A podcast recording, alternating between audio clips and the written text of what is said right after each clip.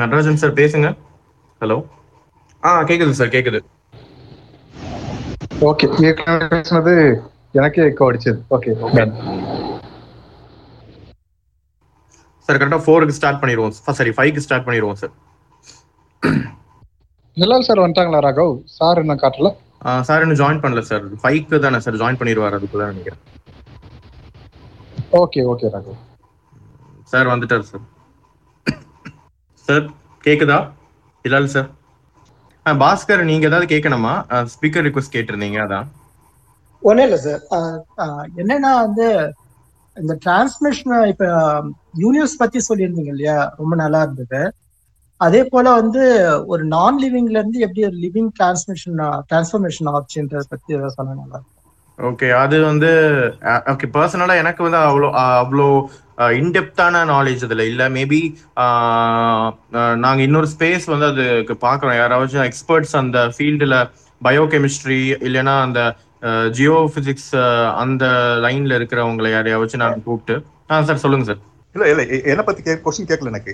நான் லிவிங்ல இருந்து எப்படி லிவிங் டிரான்சிஷன் நடந்தது அப்படின்ற மாதிரி அதை பத்தி கேட்கறாரு. அதை பத்தி கொஞ்சம் டீடைல்டா பேசணும்னு கேட்கறாரு. ஸோ அதான் சார் சொல்லிட்டு இருக்கேன், லைக் வேற ஏதாவது எக்ஸ்பர்ட்ஸை நாங்க கூட்டிட்டு வந்து அதை பத்தி ஒரு செஷன் வச்சுக்கலாம். Okay okay. ஆமா, ஆக்சுவலா நான் லிவிங்ல இருந்து எப்படி லிவிங் வந்தது அப்படின்னு ஒரு கொஞ்சம் சிக்கலான டாபிக். யூஸ்வலா எனக்கு தெரிஞ்சதை சொல்றேன். எப்படின்னா, ஃபர்ஸ்ட் வந்துட்டு இன்ஆர்கானிக் காம்பவுண்ட்ஸ் வந்தது, அதுல இருந்து கார்பன் பேஸ்ட் ஆர்கானிக் காம்பவுண்ட்ஸ் வந்தது. அதுல இந்த அமினோ ஆசிட்ஸ் எல்லாம் வந்துட்டு ரொம்ப இம்பார்ட்டன்டான ஒரு அந்த காம்பவுண்ட். நான் ரொம்ப வேகா சொல்றேன், ரொம்ப இன்டெப்தாவா எனக்கும் தெரியாது. நான் இப்போ எங்கேயோ படிச்சதை பத்தி நான் சொல்றேன், என்னோட இது வந்துட்டு அவ்வளவு ப்ரிசைஸ் ஆன்சர் கிடையாது. ஸோ அந்த அமினோ ஆசிட் வந்துட்டு என்ன ஆகுதுனாக்கா, ஒரு தெர்மோடைனமிக்ஸ் ஈக்குலிபிரியம்னு சொல்லுவாங்க. தெர்மோடைனமிக்ஸ் ஈக்குலிபிரியம் அப்படின்னு கரெக்டா சொல்றா இருந்தா, இப்போ நீங்க வந்து எதாவது ஹீட் பண்றீங்கன்னு வச்சுக்கோங்களேன், ஒரு இரும்பு துண்டை ஹீட் பண்ணீங்கன்னாக்கா அந்த இரும்பு துண்டு ஹீட் ஆகும், டெம்பரேச்சர் இன்க்ரீஸ் பண்ண பழுத்துரும். அதை குளிர வச்சிங்கன்னா, கொஞ்சம் ரெஃப்ரிஜிரேட் பண்ணிங்கனாக்கும் குளிந்துரும், பயங்கரமாக குளிந்துரும். இந்த ப்ராப்பர்ட்டி தான் பிரபஞ்சத்தில் எல்லா இடத்துலையும் எல்லா காம்பவுண்ட்லையும் இந்த ப்ராப்பர்ட்டி தான் நடக்கும். இதுக்கு பேர் என்ன சொல்லுவாங்கன்னாக்கா தெர்மோடைனமிக் ஈக்குலிபிரியம் பாங்க. அதாவது வெப்ப சமநிலை அடைகிற ஒரு விஷயம். அது எல்லா எல்லா மாலிகூல்ஸுமே எல்லா காம்பவுண்ட்ஸுமே அந்த லாவுக்கு லா படி நடக்கும். இந்த நியூக்ளிக் ஆசிட் படி ஏதோ ஒரு ஸ்ட்ரக்சர் ஃபார்ம் ஆகுது. அது பேர் வந்து என்ன, அது பேருக்கு வந்து ஸ்ட்ரக்சர் கூட எனக்கு மறந்து வச்சது. அதை கண்டுபிடிச்சது வந்துட்டு பிரிகோகைன் அப்படின்னு சொல்லிட்டு ஒரு சயின்டிஸ்ட், இல்லையா பிரிகோகைன் அப்படின்னு சொல்லிட்டு. அது பேர் கூட எனக்கு கரெக்டாக சொல்ல தெரில. அவருக்கு 79 அவர் 80 நொபெல் பிரைஸ்லாம் கொடுத்தாங்க கெமிஸ்ட்ரியில். அவர் என்ன கண்டுபிடிச்சாருன்னா, ஒரு ஸ்ட்ரக்சர் கண்டுபிடிச்சாரு, ஒரு amino acid and nucleic acid something ஒரு ஸ்ட்ரக்சர் கண்டுபிடிச்சாரு. அந்த ஆர்கானிக் ஸ்ட்ரக்சர் தான். அது என்ன ஆகுதுன்னா, இந்த தெர்மோடைனமிக் ஈக்குலிபிரியத்தை தாண்டி அதுக்கு கட்டுப்படாம விலகி ஓடுது. அதாவது சூடுபடுத்திங்கன்னு வச்சுக்கோங்களேன், அது என்னமோ ரியாக்ட் பண்ணி அந்த வெப்பத்திலிருந்து விலகி ஓடுது. குளிர் வச்சிங்கன்னு வச்சுக்கோங்களேன், அப்பயும் வந்து ரொம்ப குளிந்துடாம தப்பிச்சு ஓடுது சம்திங். ஸோ அது ஆனால் அந்த ப்ராப்பர்ட்டி வந்துட்டு உயிருள்ள ப்ராப்பர்ட்டின்னு சொல்ல முடியாது. ஒரு இன்னொரு உதாரணம் சொல்லணும்னா, வைரஸ்லாம் அந்த மாதிரியான ஒரு இது, அந்த மாதிரி கிளாஸ், அந்த மாதிரி வகையை சார்ந்தது. ஸோ அதுதான் வந்துட்டு உயிர் அப்படின்னு சொல்றாங்க. தன்னை தானே காத்துக்கிற ஒரு சிஸ்டம் இருக்குது இல்லையா. they are staying away from thermodynamic equilibrium. வெப்ப சமநிலை பாட்டுக்கு விட்டு விலகி நின்றுடும். அதை நீங்க சூடுபடுத்தினா ஓடிடும், குளிர்படுத்தினாலும் ஓடி போயிடும், தப்பிச்சிடும். ஏன்னா ரொம்ப நீங்க ஃபோர்ஸ் கொடுத்து கட்டி வச்சு நீங்க அதை குலைச்சாத்தான் உண்டு. அதாவது லிட்டரலி கில்லிங்னு வச்சுக்கோங்களேன். அப்படி பண்ணாதான் அது வந்துட்டு அந்த ஸ்ட்ரக்சர் வந்துட்டு அழியும். இந்த சென்ஸ் அதெல்லாம் கோட்டில் போட்டுக்கோங்க. அழியுங்கிறது மீனிங் வந்து லிட்டரலா எடுத்துக்க வேண்டாம். அதாவது டீகம்போஸ் ஆகிடும். அந்த மாதிரியான சுச்சுவேஷன்ல தான் டீகம்போஸ் ஆமை தவிர்த்து அதுவே வந்துட்டு தன்னை விலகி ஓடிக்கிறோம். அதுல இருந்து எவால்வ் ஆனது தான் நம்ம இந்த உயிரினங்கள்லாம், பாக்டீரியா அந்த மாதிரி அடுத்தடுத்து வந்தது. அதனாலதான் வைரஸை வந்துட்டு உயிருள்ளதா உயிர் இல்லாதாங்கிற டிபேட் இன்னும் போயிட்டே இருக்குது. அது ஏன் உயிருள்ளது உயிர் இல்லாதது அப்படின்னு சொல்றோம்னா, அது வந்துட்டு அது கிறிஸ்டலைஸ் பண்ணலாம். ஆக்சுவலா இந்த சொன்ன பாத்தீங்களா, அந்த அமினோ ஆசிட் அந்த இதெல்லாம் கார்பன் மூலக்கூறுகள்லாம் அந்த உயிருள்ள திங்ஸ் எல்லாம் அதை வந்துட்டு நீங்க படிகமாக்க முடியாது, கிறிஸ்டலைஸ் பண்ண முடியாது. உயிரில்லாத ஒரு உயிர் இல்லாத காம்பவுண்ட்ஸ் தான் நீங்க கிறிஸ்டலைஸ் பண்ண முடியும். உயிர் உள்ள விஷயத்த நீங்க கிறிஸ்டலைஸ் பண்ணீங்கன்னா செத்து போயிடும். ஆனா இந்த வைரஸை என்ன பண்ணலாம்னாக்கா கிறிஸ்டலைஸ் பண்ணி வச்சுக்கலாம் நீங்க. ஆனா அதே சமயத்துல வைரஸ் வந்துட்டு இந்த மாதிரியான அதாவது நான் தெர்மோடைனமிக் ஈக்குலிபிரியத்துக்கு தாண்டி ஓடுது, அது தன்னைத்தானே காப்பாத்திக்கிறது. இப்ப இந்த கொரோனா வைரஸ்ல அந்த இதுதான் தன்னைத்தானே காப்பாத்திக்கிறது, தான் வளர்றதுக்கு. அதாவது அது இனப்பெருக்கம்னு சொல்ல முடியாது, தன்னை மல்டிப்ளை பண்ணிக்கிட்டு இருக்கு. ஒரு இடத்துல போய் சார்ந்து தன்னை காத்துக்கிட்டு அது என்ன வேணாலும் பண்ணுவோம் தன்னை இது பண்றதுக்கு. அந்த மாதிரியான ஒரு மாலிகுலர் ஸ்ட்ரக்சர் அது என்ன. அதனாலதான் வந்து இந்த வைரஸ் வந்துட்டு ரெண்டுக்கு நடுவுல இருக்கு. கிறிஸ்டலைஸும் பண்ணிக்கலாம், கிறிஸ்டலைஸ் பண்றதுனால அது உயிர் இல்லைன்னு சொல்லவும் முடியாது. ஆனா அது வந்துட்டு தன்னைத்தானே டிசிஷன்லாம் எடுத்து, டிசிஷன் இன் சென்ஸ் தன்னை காப்பாத்திக்கிறதுக்கு எங்கேயோ போய் உட்காந்துக்கிட்டு உயிர் வாழுது, ஐ மீன் மல்டிப்ளை பண்ணுது. ஸோ அதனால உயிர் உள்ளதுன்னு சொல்ல முடியல அது வைரஸை. ஸோ இந்த பார்டர்ல இருந்தா உயிர் இல்லாதது உயிர் உள்ளதுக்குள்ள ஒரு டிஃபரன்ஸ். இதை நம்ம பயோமாலிகுலர் எக்ஸ்பர்ட்ஸை வச்சு நம்ம இதை வந்து டீட்டெயிலாக டிஸ்கஸ் பண்ணலாம். தேங்க்யூ பாஸ்கர். அண்ட் இப்போ இந்த செஷன் பத்தி நான் ஒரு இன்ட்ரோடக்ஷன் கொடுத்துறேன். லைக் இந்த செஷன் எப்படி இருக்க போறதுன்னா, நம்ம வந்து அகைன் லாஸ்ட் வீக்ல இருந்தே இந்த கொஸ்டின்ஸ் எல்லாம் எடுத்துக்கிட்டு இருக்கோம். இது கூகுள் ஃபார்ம்ல சில கொஸ்டின்ஸ் எடுத்திருக்கோம். அண்ட் ஆல்சோ நம்மளோட ட்விட்டர்லயே வந்து அந்த ஹேஷ்டேக் மூலமா கொஸ்டின்ஸ் எடுத்திருக்கோம். ஸோ இப்போ இந்த செஷன் ஸ்டார்டிங்ல ஒரு ஃபர்ஸ்ட் 30 minutes வந்து நம்ம வந்து கொஸ்டின்ஸ் பார்ப்போம். Like Natarajan sir, Hilal sir and like நானும் வந்து முடிஞ்ச அளவுக்கு நம்ம கொஸ்டின்ஸ் ஆன்சர் பண்ண ட்ரை பண்ணுவோம். அண்ட் அது போக 30 minutes முடிஞ்சதுக்கு அப்புறம் லைக் லைவா வந்து சம் கொஸ்டின்ஸ் எடுத்துக்கலாம். ஒரு 5 to 6 கொஸ்டின்ஸ் எடுத்துக்கிட்டு திருப்பியும் வந்து அந்த ஆல்ரெடி கேட்டிருந்த கொஸ்டின்ஸை நம்ம கண்டினியூ பண்ணுவோம். பிகாஸ் கிட்டத்தட்ட மோர் தென் 50 கொஸ்டின்ஸ் பக்கம் கேட்டிருக்காங்க. ஸோ நான் ஷார்ட் லிஸ்ட் பண்ணி அதை வந்து நான் இங்கே கேட்பேன் அண்ட் நாங்கள் அதுக்கான ஆன்சர் பண்ணுவோம். சார் ஓகேவா சார்? அப்படி பண்ணலாமா சார்? ஃபர்ஸ்ட் 30 minutes அண்ட் நடுவில் ஒரு ஓகே அப்படி பண்ணலாம். நம்ம 3 பேர் மட்டும் இல்லை, வேற யாராவது வந்துட்டு வியூவர் சைட்ல இருந்து ஆன்சர் பண்றதுக்கு தயார்னாக்கா அவங்களே நம்ம கூப்பிட்டுக்கலாம். கண்டிப்பா சார். அதே மாதிரிதான் யாராவது உங்களுக்கு ஆன்சர்ஸ் பண்ணணும் இல்லை நாங்கள் பண்ண ஆன்சர்ஸ்ல ஏதாவது ஆட் பண்ணணும் அப்படின்னா நீங்க கண்டிப்பா நீங்களும் ரிக்வஸ்ட் கொடுத்து வரலாம். அண்ட் நீங்க உங்களோட கான்ட்ரிபியூஷனை நீங்க இது பண்ணலாம். Okay sir. So I think நம்ம ஸ்டார்ட் பண்ணுவோம் நினைக்கிறேன். 5:00 ஆயிடுச்சு. ஸோ நடராஜன் சார் ஏதாவது சொல்றீங்களா? நம்ம ஸ்டார்ட் பண்ணலாமா? ஸ்டார்ட் பண்ணிடலாம். ஆக்சுவலா இந்த செஷன்ல நம்ம என்னன்னா தொடர்ச்சியா நம்ம 6 நடத்திருக்கோம். எல்லாத்துலயும் நிறைய கொஸ்டின்ஸ் வந்து ஆட் பண்ணியிருக்காங்க மக்கள். ஆஃப்டர் மீட்டிங் முடிச்சதுக்கு அப்புறமே தொடர்ச்சியா கொஸ்டின்ஸ் ஆட் பண்றாங்க. ஸோ அப்படி ஆட் பண்றப்போ அது எல்லாத்தையும் சேர்த்து ஒரு தொகுப்பயன் மீட்டிங்கா வச்சுக்கலாம் அப்படின்னு சொல்லி டிஸ்கஸ் பண்ணனுடைய விளைவுதான் அது. ஃபியூச்சர்ல இந்த மாதிரி நிறைய ஸ்பீக்கர்ஸ் பேசுவாங்க. அதுல வரக்கூடிய சின்ன சின்ன கொஸ்டின்ஸையும் சரி ஒரு 1.5 மந்த்துக்கு ஒன்ஸோ 2 மந்த்துக்கு ஒன்ஸோ இந்த மாதிரி நடத்தலாம் அப்படின்னு சொல்லி ஒரு சின்ன திட்டம் வச்சிருக்கிறோம். நீங்க மக்கள் ஆர்வத்தோட கலந்துக்குங்க. இன்னும் நிறைய பேரை வந்து இந்த ஈவெண்ட்ஸ்குள்ள கூட்டிட்டு வாங்க. அப்படின்றப்போ நாலேஜ் ஷேரிங் இன்னும் நிறைய பேரை போய் சேரும். ஸ்டார்ட் பண்ணலாம் ராகவ்.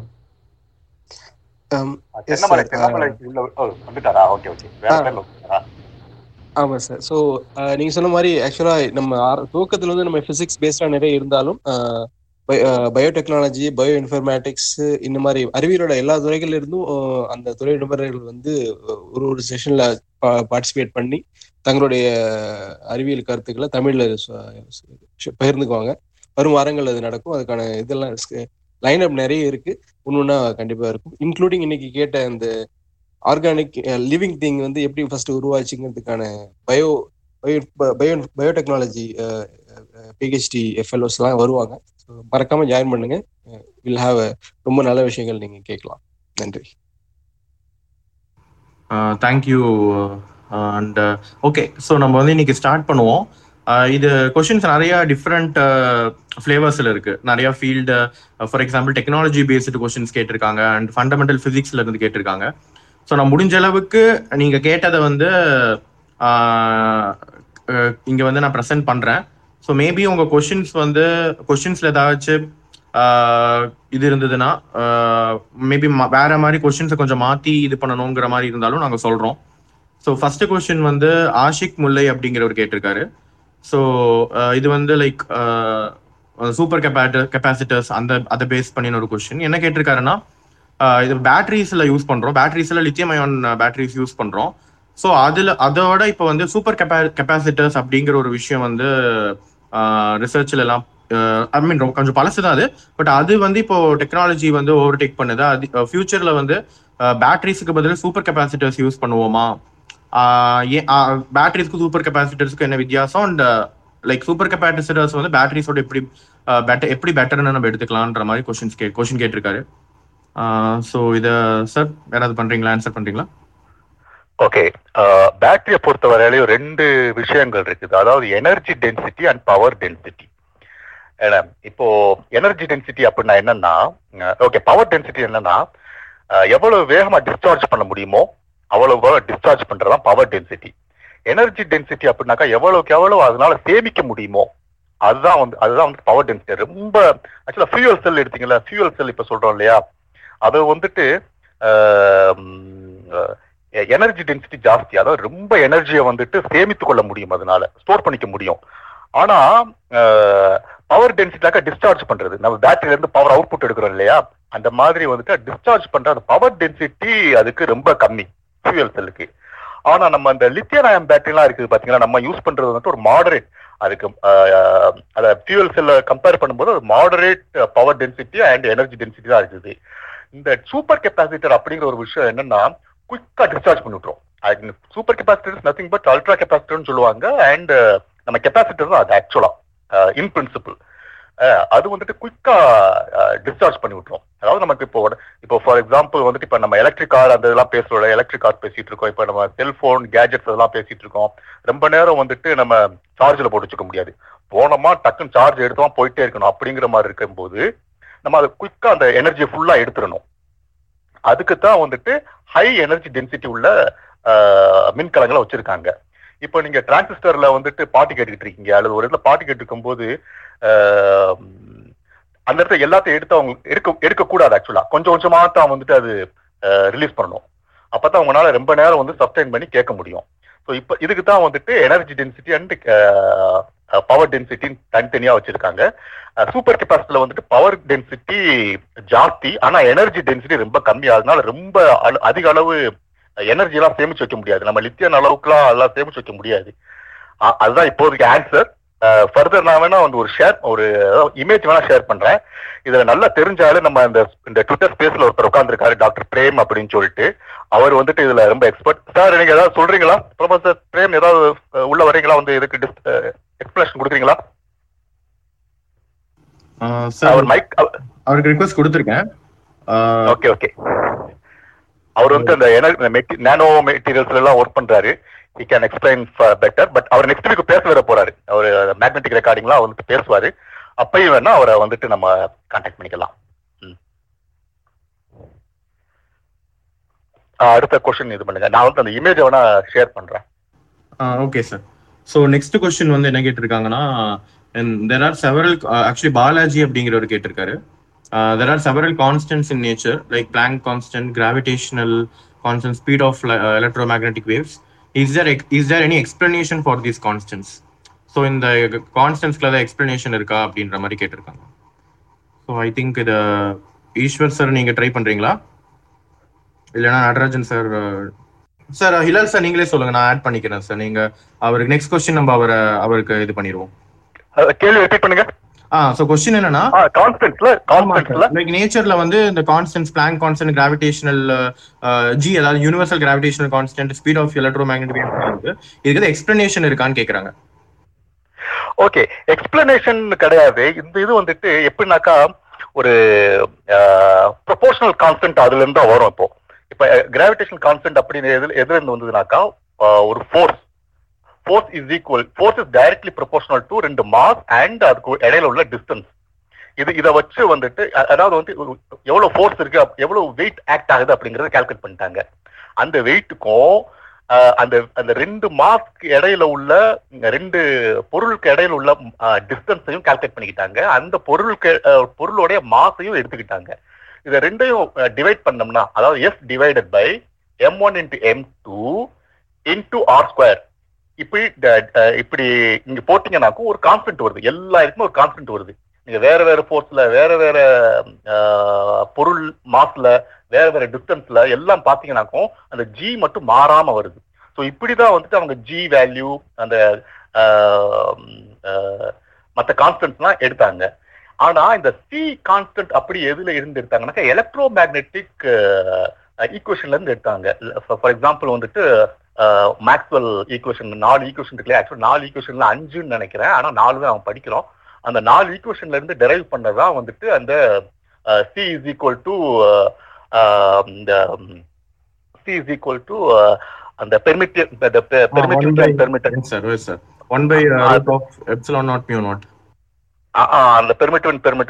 இதை வச்சுக்கிட்டு அந்த சி வேல்யூ கண்டுபிடிச்சாங்க.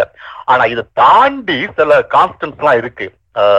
ஒரு எக்ஸாம்பிள் சொல்லணும்னாக்கா fine structure constant. Fine structure constant alpha is equal to h square divided by alpha is equal to h divided by e square divided by hc or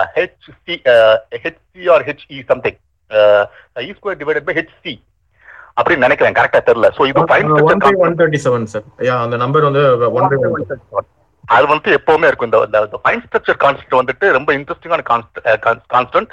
நம்ம actual போன ஸ்பேசஸ்ல நம்ம பேசணும், இதை பத்தி தனியா ஒரு ஸ்பேஸ் போடலாம் அப்படின்னு சொல்லிட்டு நம்ம பேசணும். ஸோ இந்த மாதிரி வந்து எக்ஸ்பெரிமெண்டேஷன், அதாவது வந்து ப்ரொபோஷனாலிட்டியை ஈக்குவேட் பண்றதுலதான் வந்துட்டு கான்ஸ்டன்ட்டை வந்து எடுக்கிறாங்க.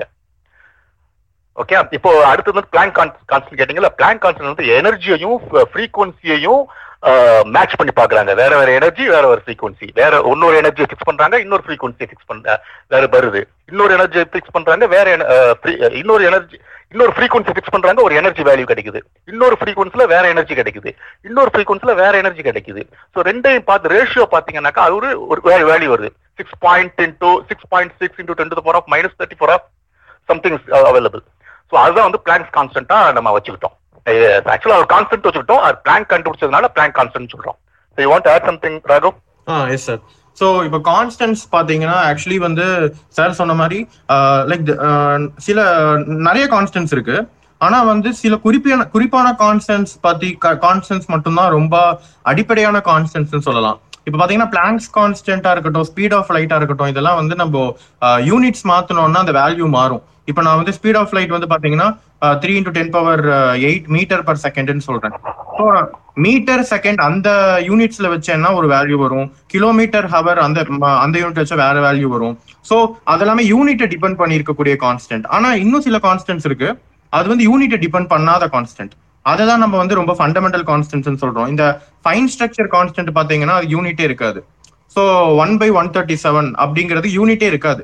ஸோ அது வந்து யூனிவர்ஸ் ஃபுல்லா வந்து அந்த கான்ஸ்டன்ட் வந்து கண்டிப்பா யூனிவர்ஸ் ஃபுல்லா ரொம்ப ஒரு முக்கியமான ரோல் பிளே பண்ணுது. ஏன்னா ஃபைன் ஸ்ட்ரக்சர் கான்ஸ்டன்ட் கொஞ்சம் லைட்டா மாறினா கூட 1/137 அந்த வேல்யூ லைட்டா மாறினா கூட நம்மளோட எலக்ட்ரோ மேக்னெட்டிக் வேவ்ஸ் அதோட பிஹேவியர் மாறும், லைட்டோட ஸ்பீடு கூட மாறலாம்.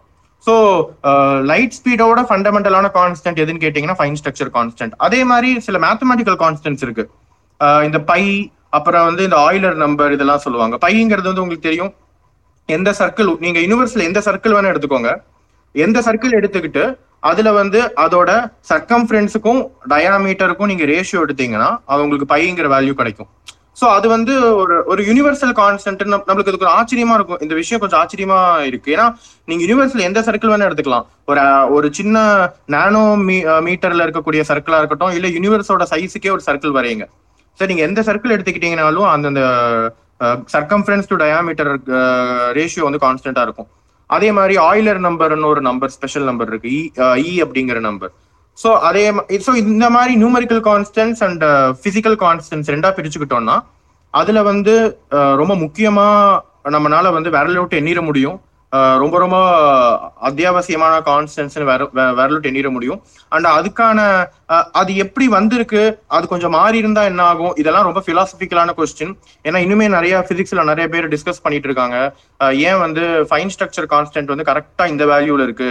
அதே மாதிரி காஸ்மாலஜிக்கல் கான்ஸ்டன்ட் ஒன்று இருக்கு, அது வந்து நீங்க வந்து அந்த வேல்யூல 1/10⁻120, அதாவது 1 வந்து நீங்க வந்து 10⁻120 டைம்ஸ் பிரிச்சீங்கன்னா எவ்வளவு சின்ன நம்பர் கிடைக்கும். அந்த லெவலுக்கு ஒரு சேஞ்ச் இருந்தா கூட காஸ்மாலஜிக்கல் கான்ஸ்டன்ட்ல அந்த அளவுக்கு சேஞ்ச் இருந்தா கூட யூனிவர்ஸ்ல கேலக்சிஸ் எதுவுமே ஃபார்ம் ஆயிருக்காது, ஸ்டார்ஸ் ஃபார்ம் ஆயிருக்காது, கேலக்சிஸ் ஃபார்ம் ஆயிருக்காது, லைஃபே ஃபார்ம் ஆயிருக்காது. ஸோ அப்போ அந்த லெவலுக்கு ஏன் நம்ம யூனிவர்ஸ் எப்படி பர்ஃபெக்டா இருக்கு அப்படிங்கிறது ஒரு பெரிய கொஸ்டின், அண்ட் அதுக்கான ஒர்க் போயிட்டு இருக்கு. ஸோ இது வந்து கொஞ்சம் நான் ஃபிலாசபிக்கலா தான் பாக்குறேன் இந்த கொஸ்டினை. ஸோ இதுக்கான ஆன்சர்ஸ் மேபி நம்மளுக்கு நிறைய போக போக நம்மளுக்கு நம்மளால எக்ஸ்பெரிமெண்டலா இதுக்கான விடைகள் நம்ம கண்டுபிடிப்போம்னு ஒரு நம்பிக்கை இருக்கு. ஸோ அடுத்த எஸ் சார் அடுத்த கொஸ்டின் அந்த கான்ஸ்டன்ஸை வச்சு நம்ம வந்து ஒரு டாக் கொடுக்கலாம். ஆக்சுவலா ரொம்ப இன்ட்ரெஸ்டிங்கான ஒரு டாபிக். ஆக்சுவலா ஃபைன் ஸ்ட்ரக்சர் கான்ஸ்டன்ட் மட்டும் இல்லாமல் எல்லா கான்ஸ்டன்ட் வச்சு கொடுக்கலாம். அது ஒண்ணு. ரெண்டாவது வந்துட்டு இந்த பேட்டரி செல் கேட்டார்ல, அவருக்கான மேல வந்து இமேஜ் ஷேர் பண்ணியிருக்கேன். அதுல பாத்தீங்கன்னா அந்த energy density and power density பத்தி பேசியிருக்கேன். அதுல பாருங்க, அந்த இதுல உங்களுக்கு பார்த்தாலும் உங்களுக்கு தெரியும். எனர்ஜி டென்சிட்டி ஜாஸ்தி உள்ள சூப்பர் கெப்பாசிட்டருக்கு வந்துட்டு பவர் டென்சிட்டி கம்மியா இருக்கு, பவர் டென்சிட்டி ஜாஸ்தி கம்மியா உள்ள ஃபியூவல் செல்லுக்கு எனர்ஜி டென்சிட்டி ஜாஸ்தியா இருக்கு. ரெண்டுக்கும் நடுவுல ஃபால் ஆகிறதா நம்ம யூஸ் பண்ணது லித்தியம் பேட்டரி, மற்ற ஆசிட் பேட்டரிஸ்லாம். அதை பார்த்தாலே புரிஞ்சிடும். அது okay, go ahead. Okay sir, next question sir. Next question maybe Natarajan sir இல்லை ஈஸ்வர் சார் யாராச்சும் இங்க கண்டிப்பா ட்ரை பண்ணலாம். ஸோ கொஸ்டின் நான் வந்து படிக்கிறேன். ஸோ இந்த அமாவாசை பௌர்ணமி அன்னைக்கு வந்து பார்த்தீங்கன்னா நம்மளுக்கு கடல் வந்து உயரமாகுதுன்னு சொல்லியிருக்காங்கல்ல, அந்த டைட்ஸ் பத்தி கேட்கறாங்க. ஹை டைட்ஸ், லோ டைட்ஸ், இதுக்கான அடிப்படையான காரணம் என்னன்னு கேட்கறாங்க. இந்த ஹை டைட்ஸ் அண்ட் லோ டைட்ஸ்க்கான அடிப்படையான காரணம் என்னன்னு கேட்கறாங்க. ஓகே, நான் சொல்லவாண்ணா, கண்டிப்பா சொல்லுங்க. ஓகே, நான் பேசுறேன். ஆக்சுவலா வந்து நம்ம அமாவாசை பௌர்ணமியில பூமி, சூரியன், சந்திரன் மூணுமே வந்து கிட்டத்தட்ட ஒரு லைனா அலைனா இருக்கும்.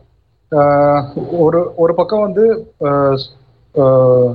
நில ஒரு பக்கம் வந்தாலும் அல்லது பூமியினுடைய மறுபக்கம் வந்தாலும் இந்த அமாவாசை பௌர்ணமி மாற்றங்கள் இருக்கும். இப்போ நம்ம என்ன பொதுவாக நமக்கு என்ன சொல்லப்படுது, அமாவாசை வந்து பூமியை விழுக்குது, அதனால வந்து நமக்கு வந்து அதிகமான டைடை வந்து நம்ம ஃபீல் பண்றோம் அப்படின்றது சொல்றோம், அப்படின்றது சொல்லப்படுது. ஆனா அப்படி கிடையாது, உண்மை அது கிடையாது. இன்ஃபேக்ட் என்ன நடக்குது அப்படின்னு சொல்லி கேட்டீங்கன்னா, நிலவு அண்ட் சூரியனை கம்பேர் பண்றப்போ சூரியனுடைய இழுப்புத்தன்மை, அதாவது ஸ்ட்ரென்த் ஆஃப் கிராவிட்டி வந்து ரொம்பவே அதிகம். அப்படின்னா சூரியன் அஃபெக்ட் பண்றதை விடவா வந்து நமக்கு வந்து நிலவு நம்மளை அஃபெக்ட் பண்ணிட போது இல்லை. அதாவது காரணம் என்னன்னா alignment. So moon and sun and earth, மூனுடைய இந்த மூன்றினுடைய அலைன்மெண்ட், அப்புறம் இதுக்கிடையில இருக்கக்கூடிய அந்த சேஞ்சஸ், அதாவது இந்த கிராவிடேஷனல் புல் வந்து மாறிக்கிட்டே இருக்கும். அப்படி மாறுறதுனால தான் உங்களுக்கு வந்து என்ன நடக்குது அப்படின்னு சொல்லி கேட்டீங்கன்னா, இந்த அலைகள் இந்த அலைகளினுடைய உயரம் கிட்டத்தட்ட வந்து 16.3 மீட்டர் வரைக்கும் இருக்கும் அப்படின்னு சொல்லி கால்குலேட் பண்றாங்க. பொதுவா நமக்கு தெரியும் பூமியினுடைய ஆக்சஸ் வந்து 23 டிகிரி வந்து சாஞ்சு இருக்குது. இப்போ சூரியனுடைய அச்சை பொறுத்து 23 டிகிரி சாஞ்சு வலம் வந்துட்டே இருக்குது.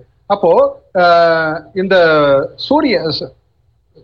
சூரியன்ல இருந்து நமக்கு ஒரு கிராவிடேஷனல் புல் இருக்குது, அண்ட் நிலவும் இதை சுத்தி வர்றப்போ நமக்கு என்னவாகும்னு கேட்டீங்கன்னா, இந்த ஆக்சிஸ்ல கிராஸ் பண்ணி வர்றப்போ உங்களுக்கு இந்த கிராவிடேஷனல் புல்ல ஒரு சேஞ்சஸ் உருவாது. இது வந்து ஒரு கலெக்டிவ் எஃபெக்ட் தானே தவிர ஒரு நேரடியா ஒரு அமாவாசனைக்கோ பௌர்ணமிக்கோ அன்னைக்கு ஸ்பெஷலா நிலவு வந்து பூமியை இழுக்கிறது அப்படின்ற மாதிரி நம்ம சொல்லிட முடியாது. இன்னொன்று, இந்த டைட் உருவாகிறது என்னவாகும் அப்படின்னு சொல்லி கேட்டீங்க அப்படின்னா, கண்டினியூஸா நடக்காது. இந்த அலைகள் வந்து பூமியில கடல் பரப்பில் இருக்கக்கூடிய அலைகள் கண்டினியூஸா இருக்கவே இருக்காது. ஒரு ஹை வேவ் வந்தது அப்படின்னு சொல்லி கேட்டீங்க அப்படின்னா, அதுக்குல இருந்து கிட்டத்தட்ட வந்து 16.5 மீட்டர் வரைக்கும் சொல்றாங்க. அப்படி வரக்கூடிய ஃபர்ஸ்ட் ஹை வேவுக்கும் அடுத்த ஹை வேவ், அடுத்த உயர்ந்த அலைகள் வந்து 12 நேரம் 25 நிமிஷம் ஆகுமா ஒவ்வொரு அலைக்கு வித்தியாசம். இது பொதுவா எங்க இதனுடைய இந்த அலைகளை வந்து நீங்க எக்ஸ்பீரியன்ஸ் பண்ண முடியும் அப்படின்னு சொல்லி கேட்டீங்கன்னா, நடுக்கோட்டு பகுதிகளில். நடராஜன், உங்க வாய்ஸ் ரொம்ப பிரேக் ஆகுது, என்ன கேட்கல? ரொம்ப பிரேக் ஆகுதுங்களா? ஆமா, ஓகே, இப்ப கேக்குதுங்களா? இல்ல அந்த அந்த ஒரு ஒரு இது இருக்கு, கார்டினேஷன் இருக்கு, அந்த ஒரு பிரேக்கிங் இருக்கு. இந்த क्वेश्चन காத்திட்டு வர நான் வேற ஓகே நான் ஓகே நான் லீவ் ஜென் ஓகே ஓகே இந்த क्वेश्चनக்கு நான் ஆன்சர் பண்றேன். நான் மேல வந்துட்டு ஒரு நான் ஏற்கனவே த்ரெட் எழுதியிருக்கேன், அதை டீடைலா த்ரெட் எழுதி ஜிஃப் அனிமேஷனோட நான் எக்ஸ்பிளைன் பண்ணியிருக்கேன்.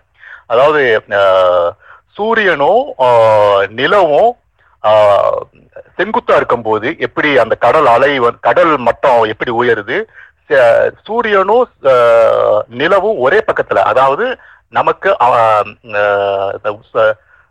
சூரிய கிரகணம் வரும் இல்லையா, அந்த நேரத்துல எப்படி கடல் அலைகள் வருது, சூரியனும் நிலவும் அடுத்தடுத்து எதிரெதிர் திசையில இருக்கும்போது எப்படி கடல் அலை கடல் மட்டம் உயருதுங்கிறத வந்து மேல வந்துட்டு நான் ஒரு ஜிஃப் அனிமேஷனோட காமிச்சிருக்கேன். அதை பார்த்தாலும் உங்களுக்கு புரிஞ்சிடும் எப்படி வந்துட்டு அந்த கடல் மட்டத்தை பிடிச்சி எடுக்குது அப்படின்னு சொல்லிட்டு. இது இது வந்துட்டு என்னன்னா நிலவு வந்துட்டு கடல் அலைகளை வந்துட்டு புல் பண்றதுனால லோ டைடு, லோ டைடுனாக்கா நம்ம கரையை விட்டு தண்ணி வந்துட்டு உள்வாங்கும். அந்த அந்த இடத்த விட்டு ஆக்சுவலா அது எப்ப நடக்கும்னாக்கா நிலவு வந்துட்டு அந்த கடல் மட்டத்துக்கு செங்குத்தா இருக்கும்போது. நீங்க அந்த ஜியோமெட்ரியை பாத்தீங்கன்னா புரியும், அந்த அனிமேஷனை பாத்தீங்கன்னாக்கா ரொம்ப கிளியரா புரியும். அது அடுத்த क्वेश्चन இது பண்ணிடுங்க. இது இது வந்துட்டு அத அனிமேஷன் ஒரு விஷயம் ஆட் பண்ணிக்கிறேன் சார். அதாவது ஒரு விஷயம் என்னன்னா, இந்த டைட்ஸ் பொறுத்த வரைக்கும் நிறைய பேர் ஒரு பெரிய மிஸ்கன்செப்ஷன் என்னன்னா, நிறைய பேர் என்கிட்ட கேட்டிருக்காங்க என்னன்னா, இந்த ஒரு பக்கம் மூன் இருக்கிற நிலவு இருக்கிற பக்கம் வந்து நம்மளுக்கு பல்ஜ் இருக்கும், நிலவுக்கு ஆப்போசிட் சைடு நம்மளுக்கு ஒரு பல்ஜ் இருக்கும். இப்ப நீங்க மேல இமேஜ்ல பாத்தீங்கன்னா மூன் இருக்கிற பக்கம் நம்ம நிலவு இருக்கிற டைரக்ஷன்ல ஒரு பல்ஜ் இருக்கும், அதுவே நிலவுக்கு ஆப்போசிட் டைரக்ஷன்ல ஒரு பல்ஜ் இருக்கும். ஸோ நிறைய பேர் என்ன சொல்லுவாங்கன்னா, இது வந்து சென்ட்ரிஃபியூகல் எஃபெக்ட் இனர்ஷியானால அப்படின்னு. பட் ஆனா அது கிடையவே கிடையாது. இது சென்ட்ரிஃபியூகலோ இனர்ஷியானாலோ கிடையாது. இது டைடல், முழுக்க இது ஒரு டைடல் ஃபோர்ஸ், கிராவிடேஷனல் டைடல் ஃபோர்ஸ்ன்னு சொல்லுவாங்க. என்னன்னா இப்போ வந்து எனக்கு கிராவிட்டி வந்து பாத்தீங்கன்னா நம்ம என்ன நினைப்போம்னா, இப்போ எர்த்தோட சர்ஃபேஸ்ல வந்து பாத்தீங்கன்னா கிராவிட்டி நம்ம ஒரு கான்ஸ்டன்டா ட்ரீட் பண்றோம். இந்த ஃபோர்ஸை வந்து ஒரு கான்ஸ்டன்டா ட்ரீட் பண்றதுனாலதான் நம்ம ஜி, அந்த ஸ்மால் ஜின்னு ஒரு கான்ஸ்டன்ட் கொண்டு வரோம், ஆக்சலரேஷன் டியூ டு கிராவிட்டி. அது வந்து 9.8 m/s² அப்படின்னு சொல்றோம். ஆனா இது வந்து லோக்கல் தான், அதாவது இந்த சர்ஃபேஸ் ஒட்டி தானே தவிர இது வந்து கிராவிட்டி வந்து ஒரு பாயிண்ட்டுக்குமே கிராவிட்டி மாறும். இப்போ எர்த்தோட சன்னு கிட்ட போனீங்கன்னா, சன்ல வந்து சன் பக்கத்துல நீங்க 2 பாயிண்ட் எடுக்கிறீங்கன்னா அந்த 2 பாயிண்ட்டுக்கு மத்தியில வந்து வித்தியாசம் ரொம்ப ஜாஸ்தியா இருக்கும். இதுவே பூமியில வந்து 2 பாயிண்ட் அதே அளவுக்கு 2 பாயிண்ட் எடுக்கிறோம்னா அந்த 2 பாயிண்ட்டுக்கும் இருக்கக்கூடிய வித்தியாசம் கொஞ்சம் கம்மியா தான் இருக்கும். ஏன்னா பூமியோட புவியீர்ப்பு வந்து சூரியன் அளவுக்கு ஜாஸ்தி கிடையாது. ஸோ இது வந்து இந்த பாயிண்ட்டுக்கு பாயிண்ட் இந்த கிராவிட்டி மாறுது பாத்தீங்களா, இதுதான் வந்து இந்த டைடல் எஃபெக்ட் கொண்டு வருது. இன்னொன்னு, பூமி வந்து இந்த பூமியில இருக்கக்கூடிய இந்த இது ஓஷனா இருக்கட்டும், இதெல்லாம் பாத்தீங்கன்னா இதெல்லாம் வந்து ரிஜிட் பாடி கிடையாது. ஸோ நம்ம பிசிக்ஸ்ல வந்து rigid body and rigid non rigid பாடின்ற மாதிரி நம்ம ட்ரீட் பண்ணுவோம். ரிஜிட்னா வந்து அதோட ஷேப் மாறாம, என்ன ப்ரெஷர் ஆக்ட் ஆனாலும் அதோட ஷேப் மாறாம இருக்கிறத வந்து நம்ம ரிஜிட் பாடின்னு சொல்லுவோம். அதுவே வந்து ஒரு ஃபோர்ஸ் ஒரு ப்ரெஷர் ஆக்ட் ஆகுறனால எனக்கு வந்து அதோட ஷேப் மாறிச்சுன்னா அதை வந்து நம்ம ரிஜிட் பாடின்னு எடுத்துக்க மாட்டோம். ஸோ இந்த வாட்டர் பாடிஸ் எல்லாமே ரிஜிட் கிடையாது. ஸோ இப்போ இதுல வந்து இந்த மூன் பக்கமும் சன் பக்கமும் ஒரு பக்கம் வாட்டர் இழுக்கப்படுற போது இன்னொரு பக்கம் வந்து இன்னொரு பல்ஜ் கிரியேட் ஆகிறது வந்து பூமி சுத்தலைனால அது நடக்கும். ஸோ அது வந்து சிமுலேஷன்ல வந்து காட்டியிருக்காங்க. பூமி வந்து ஒருவேளை சுத்தாம இருந்தா கூட இந்த 2 பக்கமும் பல்ஜ் வந்து கிரியேட் ஆகும் அப்படின்றத சிமுலேஷன்ல காட்டியிருக்காங்க. So okay fine. அண்ட் நீங்க வந்து சாரோட த்ரெட் பார்க்கலாம், அனிமேஷன்ஸ் எல்லாம் இருக்கு. ஸோ உங்களுக்கு இன்னும் ஒரு கிளாரிட்டி கிடைக்கும். ஸோ உங்களுக்கு அதை மேற்கொண்டு பார்க்கலாம். ஸோ நெக்ஸ்ட் கொஸ்டின் வந்து என்னன்னு பாத்தீங்கன்னா, இந்த மாதிரி இது வந்து ஒரு எந்த புக்கு தமிழ் அறிவியல் இன்ட்ரெஸ்ட் இருக்காமா, ஸோ அதுக்கு எந்த புக்கு படிக்கலாம், ஏதாவது தமிழ் அறிவியல் புத்தகங்கள் இருக்கான்ற மாதிரி ஒருத்தர் கேட்டிருக்காரு. அண்ட் ஆல்சோ இங்கிலீஷ்ல இப்போ அறிவியல் அண்ட் இயற்பியல், குறிப்பா வந்து பிசிக்ஸ்க்கு தமிழ்லையும் இங்கிலீஷ்லையும் என்ன மாதிரி புத்தகங்கள் இருக்குன்னு ஒருத்தர் கேட்டிருக்காரு. ஸோ அதுக்கு வந்து யாராவது ஆன்சர் பண்ணலாம் சார். ஸோ அதுக்கு அவர் கேட்டவர் பேர் பாத்தீங்கன்னா வான்முனின்னு ஒருத்தர் கேட்டிருக்காரு. ஸோ கண்டிப்பா யாராவது ஆன்சர் பண்ணலாம். ஓகே வான்மணி, இது வந்துட்டு தமிழ்ல வந்துட்டு ஏகப்பட்ட புக்ஸ் இருக்கு. நான் சின்ன வயசுல வந்து பொழுதுபோக்கு பௌதிகம் அப்படின்னு ஒரு புக்கு படிச்சேன். அதாவது வந்துட்டு இப்ப அது கிடைக்குதா இல்லையான்னு தெரியல. அது வந்துட்டு மெர் பப்ளிகேஷன், ரஷ்யாவில இருந்து வந்த ஒரு புக்கு. இப்போ வந்து இருக்கு அது, என்டர்டைனிங் பிசிக்ஸ்னு ஒரு இங்கிலீஷ்ல இருக்கு, தமிழ்ல இருக்கான்னு தெரியல. அது வந்துட்டு ஒரு நல்ல புக் சார். தமிழ்ல வந்து நேஷனல் செஞ்சுரி புக் ஹவுஸோட பப்ளிகேஷன்ல வந்துட்டு தொடர்ந்து பதிப்பிச்சுட்டே இருக்காங்க சார். 2 பாகங்கள் இருக்கு. ஆமா, அது ஒண்ணு இருக்கு. ரெண்டாவது இப்போ வந்துட்டு இந்த ஸ்டீபன் ஹாக்கிங் அந்த மாதிரி ஆளுக்கு எழுதின புக்ஸ் எல்லாம் தமிழ்ல வந்துட்டு மொழிபெயர்த்துக்கிட்டு வர்றாங்க. இப்போ நம்ம போன வார ஸ்பேசஸ்ல பேசின அந்த ஃபர்ஸ்ட் 3 hours கூட தமிழ்ல வந்துட்டு நான் லாஸ்ட் வீக் பார்த்தேன். தமிழ்லையும் வந்துட்டு அந்த புக்ஸ்லாம் இருக்கு. ஸோ இங்கிலீஷ்ல கிடைக்கிற எல்லா பாப்புலர் சயின்ஸ் புக்ஸும் தமிழ்லையும் கிடைக்குது. ஸோ நீங்க புக் ஷாப் போனீங்களாலே கிடைச்சோம். அந்த கண்காட்சிக்கு போனாலே வந்துட்டு உங்களுக்கு கண்ணில் கண்டிப்பா தட்டுப்படும். அது ஒண்ணு. ஆனா தமிழ்ல வந்துட்டு சயின்ஸ் மேகசின் ஒண்ணு கிடையாது. ஆனா நான் சின்ன வயசுல படிக்கும் போது யாரோ ஒரு கொஸ்டின் கூட கேட்டிருந்தாங்க. துளிர்னு ஒரு மேகசின் வந்துகிட்டு இருந்தது ஸ்கூல்ல படிக்கும் போது சார். துளிர் வந்து இன்னும் வருது சார். அது நீங்க 1000 ரூபாய் கட்டினீங்கன்னா லைஃப் டைம் சப்ஸ்கிரிப்ஷன் உண்டு. நான் இன்னும் வாங்குறேன். துளிர் வருது சார். இன்னும் பதிப்பிச்சிட்டு இருக்காங்க சார் துளிர். ஈவன் நடராஜன் கூட முழுமை அறிவியல் உதயம் அப்படிங்கிற மேகசினுக்கு எழுதுறாரு. இன்னும் நிறைய இருக்கு. இப்ப என்னோட எனக்கு இப்ப ரீசெண்டா ஒருத்தர் வந்து தமிழ் அறிவியல் தமிழ்னு சொல்லி ஒரு மேகசின் ஒன்று அதுக்கு எழுத சொல்லி என்னை கேட்டிருந்தாங்க. ஸோ இது மாதிரி நிறைய இருக்கு. ஆனால் ஒன்றும் பெருசா துளிர் மாதிரி அவ்வளோ பாப்புலரா இல்லை அப்படின்னு நான் நினைக்கிறேன். Okay okay. துளிர் இன்னும் வருதுங்கிறத எனக்கு நியூஸ்ங்க. ரொம்ப சந்தோஷம். ஆக்சுவலா அது இப்போ 90s வந்து துளிர் விடாம வந்துட்டு இருக்கு. Okay, good good. பெரல்மானோட மற்ற பெரல்மான் ஆக்சுவலி வந்து விளையாட்டு கணிதம்னு வேற ஒரு புக்கு, அதுவும் பெரல்மான் எழுதுறதா நினைக்கிறேன். சோ அதுவும் கூட மிர் பப்ளிஷர்ஸோடது. அது கூட மேபி இன்ட்ரெஸ்டிங்கா இருக்கலாம் கேட்டவங்களுக்கு. இல்ல இப்ப வந்துட்டு நம்ம தமிழ்நாட்டிலே வந்துட்டு மக்கள் இங்கிலீஷ்ல வர்ற பாப்புலர் சயின்ஸ் புக்ஸ வந்துட்டு மொழிபெயர்த்து கொடுத்துடுறாங்க.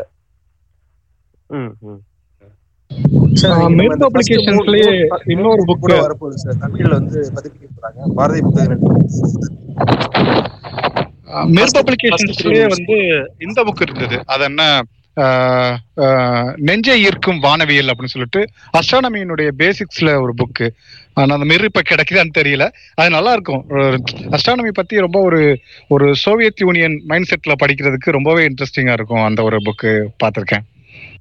இந்த புத்தகங்களை கலெக்ட் பண்ணி ஒரு த்ரெட்டா போடலாம் சார். Okay fine. ஓகே, ஆக்சுவலா ப்ரொஃபசர் பிரேம் வந்துட்டு கொஞ்ச நேரம் கழிச்சு நம்மளோட ஜாயின் பண்ணிக்குவாரு. He is outside now. நான் அதான் சொல்லலாம். ஓகே, யா கோ ஹெட். ராகவ், இப்போ நான் பேசுறது கேக்குதுங்களா? ஆ, கேக்குது சார். ஓகே ஓகே, கிளியரா கேக்குது. ஓகே, சோ நெக்ஸ்ட் क्वेश्चन என்ன கேட்டிருக்காங்கன்னா, இந்த மாதிரி அனுபவன் ஒருத்தர் கேட்டிருக்காரு. ஒரு 5-6 क्वेश्चंस கேட்டிருக்காரு. ஸோ அதில் ஃபர்ஸ்ட் கொஸ்டின் என்னன்னா, இந்த மாதிரி நம்ம வந்து ஏர்த்தில் இருக்கோம். ஏர்த் வந்து மில்கி வேல இருக்கு. ஸோ இந்த ஏர்த்ல இருந்தே எப்படி மில்கி வேவை கம்ப்ளீட்டா நம்ம பிக்சரைஸ் பண்றோம், எப்படி வந்து இமேஜிங் பண்றோம், ஏர்த்ல இருந்தே ஒரு கம்ப்ளீட் பிக்சர் ஆஃப் மில்கி வே நம்மளுக்கு எப்படி கிடைக்குதுன்னு கேட்டிருக்காரு. நான் ஆன்சர் பண்ணுவா சார்? பண்ணுங்க சார், கண்டிப்பா பண்ணுங்க சார். ஓகே, ஆக்சுவலா வந்து நம்ம எர்த்ல தான் இருக்கும். அண்ட் எர்த்ல இருந்து மில்கிவே பாத்தீங்க அப்படின்னா நமக்கு ஒரு ஒரு பெல்ட் மாதிரி, ஒரு ரிவர் மாதிரி தான் நமக்கு தெரியும். ஸோ அதை வச்சுதான் வந்து ஒரு ஒரு மில்கி வே அப்படின்ற மாதிரி டிஃபைன் பண்ணியிருந்தாங்க. தென் நமக்கு வந்து ஒரு பேட்ச் தான் தெரியும். என்டையர் மில்கி வே கேலக்ஸி வந்து லைக் ஆண்ட்ரோமேடா மாதிரியோ அல்லது வேற ஏதோ கேலக்சிஸ் மாதிரியோ நம்ம எடுக்க முடியறது இல்லை. ஆனாலும் நமக்கு ஒரு வாய்ப்பு என்ன அப்படின்னா, நாம மில்கி வே கேலக்சியில கிட்டத்தட்ட வந்து ஒரு கார்னர்ல தான் நாம இருக்கிறோம். ஸோ அந்த கார்னர்ல இருந்து பாக்குறப்போ நமக்கு ஓரளவு நம்ம மில்கி வே நம்ம அனுமானிக்க முடியும். ஸோ ஒரு கிட்டத்தட்ட வந்து நம்மளை சுற்றி இருக்கக்கூடிய ஒரு எலிப்ஸ் மாதிரி நம்மளை இதை வந்து ஒரு அனுமானம் பண்ணிக்க முடியும்.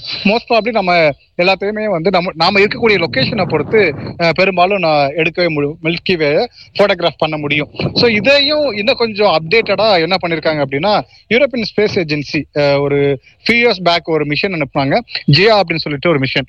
இந்த மிஷன்ல வந்து என்னன்னா, மில்கி வேயை 3 dimensional வியூல எடுக்கிறதா அந்த மிஷனுடைய மெயின் கான்செப்ட். ஸோ அது வந்து இன்னொன்று அதில் கிடைக்கக்கூடிய டேட்டா எல்லாமே வந்து பப்ளிக்லி அவைலபிள். நீங்களும் அந்த அந்த ஆக்சஸ் நீங்கள் அவங்களுக்கு மெயில் பண்ணி வாங்கணும். இப்போ அவங்களுக்கு வந்து நீங்கள் எந்த இன்ஸ்டியூட்டில் ஒர்க் பண்ணுறீங்க, நீங்கள் என்ன பர்பஸ்க்காக இந்த ரிசர்ச் டேட்டாவை வாங்கிக்க விரும்புறீங்க அப்படின்னு சொல்லிட்டு ஒரு ரீசன் சொல்லி எதர் உங்களுக்கு த்ரூ உங்களுடைய கைடு வழியாவோ அல்லது உங்களுடைய இன்ஸ்டியூஷன் வழியாவோ நீங்கள் மெயில் பண்ணீங்க அப்படின்ற பட்சத்தில் அவங்க உங்களுக்கு அந்த டேட்டா ஆக்சஸ் கொடுப்பாங்க. ஸோ இந்த ஆக்சஸ் வழியா உங்களுடைய உங்கள் கம்ப்யூட்டருக்கு மினிமம் ஒரு 4 GB ரேமும் 320 GB ஹார்ட் டிஸ்க் கெப்பாசிட்டியும் இருந்தது அப்படின்னா நீங்கள் உங்கள் சிஸ்டத்துலேயே நீங்கள் வந்து நம்மளோட மில்கி வே கேலக்ஸியை 3D சிமுலேட் பண்ணலாம் எக்ஸிஸ்டிங் டேட்டா வச்சு. அப்போது பெரும்பாலும் இந்த மாதிரியான மிஷின்ஸில் இப்போ நவ டேஸ் நம்மளால் வந்து மில்கி வே கேலக்ஸியை ஒரு 3D வியூவில் பார்க்க முடியும் அப்படின்னு சொல்கிறாங்க. ஏன்னா நம்மகிட்ட வந்து பிளென்டி ஆஃப் டேட்டா கிடைக்குது, ரேடியோ ஸ்பெக்ட்ரம் கிடைக்குது, அண்ட் விசிபிள் ஸ்பெக்ட்ரம், ஐஆர்ல பார்க்குறாங்க, எக்ஸ்ரேல ஸ்பெக்ட்ரம்ல பார்க்குறாங்க, இப்படி மல்டிவேவ் லெங்த் அஸ்ட்ரானமி கான்செப்டும் இருக்கு, அண்ட் ரீசெண்ட் டேஸ்ல வந்து கிராவிடேஷனல் வேவ் கான்செப்டும் ஆட் ஆயிருக்கு. இப்படின்ற பட்சத்தில் நம்மளால வந்து மில்கிவேயை ஒரு 50 வருஷத்துக்கு முன்னாடி ஒரு மில்கிவே நம்ம ஹோஸ்டா இருக்கக்கூடிய மில்கிவேயை 3D பார்க்கறது இயலாத விஷயம். இப்போ ஸ்பேஸ்ல இருக்கக்கூடிய டெலஸ்கோப்ஸ் அண்ட் அதர் இன்ஸ்ட்ருமெண்ட்ஸ் இருக்கிற காரணத்தினால நம்மளால 3D பார்க்கறது ரொம்பவே சாத்தியம். Thank you, sir. And also, இப்போ இருக்கக்கூடிய இன்னும் கொஞ்சம் லைட்டாக ஆட் பண்ணிக்கிற ஒரே ஒரு விஷயம் என்னன்னா, எர்த்ல வந்து பார்த்தீங்கன்னா எர்த்ல அரௌண்ட் த எர்த் நம்ம கிட்ட வந்து அப்சர்வேட்டரிஸ் இருக்கு. அந்த அப்சர்வேட்டரிஸ்ல வந்து அவங்க வந்து ஒரு மாதிரி ஒரு கலெக்டிவ் இமேஜிங் எடுப்பாங்க. ஏதாவது ஒரே ஒரு டெலஸ்கோப் வந்து ஒரே ஒரு டெலஸ்கோப்னால மட்டும் என்டையர் மில்கி வே வந்து அவங்க இது பண்ண மாட்டாங்க. நிறைய அப்சர்வேட்டரிஸ் எல்லாம் சேர்ந்து ஒரு கலெக்டிவ் இமேஜிங் மாதிரி எடுத்து அதை ப்ராசஸ் பண்ணி ஆக்சுவலி வந்து இப்போ நம்ம போட்டோ எடுத்தோம்னா நம்மளோட போட்டோ உடனே வந்துடும், அந்த மாதிரி ஈஸி கிடையாது. இது ஆக்சுவலி வந்து ஒரு இமேஜிங் எடுத்து அந்த இமேஜை வந்து ஒன்று சேர்த்துறது, அதை வந்து நாய்ஸ் ரிடக்ஷன் பண்றது, இது ஒரு பெரிய டேட்டா. இந்த டேட்டா ப்ராசஸிங் பயங்கரம், இமேஜ் ப்ராசஸிங் வந்து ஒரு பெரிய ஃபீல்டு. ஸோ அதுல வேலை பார்க்குறவங்க நிறைய இன்ஜினியர்ஸ் அவங்களாம் இருப்பாங்க. ஸோ கடைசியில் அவுட்புட் நம்மளுக்கு வந்து பார்க்க மில்கிவே கேலக்ஸி பார்த்தோம்னா ரொம்ப ரசிக்கிற மாதிரி இருக்கும், பட் அதுக்கான ப்ராசஸ் ஒர்க் வந்து ரொம்ப ஜாஸ்தி இருக்கு. ஸோ நெக்ஸ்ட் கொஸ்டின் வந்து ஆனந்த் அப்படிங்கிறவர் கேட்டிருக்காரு. ஓகே, இல்லை அவர் ஓகே அந்த கொஸ்டின் கேட்டாச்சு. அண்ட் கோவிந்தராஜன் அப்படிங்கிறவர் வந்து ஒரு 5 கொஸ்டின்ஸ் கேட்டிருக்காரு. அதில் வந்து ஃபர்ஸ்ட் கொஸ்டின் பார்த்தீங்கன்னா, பிளாக் ஹோல்ஸ்குள்ள உழுகிற ஆப்ஜெக்ட்ஸ் என்ன ஆகும், அதோட ஃபேட் என்ன. அப்புறம் ரெண்டாவது அது சம்மந்தமாகவே ஒரு எல்லாமே யூனிவர்ஸ் சம்மந்தமாக கொஸ்டின்ஸ் இருக்குது. ஸோ மேபி நம்ம எல்லாமே ஒரேடியா கூட ஒன்னா கூட ஆன்சர் பண்ணிடலாம். ஸோ ஃபர்ஸ்ட் கொஸ்டின் வந்து பிளாக் ஹோல்ஸ்குள்ள உழுகிற ஆப்ஜெக்ட்ஸ் என்ன ஆகும். ரெண்டாவது வந்து யூனிவர்ஸோட பவுண்டரி எதுவரை இருக்கு, அண்ட் நம்மளால வந்து யூனிவர்ஸ் ஃபுல்லா நம்மளால வந்து பார்க்க முடியறது இல்லையா, அது காரணம் என்ன, அதை அந்த எல்லையை மீறி நம்மளால பார்க்க முடியறது இல்லை, அது காரணம் என்னன்னு கேட்டிருக்காரு. அண்ட் ஃபைனலா ஒரு கொஸ்டின் என்ன கேட்டிருக்காருன்னா, அட்டாமிக் தியரி வந்து யூனிவர்ஸ் ஃபுல்லா அப்ளை ஆகுது, அதுக்கான காரணம் என்னன்னு கேட்டிருக்காரு. ஸோ இதை வந்து சார் பிளாக் ஹோல்ஸ் பத்தி ஐ திங்க் நடராஜன் சார் நீங்க ட்ரை பண்ணலாம்னு நினைக்கிறேன். பிளாக் ஹோல் ஓகே, இந்த கொஸ்டினை வந்து ரெண்டு ஆன்சர் பண்ணலாம். ஒரு பார்ட் நான் ஆன்சர் பண்றேன், இன்னொரு பார்ட் நாகேஸ்வரன் அண்ணா ஆன்சர் பண்ணுவாங்க. ஃபர்ஸ்ட் ஆஃப் ஆல் வந்து அவங்க கேட்ட கேள்வி, ஒரு கருந்துளை உள்வாங்கக்கூடிய பருப்பொருட்களினுடைய நிலை என்னவாகும், அதாவது பிளாக் ஹோலுக்குள்ள உள்ள விழுந்ததுன்னா என்னவாகும் அப்படின்னு சொல்லி கேட்குறாங்க. பொதுவாக வந்து நம்ம பிளாக் ஹோலுக்குள்ள இன்டீரியரை நம்ம எப்படி சொல்றோம் அப்படின்னு சொல்லி கேட்டிங்கன்னா, நீங்கள் வெளியில வரைக்கும் நீங்கள் ஸ்பேஸாக இருக்கும். நீங்கள் நம்ம லிவிங் இருக்கக்கூடிய எல்லாமே வந்து ஸ்பேஸ் தான், நம்ம வெளியில வாழ்ந்துட்டு இருக்கிறோம். பிளாக் ஹோலுக்கு உள்ள போயிட்டீங்க அப்படின்னா அந்த கோஆர்டினேட்டை வந்து நீங்க ஸ்பேஸ்ன்னு சொல்ல முடியாது, நீங்கள் வந்து டைம் தான் சொல்ல முடியும். ஏன்னா அதில் உள்ள சில மேத்தமெட்டிக்கல் சேஞ்சஸில் பிளாக் ஹோல்னுடைய இன்டீரியர் கோஆர்டினேட்டர் டைம் கோஆர்டினேட்டர் தான் எடுத்துக்கிறாங்க. இன்ஃபேக்ட் இன்னும் சொல்ல போனால் நீங்கள் கருந்துளைக்கு உள்ளே விழுகிறப்போ நீங்கள் வந்து காலத்தில் தான் பயணிப்பீங்க அப்படின்னு அர்த்தம். ஸோ ஓகே, இப்போ வந்து பிளாக் ஹோலுக்குள்ள ஒரு ஒரு ஒரு ஆப்ஜெக்ட் வந்து உள்ளே விழுகுதுன்னு வச்சுக்கோங்களேன். நீங்கள் வந்து ஃபார் எக்ஸாம்பிள் வந்து ஒரு ஸ்பேஸ்ஷிப்ல நீங்க போயிட்டு இருக்கிறீங்க. இந்த ஸ்பேஸ்ஷிப்ல இருந்து ஒரு சம் மெட்டீரியலை தூக்கி அந்த பிளாக் ஹோலுக்குள்ள உள்ள போயிட்டு நீங்க எஸ்கேப் ஆகி போயிட்டு இருக்கீங்க. இந்த கான்செப்ட் வச்சுக்கோ. இப்போ நீங்க பாத்துக்கிட்டே போறீங்க, நீங்க அந்த அந்த ஆப்ஜெக்ட் எவ்வளவு நேரத்துல உள்ள விழுகுது அப்படின்னு. உங்களுக்கு ஒரு இன்ஃபினைட் டைம் வரைக்குமே உங்களுக்கு என்ன ஆகும்னா, இந்த ஆப்ஜெக்ட் வந்து ஹரைசான இன்னும் கிராஸ் பண்ணல, அந்த கருந்துளைய கிராஸ் பண்ணல அப்படின்னு சொல்லி தெரியும். காரணம் என்னன்னு கேட்டீங்கன்னா, அங்கே டைம் வந்து ரொம்பவே ஸ்லோ ஆயிடும். உங்களுடைய ஃப்ரேம்ல டைம் ஒரு மாதிரி சேஞ்ச் ஆகிட்டு இருக்கும். அதுக்குள்ள பிளாக் ஹோலுக்குள்ள வந்து டைம் வந்து கிட்டத்தட்ட ஸ்லோவாகவே சேஞ்ச் ஆகும். அப்போ ஒரு இன்ஃபினைட் டைமுக்கு அப்புறம், ஒரு முடிவில்லா டயத்துக்கு அப்புறம் நீங்க அதனோட அந்த ஃபீல்டை விட்டு எஸ்கேப் ஆகி வந்துட்டீங்கன்னு வச்சுக்கோங்க. பிளாக் ஹோல் ஃபீல்டை விட்டு எஸ்கேப் ஆகி வந்துட்டீங்க, ஐ மீன் நீங்க உள்ளவே போல உங்க ஆப்ஜெக்ட் தான் உள்ள போயிருக்குது. அப்போ இந்த மெட்டீரியல் உள்ள விழுந்த பொருள் என்ன ஆகும்னா, ரொம்ப டைமுக்கு அப்புறம் கிட்டத்தட்ட வந்து ஒரு லாங் பீரியட் ஆஃப் டைம், நீங்க இமேஜின் பண்ண முடியாத ஒரு லாங் பீரியட் ஆஃப் டைம்ல என்ன ஆகும்னா, இந்த பிளாக் ஹோல் பொதுவாக வந்து இந்த பிளாக் ஹோல் அப்படியே இருக்காது, ஒரு காலகட்டத்துக்கு அப்புறம் சுருங்க ஆரம்பிக்கும். அப்படி சுருங்க ஆரம்பிக்கப்போ உள்ள விழுந்த ஆப்ஜெக்ட்லாம் என்ன ஆகும்னு கேட்டிங்கன்னா, ரேடியேஷனாக எமிட் ஆகும். அந்த ரேடியேஷனை தான் ஹாக்கிங் கண்டுபிடிச்சாரு. அதுக்கு பேரு தான் ஹாக்கிங் ரேடியேஷன் அப்படின்னு சொல்லி சொல்லுவாங்க. ரொம்ப நாள்பட்ட நாட்களுக்கு அப்புறம் தான், கிட்டத்தட்ட சில பேர் என்ன சொல்றாங்கன்னா, ஒரு பிளாக் ஹோல்ல இருந்து first black hole radiation, Hawking radiation emit ஆகிறதுக்கான வருஷம் வந்து கிட்டத்தட்ட பிரபஞ்சத்தினுடைய வயசோட கூட இருக்கும் அப்படின்லாம் கூட சொல்றாங்க. ஸோ அவ்வளோ லாங் பீரியடுக்கு அப்புறம் என்ன ஆகும்னு கேட்டீங்கன்னா, இந்த ஆப்ஜெக்ட் வந்து ரேடியேஷனா வெளியில வரும். பட் அந்த ரேடியேஷன் நீங்க வந்து இந்த என்ன பொருள் உள்ள விழுந்தது அப்படின்னு உங்களால வந்து சொல்ல முடியாது. ஸோ சம்ஹவ் ஒரு காம்ப்ளிகேட்டட் ரேடியேஷனா தான் இருக்கும். இது ஒண்ணு. அடுத்து வந்து அவர் என்ன சொல்றாருன்னா, பொருண்மை மாதா விதிப்படி எந்த நிலையில் இது தம்மை கரைத்து கொள்ளும் அப்படின்னு சொல்றாரு. ஸோ ஆக்சுவலா வந்து நீங்க பிளாக் ஹோலுக்குள்ள ஒரு மெட்டீரியல் நீங்க உள்ள போட்டதுக்கு அப்புறமே அதனுடைய அந்த சேஞ்சஸ் வந்து அதனுடைய என்ட்ரோப்பில சேஞ்ச் இருக்கும். ஸோ நம்ம என்ட்ரோப்பின்னு சொல்றது அதனுடைய பிளாக் ஹோலுடைய ஏரியா தான். இதை பத்தி வந்து ஹிலால் சார் ஒரு த்ரெட் கூட எழுதியிருந்தார், ஒரு ஃபியூ டேஸ் பேக் கூட எழுதியிருந்தார். அதாவது வந்து நீங்க பிளாக் ஹோலுக்குள்ள ஒரு ஆப்ஜெக்டை போடுறீங்க, அதனுடைய ஏரியா சேஞ்ச் ஆயிருது, ஸோ அதனுடைய என்ட்ரோபி சேஞ்ச் ஆயிருது. இது நடக்கிறதுக்கு வந்து ஒரு long period of time change ஆகும். அண்ட் இது வந்து ஆற்றல் அழிவின்மை விதியின்படி ரொம்பவே சரிதான். ஸோ அது வந்து நீங்க ஒரு ஃபார்ம் ஆஃப் எனர்ஜில இருந்து இன்னொரு ஃபார்ம் ஆஃப் எனர்ஜிக்கு கன்வெர்ட் ஆகிட்டே இருக்குது ஆஃப்டர் லாங் டைம். அதே மாதிரி வந்து இதுல மற்ற குவான்டிட்டிஸையும் வந்து கன்சர்வ் ஆகிட்டு இருக்குது அப்படின்னு தான் சொல்றாங்க. அதுக்கடுத்து வந்து பிரபஞ்சத்தினுடைய எல்லை அப்படின்றத போடுறதுக்கு முன்னாடி கருந்துளைக்குள்ள உள்ள விழுகக்கூடிய பொருட்களினுடைய தன்மை என்ன ஆகும் அப்படின்றத நாகேஸ்வரன் கொஞ்சம் எக்ஸ்பிளைன் பண்ணீங்கன்னா நல்லா இருக்குங்க.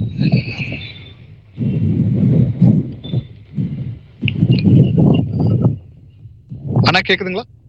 ஹலோ. இது ஆக்சுவலி என்ன, பிரபஞ்சத்தின் எல்லை எதுவரையா? இல்ல சார், பிரபஞ்சத்தின் பிளாக் ஹோலுக்குள்ள உள்ள விழுகக்கூடிய ஆப்ஜெக்ட் என்னவாகும்? ஓகே, ஜெனரலா பிளாக் ஹோலுக்குள்ள விழுந்த பின்னாடி அது வந்து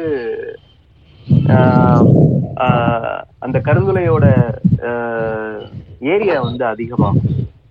ஜென்ரலா எந்த ஒரு பொருளும் வந்து கருந்துளைக்குள்ள விழுந்துருச்சு அப்படின்னு கேட்டீங்கன்னா, அது வந்து என்ன ஆகும்னா, அதோட பரப்பளவு வந்து அதோட மேற்பரப்பு வந்து அதிகமாகும்.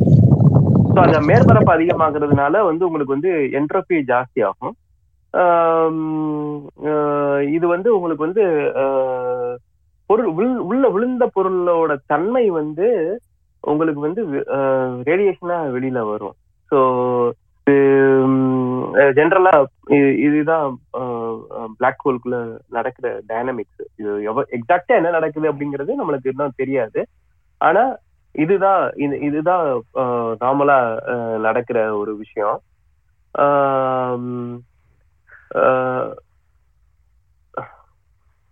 வேற என்ன ஆட் பண்ணி கேட்டுமா ஈஸ்வர்?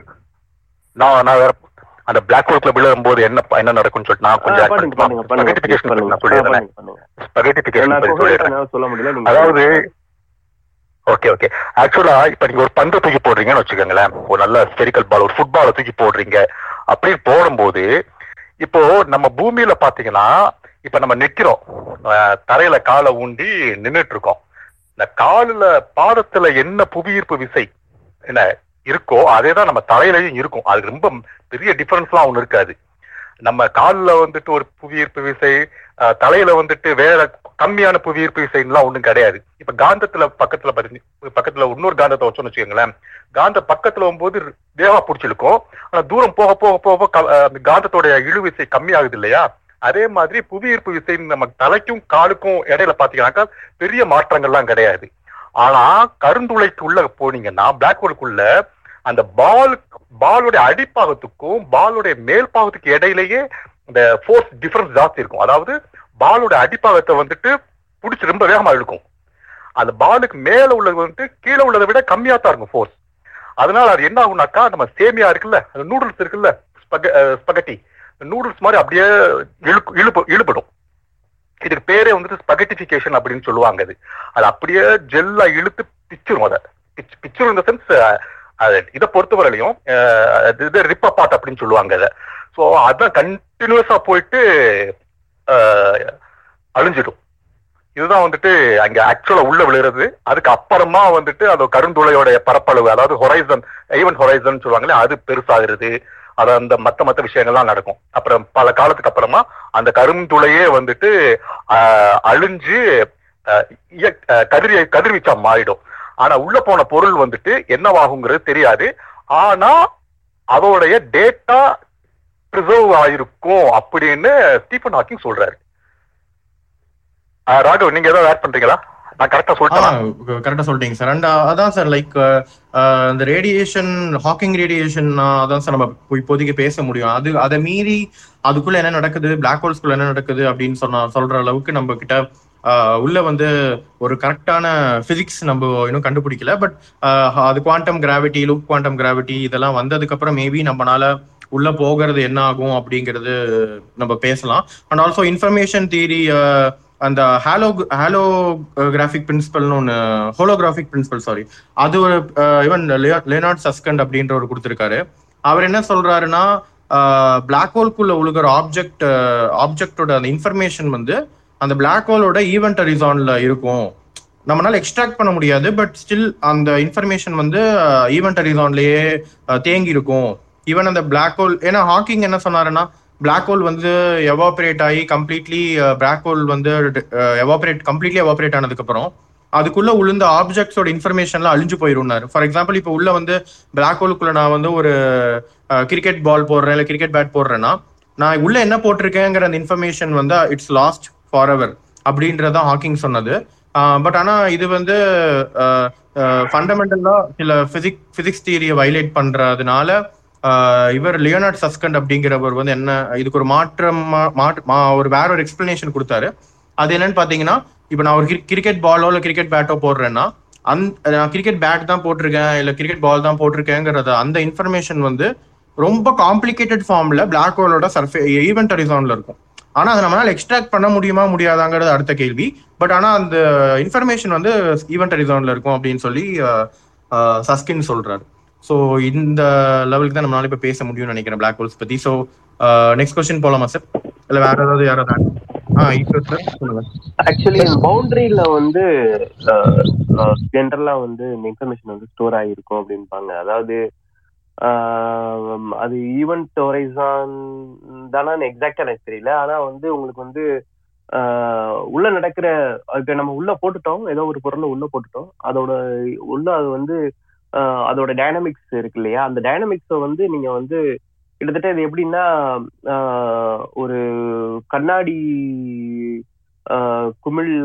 குமிழுக்குள்ள வந்து ஒரு ஈ பறக்குதுன்னு வைங்களேன், அதை நீங்க வந்து பாக்குறத வந்து அந்த கண்ணாடி குமிழ்ல இருக்கிற அந்த அந்த ப்ரொஜெக்ஷன் வழியா தான் நீங்க பாப்பீங்க. பார்க்கும்போதே வந்து அந்த கண்ணாடி குமிழோட அந்த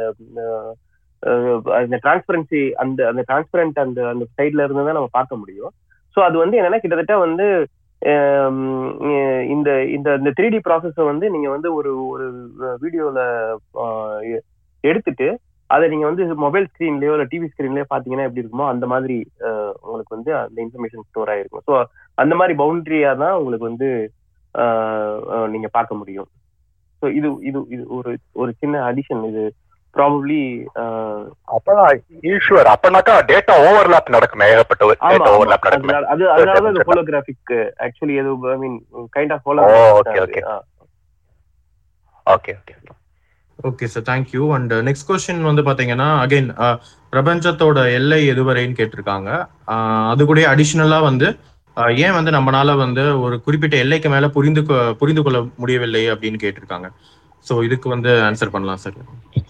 பிரபஞ்சத்தினுடைய எல்லை அப்படின்றத வந்து நம்ம எப்படி வரையறுக்கிறோம் அப்படின்னா, நம்முடைய அப்சர்வபிள் லிமிட்டை தான் நம்ம வந்து நம்முடைய கிட்டத்தட்ட பிரபஞ்சத்தினுடைய ஈவெண்ட் ஹொரைசான் அப்படின்ற மாதிரி நம்ம வரையறுத்துக்கிறோம், அல்லது நம்முடைய எல்லை.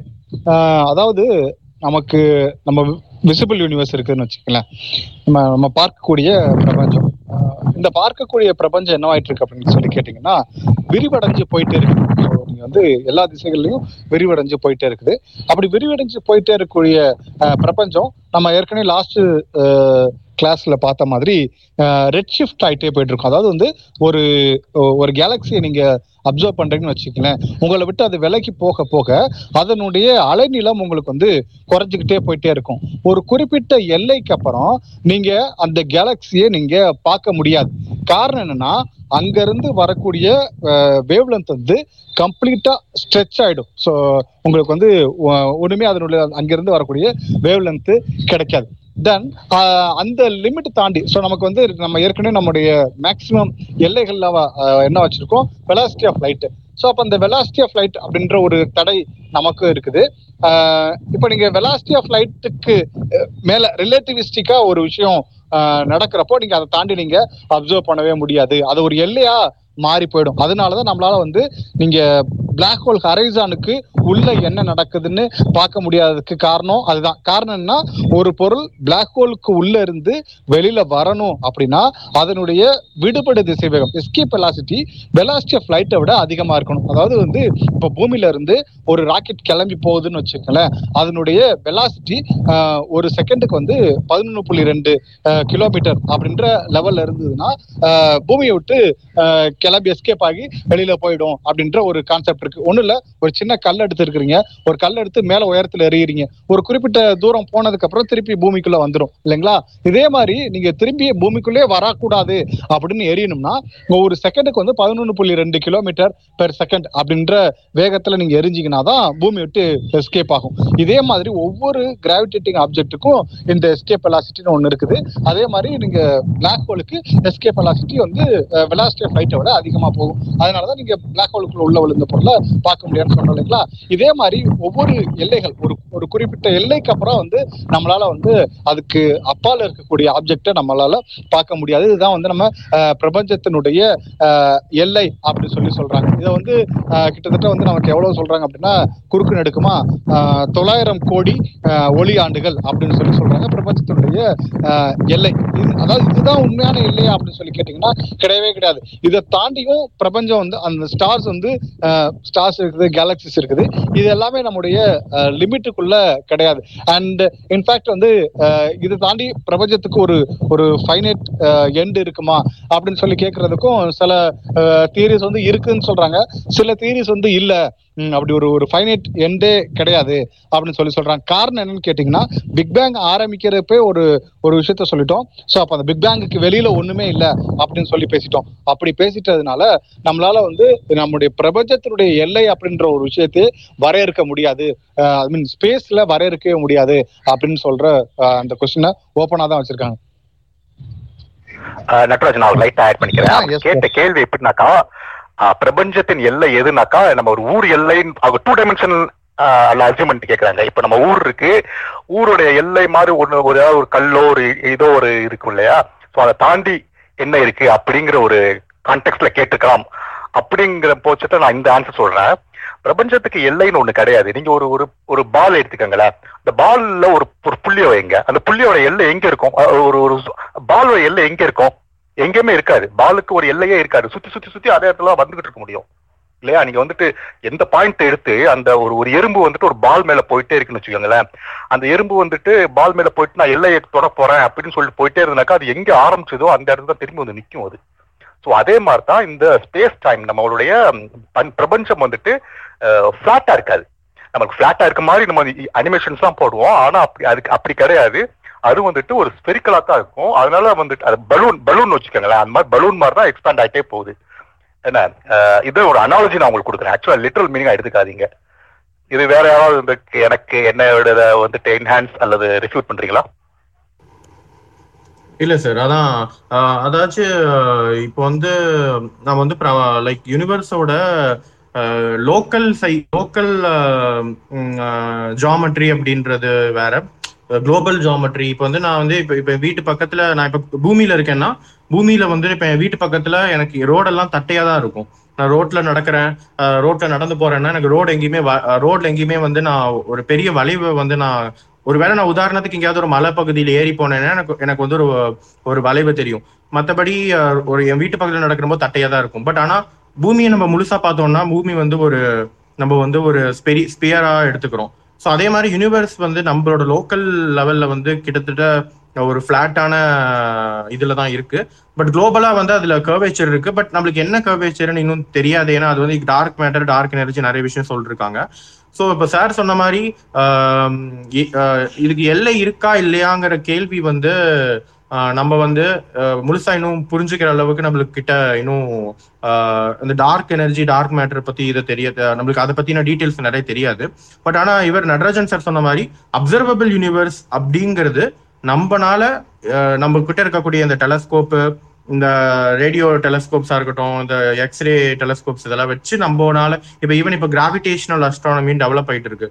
ஸோ இதெல்லாம் வச்சு நம்மளுக்கு நம்ம ஒரு வரைவு வச்சிருக்கோம், இந்த அளவுக்கு நம்ம யூனிவர்ஸ் பெருசா இருக்கும். அது லைக் சார் சொன்ன மாதிரி 90 பில்லியன் லைட் இயர்ஸ்ன்னு நினைக்கிறேன். ஸோ 92 பில்லியன் லைட் இயர்ஸ் தான் அதோட டயாமீட்டர்.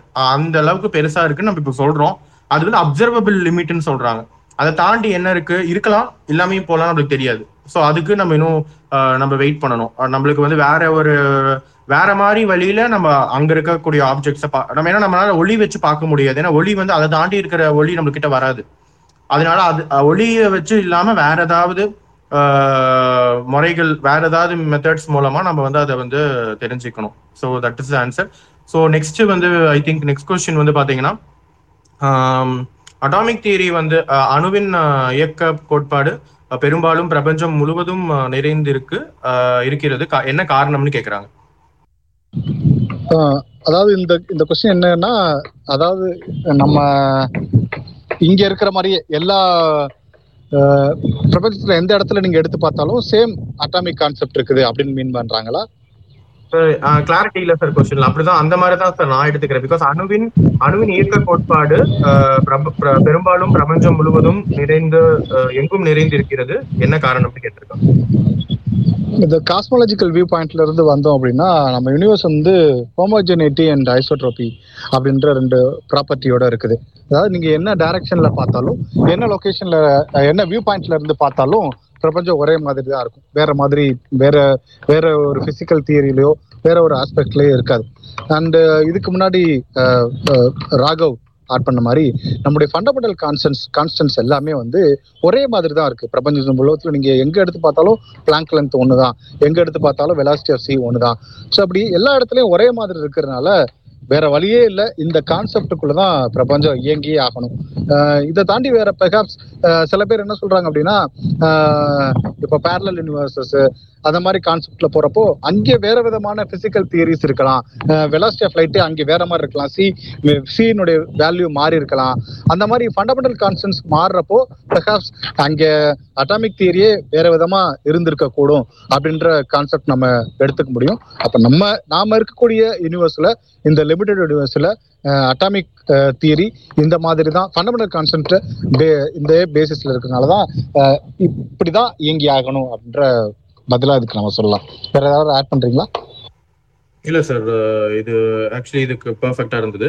சோ நெக்ஸ்ட் ஆக்சுவலி நம்ம இப்போ 10 கொஸ்டின்ஸ் எடுத்திருக்கோம். ஸோ மேபி இப்போ நம்ம லைவா கொஸ்டின்ஸ் எடுத்துக்கலாம். இப்போ இங்க லிசனர்ஸ்ல இருக்கிறவங்க, நீங்க உங்களை யாருக்காவது கொஸ்டின்ஸ் இருந்ததுன்னா நீங்க கண்டிப்பா ரிக்வஸ்ட் கொடுத்து மேல நீங்க உங்க கொஸ்டின்ஸை கேட்கலாம். ஸோ அந்த ஈஸ்வர் சார், உங்களுக்கு நீங்க ஸ்பீக்கருக்கு வாங்க சார். உங்களுக்கு தெரியாம இதாயிருச்சு, லிசனருக்கு போயிட்டீங்க. ஸோ நான் உங்களுக்கு ஸ்பீக்கர் ரிக்வஸ்ட் கொடுத்துருக்கேன். ஸோ நீங்களும் ஸ்பீக்கருக்கு வாங்க. யாரோ போ அப்படின்னு சொல்லிட்டு ஒருத்தர் கேட்டிருக்காரு, உள்ள வந்திருக்காரா? ஹலோ, ஒருத்தர்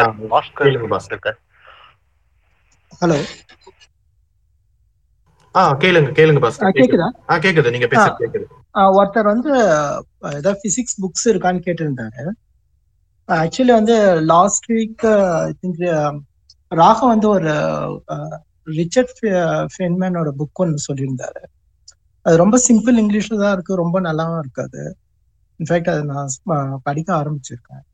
okay, the character of physical law சொல்றீங்களா? Actually, on the website is directly starting from chapter 1 and start out. Okay, okay. Asking, okay, Richard Feynman lectures, சொல்றீங்க. Lectures, ஆமா ஆமா. Okay, okay. அது வந்து அது of course அது கண்டிப்பா இல்லனா அதோட descriptionல I mean நான் ஷேர் பண்ற லிங்க் ஷேர் பண்றேன். அது டிஜிட்டல் வெர்ஷன் இருக்கு and also audio version இருக்கு. அது ரிச்சர்ட் ஃபேமனோட லெக்சர்ஸ் எல்லாமே, ஃபிசிக்ஸ் லெக்சர்ஸ் எல்லாமே இருக்கும். அண்ட் கண்டிப்பா நீங்க எல்லாம் அதை ட்ரை பண்ணி பார்க்கலாம். அது உங்களுக்கு ஒரு நல்ல எக்ஸ்பீரியன்ஸ் இருக்கும் சப்ஜெக்ட்ல. பாஸ்கர் சொன்ன மாதிரி அந்த புக்குல ஃபெய்ன்மேன் புக்கு எல்லா புக்குமே சிம்பிளான இங்கிலீஷ்ல தான் இருக்கும், ரொம்ப காம்ப்ளிகேஷன்லாம் இருக்காது. அதுல ஃபெய்ன்மேனுடைய அந்த லெக்சர்ஸும் சரி, அவரோட are you joking mister Feynman அப்படின்னு இன்னொரு புக் இருக்குது, அது இன்னும் சூப்பராக இருக்கும். பட் அதோட பர்சனலோட லைஃபோட சேர்ந்து வரும், அது நல்லா இருக்கும் டிராவல் பண்றதுக்கு. அது ஒன்று. இன்னொரு வந்து கோவிந்தராஜன் சொல்லிட்டு இன்னொரு கொஸ்டின் கேட்டிருக்காரு, இந்த கலைக்கதிர் அப்படின்னு ஒரு மாத இதழ் பத்தி ஏதோ கேட்காரு. யாருக்காவது தெரியுமா இந்த கலைக்கதிர்? ஏதோ மாத இதழ் வருதான். அது இப்ப என்ன ஆயிட்டு இருக்கு? முன்னாடி வந்துட்டு கோயம்புத்தூர்ல வந்தது அப்படின்னு சொல்லியிருந்தாரு, இப்ப வந்துட்டு இருக்கா அப்படின்னு கேட்கிறாரு. யாராவது தெரிஞ்சதுனாக்கா எனக்கு ஆன்சர் பண்ணுங்க. அந்த கலைக்கதிர் மாத இதழ் அவ்வளவுதான். அடுத்த என்ன இன்னொன்னு, லாஸ்ட் வீக் நான் வந்து ஒரு செர்னோபில் மினி சீரீஸ் ஒன்று பார்த்தேன், அது ரொம்பவே நல்லா இருந்தது. எத்தனை பேர் பார்த்திருக்கீங்கன்னு தெரியாது. அது ஹாட்ஸ்டார்ல இருக்குறத சொல்றீங்களா? ஹாட்ஸ்டார்ல இருக்குறத தான சொல்றீங்க? அந்த HBO ஓட. Okay okay fine. Mini series HBO ஓட சீரிஸ் சார். அது மினி சீரிஸ், அது ரொம்பவே நல்லா இருந்தது. அது வந்து ஒரு ஹியூமன் எரர்ல வந்து அந்த ஆக்சிடென்ட் எப்படி ஆச்சு அப்படின்னு சொல்லியிருந்தாங்க. இப்போ வந்து கல்பாக்கத்துல வந்து இன்னொரு 2 ரியாக்டர் போட போறாங்க. தமிழ்நாட்டுல கல்பாக்கத்துல இருக்கு, கூடங்குளத்துல இருக்கு. அது மாதிரி ஒரு ஆக்சிடென்ட் வந்து இஸ் இட் பாசிபிளா இப்ப இருக்கிற சிச்சுவேஷன்ல, இப்ப இருக்கிற டெக்னாலஜில வந்து இப்ப பாசிபிளா? அது இல்ல. ஆக்சுவலி என்னோட நான் ஒரே ஒரு பாயிண்ட் ஆட் பண்ணிக்கிறேன். செர்னோபில் வந்து ஹியூமன் எரர் நம்ம சொல்லலாம். அதை விட ரொம்ப ஒரு விஷயம் என்னன்னா, அந்த நீங்க சீரீஸ்ல பாத்துருந்தீங்கன்னா தெரிஞ்சிருக்கும், அங்க வந்து லைக் அது பின்னாடி ஒரு பாலிடிக்ஸ் இருக்கு. எங்கேயுமே வந்து சயின்டிஸ்ட், ஓகே சயின்டிஸ்ட் நான் தப்பு பண்ண மாட்டாங்கன்னு சொல்லலை, பட் பொலிட்டிக்கலான ரீசன் தான் நான் அந்த சீரீஸ் பார்த்துருந்தேன். ஸோ பொலிட்டிக்கலான ரீசன் நான் தான் பார்க்குறேன், பணத்துக்காக அண்ட் சீக்கிரமாக வந்து ஒரு டெஸ்ட்டை முடிச்சாகணும், முடிச்சு அப்ரூவல் வாங்கணுங்கிறதுக்காக பண்ணது தான். ஸோ இப்போ நம்ம வந்து அந்த மிஸ்டேக்ஸ் எல்லாம் பண்ணாமல் இருந்தோம்னா டெக்னாலஜிக்கலா ரொம்ப நியூக்ளியர் ரியாக்டர்ஸ் எல்லாமே ரொம்ப சேஃபா தான் இருக்கு. அதோட ஷட் டவுன் எல்லாமே வந்து சேஃபான இதுல தான் இருக்கு. நம்ம மக்கள் வந்து அதான் சொல்றேன், நம்ம விஞ்ஞானிகளும் சரி அண்ட் அரசியல்வாதிகளும் எந்த ஒரு இதுவும் பண்ணாம இருந்தோம்னா கண்டிப்பா நியூக்ளியர் ரியாக்டர்ஸ் வந்து சேஃபான ஒரு விஷயம் தான். இது வந்து என்னோட கருத்து. Thank you sir. ஹலோ, என் பேர் பாலகிருஷ்ணன். நான் பேச கேக்குதா? கேக்குது கேக்குது, சொல்லுங்க Balakrishnan. Okay, sorry it's noisy, நான் ஆட்டோல போயிட்டு இருக்கேன். எனிவே, இப்போ வந்து சோலார் சிஸ்டம் இருக்கு இல்லைங்களா, வந்து அவுட் அந்த ஏரியால தப்பா எடுத்துக்காதீங்க,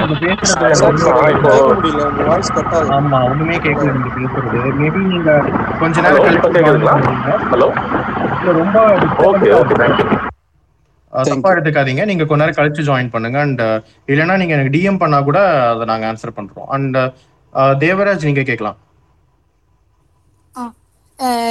இப்போ வந்து நியூக்ளியர் ரியாக்டர்ஸ் பத்தி நீங்க சொன்னீங்கல்ல, அதை பத்தின ஒரு ஃபேக்டை மட்டும் நான் சொல்லிக்கிறேன்.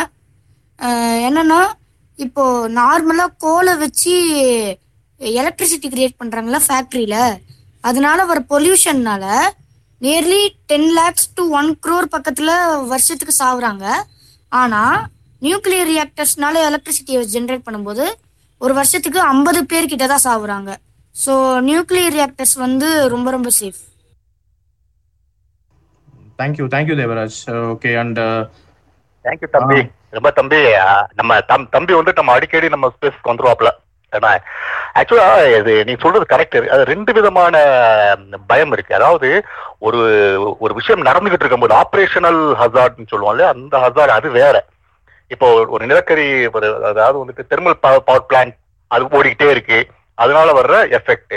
நியூக்ளியர் பவர் பிளான்ட் ஓடிக்கிட்டு இருக்குது, அதனால வர்ற எஃபெக்ட். இதைத்தான் நீங்க கம்பேர் பண்ணீங்க.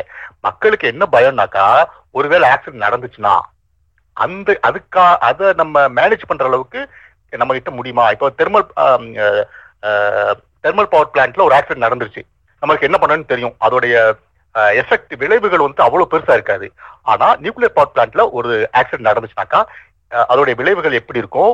அது விளைவு பயங்கரமா இருக்கும். அதுல இருந்து நம்ம தப்பிக்க முடியுமா? அதுல இருந்து நம்ம எப்படி நம்மளை காப்பாத்திக்கிறதுங்கிற கைட்லைன்ஸ் அதை பேஸ் பண்ணி தான் அவர் கொஸ்டின் கேட்டிருந்தாரு. யாரோ ஒரு கொஸ்டின் கேட்டிருந்தாரு இல்லையா, அதை பேஸ் பண்ணி தான். பட் உங்களுடைய தகவல் சூப்பர் தகவல். தெர்மல் பவர் பிளான்ட்ல அவ்வளவு மக்கள் பாதிக்கப்படுறாங்க, நியூக்ளியர் பவர் பிளான்ட்ல அவ்வளவு கிடையாது அப்படிங்கிற தகவல் நல்ல தகவல். நன்றி தம்பி. Thank you thank you thank you. And also இன்னொன்னு என்னன்னா, நியூக்ளியர் ரியாக்டர்ஸ் பொறுத்த வரைக்கும் அது ப்ராப்பரான அந்த ப்ரோட்டோடைப் ஸ்டேஜ் தாண்டி டெஸ்டிங், இவ்வளோ டெஸ்டிங்னு இருக்கு, அதை முடிச்சுட்டு நம்ம இதுக்கு யூஸ் பண்ணோம்னா எந்த பிரச்சனையும் இருக்காது. இந்த செர்னோபில்ல அவங்க கம்ப்ளீட்டா டெஸ்ட் கம்ப்ளீட் பண்றதுக்கு முன்னாடியே அதோட பவரை ரைஸ் பண்ணாங்க. அதுவும் கிராஃபைட் யூஸ் பண்ணியிருந்தாங்க. ஸோ அது இப்போ நம்ம யாரும் யூஸ் பண்றது கிடையாது. அந்த RBMK ரியாக்டர்ஸ் நம்ம யூஸ் பண்றது கிடையாது. ஸோ இப்போ நம்ம யூஸ் பண்ற ரியாக்டர்ஸ் சேஃப். அண்ட் திங்க் என்னன்னா, இதுலயும் நான் 100% நம்ம சொல்ல முடியாது. அகெயின் இதுல விளைவுகள் இருக்கலாம்.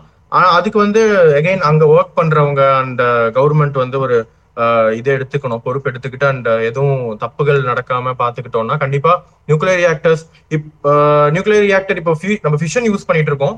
இன்னும் ஃபியூஷன் வந்துருச்சுன்னா இன்னுமே எஃபிஷியன்ட். அண்ட் இப்போ யூகேல கூட இப்போ ரீசெண்டா ஒரு பிரேக் த்ரூ நடந்திருக்கு. எஃபிஷியன்சி இன்க்ரீஸ் பண்ணியிருக்காங்க. ஸோ அந்த இது நடைமுறைக்கு வந்ததுன்னா நம்மளுக்கு இன்னுமே நிறைய இந்த பவர் இஷ்யூஸ் இதெல்லாமே நம்மளால ஒரு நல்ல முறையா கையாள முடியும். ஓகே, ஸோ அடுத்து யாராவது கேள்வி இருந்தா கேட்கலாம். அது வரைக்கும் 2045 to 50 ஆயிடும் ராகு. ஆமா சார். பட் ஆனா இப்போ ஒரு காம்பாக்ட் லெவல் ரீச் பண்ணிருக்காங்க. கமர்ஷியலா அதை கொண்டு வரதுக்கு அண்ட் இது பண்றதுக்கு இன்னும் டைம் கண்டிப்பா எடுக்கும். Hello sir. சொல்லுங்க. டெக்னாலஜி நிறைய இம்ப்ரூவ் ஆயிடுச்சு. பட் ஆனா ரீசென்ட்ல ஒரு ஜப்பான்ல ஒரு சுனாமி வந்த போது ஒரு இதே மாதிரி ஒன்னு அஃபெக்ட் ஆச்சு. ஒரு பிளான்ட் ஹலோ சார். அதே மாதிரி இப்ப நமக்கு ஒரு சைக்ளோன் ரொம்ப ஒரு சிவியர் சைக்ளோனோ இல்ல ஒரு சுனாமியோ ஒரு ரொம்ப பெருசா அது இது மாதிரி அஃபெக்ட் பண்ணாது நம்ம பிளான்ஸ். வாய்ப்புகள் இருக்கு நம்மளுக்கு. சுனாமி எவ்வளவு ஃப்ரீக்வெண்டா வருது, கல்பாக்கம் இருக்கிற இடத்துல சுனாமி எவ்வளவு ஃப்ரீக்வெண்டா வரும், அதெல்லாம் ஒரு ஸ்டடி பண்ணி தான் வச்சிருக்காங்க. பட் அது நடந்தா கண்டிப்பா பாதிப்புகள் இருக்கத்தான் செய்யும். அது இல்லைன்னா சொல்ல முடியாது. ஹிரல் சார், நான் ஒன்று சொல்லட்டுங்களா? எல்லாருக்குமே அந்த கேள்விகள் இருக்கு. ஒரு முதல் முறை நிகழ்ந்த நிகழ்வுல இருந்து அதுக்கான பாதுகாப்பு ஏற்பாடுகளை எல்லா விஞ்ஞானமும் அரசாங்கமும் பண்ணிட்டே இருப்பாங்க. இயற்கை நிகழ்வுகளை யாராலும் கணிக்க முடியாது. இப்போதைக்கு இருக்கிற எல்லா சேஃப்டி பிரின்சிபலும் ஃபாலோ பண்ணுவாங்கிறது தான் ஏற்றுக்கொள்ளப்பட்ட உண்மை. உலகம் முழுக்க ஸ்பெகுலேஷனுக்குள்ள போனோம்னா எண்டு கிடையாது. But we will believe the science and the government system which we belong to. They will take careங்கிற ஒரு நம்பிக்கையில தான் எல்லாமே இயங்கிட்டு இருக்கோம். ஸோ நம்ம இந்த அணு உலை பாதுகாப்புக்குள்ள நிறைய நம்ம பேசிட்டோம். So we'll move on to something else. இதுக்குள்ள சிக்கிக்க வேண்டாம். நன்றி. உங்க கேள்விக்கான விடை எடுத்து விட்டால் நீங்க ஸ்பீக்கர்ல இருந்து லிசனிங் போனீங்கன்னா இன்னும் கொஞ்சம் நிறைய பேருக்கு வாய்ப்பு கிடைக்கும். ரொம்ப நன்றி சார். ஒரு சின்ன கேள்வி. கேளுங்க பத்மநாபன், கேளுங்க சார். இப்போ சமீபமா காலத்துக்கு முன்னாடி ஒரு வீடியோ பார்த்தேன், யூடியூப் வீடியோ. அதுல என்னன்னா, நேரம் எப்பயுமே முன்னோக்கி மட்டுமே பயணிக்கக்கூடியது, பின்னோக்கி பயணிக்காதுங்கிறதுக்கு ஒரு விளக்கம் ஒன்று கொடுத்துருந்தாங்க. ஒரு ஆப்ஷன் என்னன்னா, அது பிரபஞ்சம் விரிவடையுது எப்பயுமே, அது எப்பயும் சுருங்கிறது கிடையாது. அதனால ஸ்பேஸ் டைம் வலை எப்பயுமே விரிவடையுது.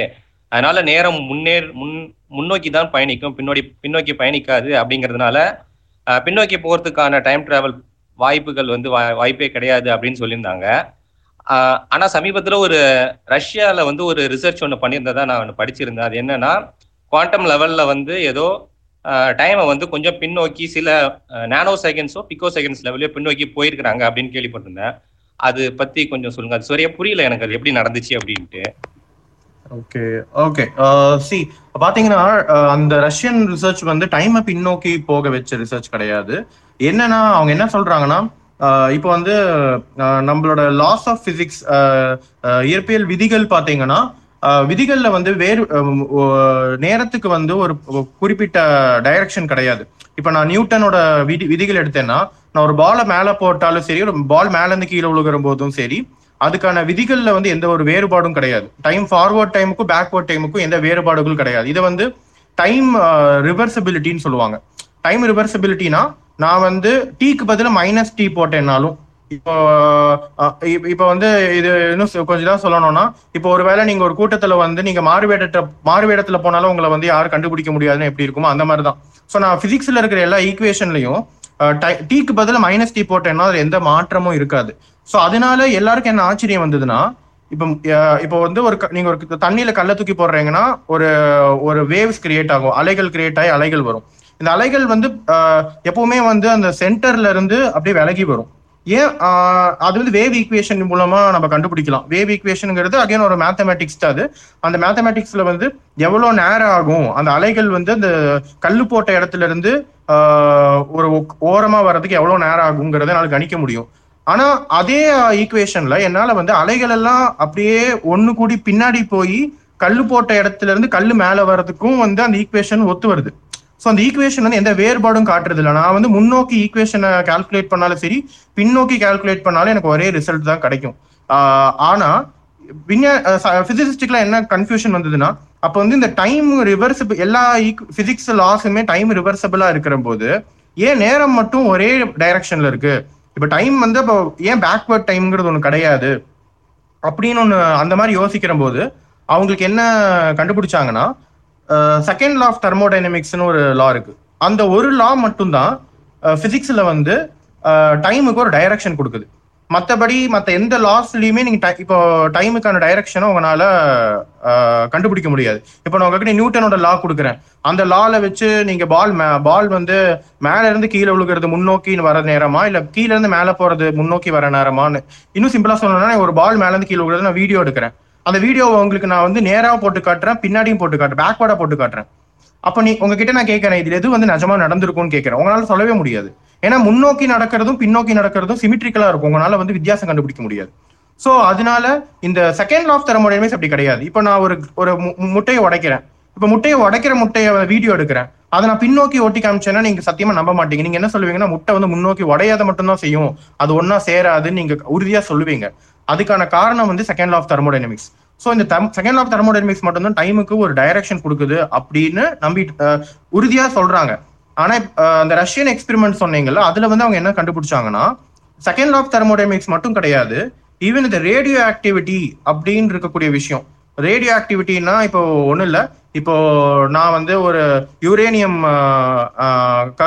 யுரேனியம் ஆட்டம் எடுத்து வைக்கிறேன்னா, அந்த யுரேனியம்ல இருந்து எனக்கு வந்து நியூக்ளியஸ்ல இருந்து ரேடியேஷன் வந்துட்டே இருக்கும், ஆல்ஃபா பீட்டா காமா ரேடியேஷன் வந்துட்டே இருக்கும். ஸோ இதுக்கான காரணம் என்னன்னு சொல்றாங்கன்னா, ரேடியோ ஆக்டிவிட்டி, ஒரு வீக் நியூக்ளியர் ஃபோர்ஸ்ன்னு சொல்றாங்க. இந்த வீக் நியூக்ளியர் ஃபோர்ஸை செயல்படுத்துறதுக்கு ஒரு பார்ட்டிக்கல் இருக்கு. அந்த பார்ட்டிக்கல் பேர் வந்து, இப்போ எப்படி நம்ம ரெண்டு எலக்ட்ரான் வந்து பக்கத்துல வைக்கிறோம்னா ரெண்டு எலக்ட்ரான் வந்து விலகி செல்லுது, ஏன்னா வந்து நம்ம ஆல்ரெடி படிச்சிருக்கோம், ஒரே மாதிரி சார்ஜா இருந்தா விலகும், வேற பாசிட்டிவ் நெகட்டிவா இருந்தா அட்ராக்ட் ஆகும். அப்ப அங்க உள்ள என்னவோ நடக்குது, அது ரெண்டுத்துக்கு நடுவில் எதுவும் நடக்குது. அது என்னன்னா ஃபோட்டான் அப்படின்னு நம்ம ஒன்று சொல்றோம். அந்த ஃபோட்டான் வந்து மாறுறனால இந்த மாதிரி ஃபோர்ஸ் நடக்குதுன்னு சொல்றோம். அதே மாதிரி இந்த வீக் நியூக்ளியர் ஃபோர்ஸுக்கு W+W- போசான் இருக்குங்கிறாங்க. இந்த போசான்ஸ்க்கு வந்து டைம் சிமிட்ரியை பிரேக் பண்ணுது. ஸோ இது எப்படி எடுத்துக்கலாம்னா, இந்த போசான் வந்து முன்னோக்கி, நான் வந்து இப்போ அந்த போசான் போறபோது நான் ஒரு வீடியோ எடுக்கிறேன்னு வச்சுக்கோங்க, அந்த போசான் நான் வீடியோ எடுக்கிற போது அதை நான் பின்னோக்கி அந்த போசானை நான் மூவ் பண்ண வச்சேன்னா எனக்கு வித்தியாசம் தெரியும். இந்த போசான் முன்னோக்கி போகுதா நேரத்துல முன்னோக்கி போகுதா பின்னோக்கி போகுதா எனக்கு வித்தியாசம் கண்டுபிடிக்க முடியும். ஸோ அதை தான் அவங்க கண்டுபிடிச்சாங்க. அண்ட் அதனால இப்போ என்ன சொல்றாங்கன்னா, பேசிக்கலா பிசிக்ஸ்ல ரெண்டு லாஸ் வந்து நேரத்துக்கு டைரக்ஷன் கொடுக்குது. ஒன்னு வந்து செகண்ட் லா ஆஃப் தெர்மோடைனமிக்ஸ், இன்னொன்று வந்து இந்த ரேடியோ ஆக்டிவ் டீகே, இந்த வீக் இன்ட்ராக்ஷன்ங்கிறது. ஸோ இன்னுமே நம்மளுக்கு அடிப்படையான காரணம் தெரியாது, ஏன் வந்து அடிப்படையாக ஏன் வந்து நேரம் வந்து ஒரே ஒரு திசையில தான் பயணிக்குது, ஏன் பின்னாடி நம்மளால நோக்கி போக முடியறது இல்லை அப்படின்ட்டு. ஆனால் டைம் டிராவல் இது வரைக்கும் யாரும் பண்ணது கிடையாது. அதாவது டைம் டிராவல்னா பாஸ்ட்டுக்கு எதுவுமே எந்த ஆப்ஜெக்டையும் நம்ம பாஸ்ட்டுக்கு அனுப்பிச்சதே கிடையாது, இது வரைக்கும் அனுப்பிச்சது கிடையாது. ஒரு ஒரு சின்ன அணுக்கள்ல இருந்து ஒரு குவார்க்கை கூட நம்ம அனுப்பிச்சது கிடையாது. ஏன்னா அது ரொம்ப சாத்தியம் இல்லாத விஷயம்னு என்னை பொறுத்த வரைக்கும். அப்படி அனுப்புறதா இருந்தா அதுக்கு நிறைய மேபி நடராஜன் சார் அதை பத்தி அன்னைக்கு சொல்லியிருந்தாரு, இந்த வார்ம் ஹோல்ஸ் அந்த மாதிரி விஷயங்கள் மூலமா நம்மளால பாஸ்ட்டுக்கு அனுப்ப முடியும். பட் வெறும் வார்ம் ஹோல்ஸ் எல்லாம் இல்லாம ஒரு பொருளை வந்து நம்மளால பின்னோக்கி அனுப்புறதுங்கிறது வந்து எந்த அளவுக்கு சாத்தியம்னு எனக்கு தெரியல. ஓகே, நன்றி சார். அதாவது நீங்க இப்ப அந்த என்ட்ரோபி கான்செப்ட்னாலதான் வந்து நேரம் வந்து முன்னோக்கி போறதுக்கான குறியீடு இருக்குதுன்னு நீங்க சொல்ல வரீங்களா? அதாவது இப்போ ஒண்ணு ஒரு ஆர்டரா இருக்கும், இப்ப வந்து என்ட்ரோபிங்கிற விஷயத்தினாலதான் நேரத்துக்கு ஒரு டைரக்ஷன் இருக்குங்கிற. இப்ப என்ட்ரோபி இல்லைன்னு வச்சுக்கோங்களேன், உங்களுக்கு நேரத்துக்கு டைரக்ஷன் இப்போ உங்களால சொல்ல முடியுது இல்ல, ஒரு முட்டையை உடைச்சா அது வந்து உடஞ்சதான் வாய்ப்பு இருக்கும், அதுவும் சேர்றதுக்கு முடியாதுன்ற உங்க லாஜிக்கா உங்களுக்கு எது சொல்லுது? ஸோ லாஜிக்கா உங்களுக்கு வந்து ஒரு அண்டர்ஸ்டாண்டிங் இருக்கு நம்ம பிரபஞ்சத்தை பத்தி, அந்த அண்டர்ஸ்டாண்டிங் அதுதான் நம்ம என்ட்ரோபின்னு சொல்றோம். ஒரு விஷயம் உடையுதுன்னா அது ஏன் சேர முடியாதுன்ற அந்த என்ட்ரோபி தான் நான் வந்து சொல்றேன், அதுதான் நேரத்துக்கு ஒரு டைரக்ஷன் கொடுக்குதுன்னு நான் சொல்றேன். Okay, thank you sir. Thank you. So next யாராவது கொஸ்டின் கேட்கணுமா? இல்லை நான் வந்து ஆன்லைன் கொஸ்டின்ஸ் படிக்கிட்டா சார்? ஹிலால் சார் என்ன சார் பண்ணலாம்? நெக்ஸ்ட் யார் இது வரைக்கும் நம்ம ஆன்லைன் கொஸ்டின் அப்படி போயிடுவோம், அடுத்த கேள்விக்கு ஸ்கிப் பண்ணிடுவோம். Okay sir, okay. So next question என்ன கேட்டிருக்காங்கன்னா, ஓகே ரிக்வஸ்ட் ஒன்று வந்திருக்கு.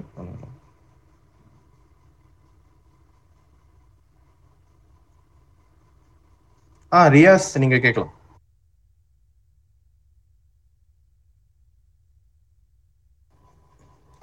கேளுங்க ரியாஸ், கேளுங்க sir. Good evening sir. Hello, good evening. Good evening, சொல்லுங்க சார். அது என்னுடைய கொஸ்டின் என்னன்னா, இந்த குவாண்டம்ல வந்து இந்த பிளாங்க்ஸ் கான்ஸ்டன்ட்ங்கிற விஷயம் வந்து அந்த அந்த குவாண்டம் பிசிக்ஸ் ஃபுல்லாவே வருது. அதுல இந்த 10⁻³⁴ சொல்றாங்க இல்லைங்களா, அதுதான் வேர்ல்டுலே, அதாவது இந்த யூனிவர்ஸ்லேயே இருக்கிறதுலே சின்ன சைஸ் அப்படின்னு சொல்றாங்க, அது கரெக்டுங்களா?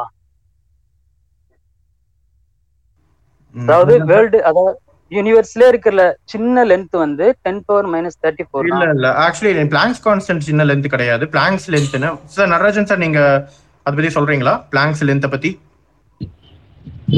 பிளாங்க் லென்த் அப்படின்றது வந்து நம்ம என்ன சொல்றோம்னா, ஒரு லீஸ்ட் பாசிபிள் லென்த் தான். இதுதான் ஆக்சுவலா நம்மளால கால்குலேட் பண்ண முடியாது அல்லது ஆக்சஸ் பண்ணக்கூடிய ஒரு தியரிட்டிக்கல் லென்த்னு சொல்லலாம். இந்த பிளாங்க் லென்த்துக்கு கீழே எந்த விஷயம் இருந்தாலுமே அது ஒரு செல்ஃப் பிளாக் ஹோலாக செயல்படும். இப்போ வந்து நம்ம ஏற்கனவே நமக்கு தெரியும், ஒரு பிளாக் ஹோல்னுடைய ஹரைசானுக்கு உள்ள என்ன நடக்குதுன்றது நமக்கு தெரியவே தெரியாது அப்படின்னு சொல்லிடுறோம் இல்லைங்களா. இந்த பிளாங்க் லென்த்துக்கு கீழே என்ன இருந்தாலும் அது வந்து ஆக்சசபிளாகவே இருக்காது, கால்குலேஷன்ஸ்குள்ளே வராது. அதனாலதான் வந்து நம்மளால வந்து பிளாங்க் லென்த்தை லீஸ்ட் பாசிபிள் லென்த் அப்படின்னு சொல்லிடுறோம் ஃபர்ஸ்ட். அண்ட் இந்த இந்த இந்த பிளாங்க் லென்த்ன்ற ஃபண்டமெண்டல் கான்செப்டை வச்சுதான் பல விஷயங்களை வந்து கட்டமைக்கிறாங்க. உதாரணமா நம்முடைய ஒட்டுமொத்த ஸ்பேஸுமே வந்து இந்த பிளாங்க் லென்த்தால ஆன சின்ன சின்ன கியூபிக் ஸ்ட்ரக்சர்ஸ் தான் அப்படின்ற மாதிரியான கால்குலேஷன்ஸ் குவாண்டம் கிராவிட்டியில போகுது. இப்படி இந்த பிளாங்க் லென்த்தை வந்து இந்த பிளாங்க் லென்த்துக்கு கீழே என்ன இருந்தாலுமே வந்து ஒரு செல்ஃப் பிளாக் ஹோலா தான் இருக்கும். அண்ட் அதுக்கு கீழே விஷயம் இருக்கா அப்படின்னு சொல்லி கேட்டிங்கன்னா, சில கால்குலேஷன்ஸ் என்ன சொல்லுதுன்னா, இந்த பிளாங்க் லென்த்துக்கு கீழே சில ஸ்கேல்ஸ் இருக்குது, அந்த ஸ்கேல்ஸ் சம்ஹவ் அது பெர்ஹாப்ஸ் அது வந்து நம்முடைய ஹிடன் டைமென்ஷன்ஸாக இருக்கலாம்னு சில பேப்பர்ஸ் சொல்கிறாங்க. ஆனால் அது எந்த அளவுக்கு வந்து அக்செப்டபுள்னு இன்னும் தெரியல. பட் பிளாங்க் லென்த்து தான் வந்து லீஸ்ட் பாசிபிள் லென்த்தை வச்சுட்டு நம்முடைய கால்குலேஷன்ஸை பண்ணுறோம். Thank you sir. பேக்கெட் ஆஃப் எனர்ஜின்னு சொல்றோம்ல சார், அப்படின்னு என்ன சார் பேக்கெட் ஆஃப் எனர்ஜி அந்த குவாண்டம்ல? இல்ல சார், பேக்கெட் ஆஃப் எனர்ஜி அப்படினா குவாண்டம் என்னன்னு கேக்குறேன். ஹலோ, ஆக்சுவலாக ஆரியாஸ் வந்துட்டு முன்னாடி என்ன நினச்சிக்கிட்டாங்கன்னா, இப்போ நம்ம ஒரு அடுப்புக்கு பக்கத்தில் போகிறோம், ஏன்னா அடுப்பு பக்கத்தில் போது நம்மளுக்கு வந்துட்டு வெப்பம் தாக்குது நம்மளை. நம்ம வெப்பம் தாக்கும் போது நம்ம என்ன ஃபீலிங் வருதுனாக்கா, அங்கிருந்து ஒரு தொடர்ந்து வந்துட்டு ஒரு கதிர் வந்துட்டு வீச்சுக்கிட்டே இருக்கு தொடர்ந்துனாக்கா. அப்படி ட்ரெயின் ஆஃப்னு சொல்றதை விட நூல் மாதிரி வச்சுக்கோங்களேன், ஒரு நூல் மாதிரி தொடர்ந்து வந்துட்டு நம்மளை மேலப்படுது அப்படின்னு 19th century ஃபர்ஸ்ட் வரைக்கும் அப்படி நினைச்சுக்கிட்டு இருந்தாங்க. அப்பதான் தெரிஞ்சு, அப்போ அது வந்து சில எக்ஸ்பெரிமெண்டோட ஒத்து போகலை. பிளாக் பாடி ரேடியேஷன் அப்படிங்கிற எக்ஸ்பெரிமெண்ட்லாம் செஞ்சாங்க அப்படின்னு ஒத்து போகலை. ஏன் ஒத்து போகலைன்னா, அப்படி தொடர்ந்து வந்து அடிச்சுக்கிட்டு இருந்ததுனாக்கா நீங்க லைட் சுவிட்ச் போட்டாலே வந்துட்டு நீங்க எரிஞ்சிடுவோம். அது வந்து அல்ட்ரா வயலட் கேட்டாஸ்ட்ராஃபி அப்படின்னு சொல்லுவோம். நீங்க லைட்டை ஒரு தீயை பற்ற வச்சாலே இந்த எனர்ஜி மாற மாற மாற வந்துட்டு நம்ம ஃப்ரீக்குவன்சி, அதிக ஃப்ரீக்குவன்சியில் உள்ள எனர்ஜி வந்து நம்ம அழிச்சிடும் அப்படி வந்ததுன்னா. ஆனா அப்படி நடக்க மாட்டேங்குது. நம்ம வாட்டில லைட் போட்டோம், பல்ப் எரிய வைக்கிறோம், தீயை பற்ற வச்சு சமையல் பண்றோம், அந்த மாதிரிலாம் ஒன்றும் நடக்க மாட்டேங்குது அப்படின்னு சொல்லும் போதுதான் ஒரு இப்படி இப்ப தொடர்ந்து வர்றதுதான் பாக்கெட் பாக்கெட்டா வரும். அந்த பாக்கெட்டை இப்ப நீங்க கேட்டீங்க இல்லையா, குவாண்டம் பிளாங்க் கான்ஸ்டன்ட் கேட்டீங்க இல்லையா, அந்த பிளாங்க் கான்ஸ்டன்ட் அளவுக்கு பிளாங்க் அது ஈக்குவல் கிடையாது. அதோடைய அந்த பிளாங்க் கான்ஸ்டன்ட் இன்டு ஃப்ரீக்வன்சி, எவ்வளவு ஃப்ரீக்வன்சி வருதோ அந்த அளவுக்கு வந்துட்டு எனர்ஜி வந்துட்டு மார்பிள் விளையாடுல கோழி குண்டு அந்த மாதிரி வந்துட்டு வருது அப்படின்னு ஒரு முடிவு பண்ணாங்க. ப்ரூஃப் பண்ணல, ஒன்றும் முடிவு பண்ணாங்க. அதுக்கப்புறம் சப்சீக்வெண்டா அவங்க வந்துட்டு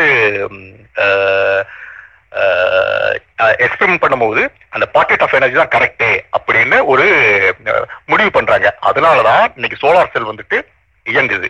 ஒருவேளை அப்படி பாக்கெட் பாக்கெட்டா வரலனாக்கா இன்னைக்கு சோலார் செல் வந்து இயங்குறதுக்கான வாய்ப்பே கிடையாது, நம்பர் ஒன். அதனால ஆக்சுவலா என்ன ஆகுதுனாக்கா, ஒரு பாக்கெட் எனர்ஜி வந்துட்டு சூரிய ஒளியிலிருந்து ஒரு பாக்கெட் எனர்ஜி வந்துட்டு வேகமா வந்துட்டு இதுல படுது. இதுல சோலார் செல்ல உள்ள ஒரு சிலிக்கான்ல கண்டக்ஷன் பேண்ட்ல இருக்கிற எலக்ட்ரான்ல அடிச்சு அந்த எலக்ட்ரானை வந்துட்டு தள்ளி விட்டுருது வெளியில. சோ இது வந்துட்டு கண்டினியூஸா வந்ததுன்னு வச்சுக்கோங்களேன், உங்களுக்கு வந்து எலக்ட்ரானை ஒரு தடவை தள்ளி விட்டுட்டு அப்படி வந்துகிட்டே தான் இருக்கும். அப்ப அடுத்த எலக்ட்ரானை தள்ளி விடுறதுக்கான இன்னொரு பாக்கெட் வராது உங்களுக்கு, புரியுதுங்களா? நீங்க அடுத்தடுத்து வந்துகிட்டே இருக்கிறதுனாலதான் அடுத்தடுத்த அந்த எலக்ட்ரான் ரிலீஸ் நடந்துகிட்டு இருக்குது. ஸோ இதனாலதான் வந்துட்டு பாக்கெட்டா வருது அப்படிங்கிற ஃபர்ஸ்ட் எவிடன்ஸ் வந்துட்டு கண்டுபிடிக்கிறாங்க.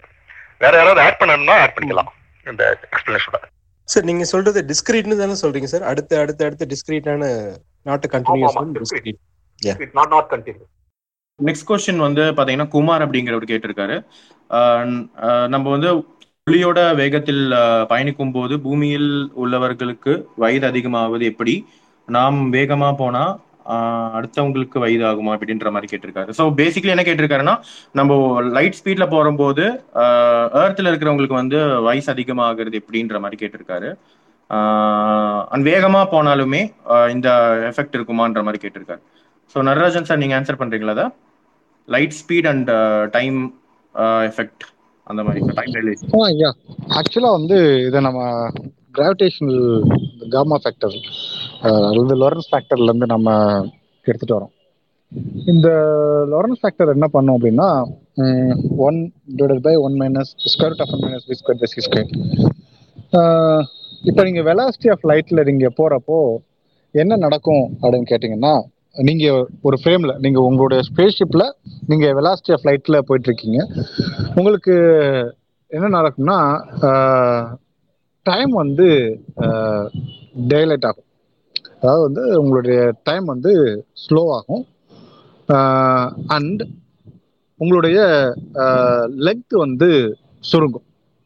ஸோ இப்போ வந்து நீங்கள் ஒரு மீட்டர் அப்படின்னு சொல்லி நீங்கள் உங்களுடைய ரெஸ்ட் ஃப்ரேமில் மெஷர் பண்ணுறது உங்களுடைய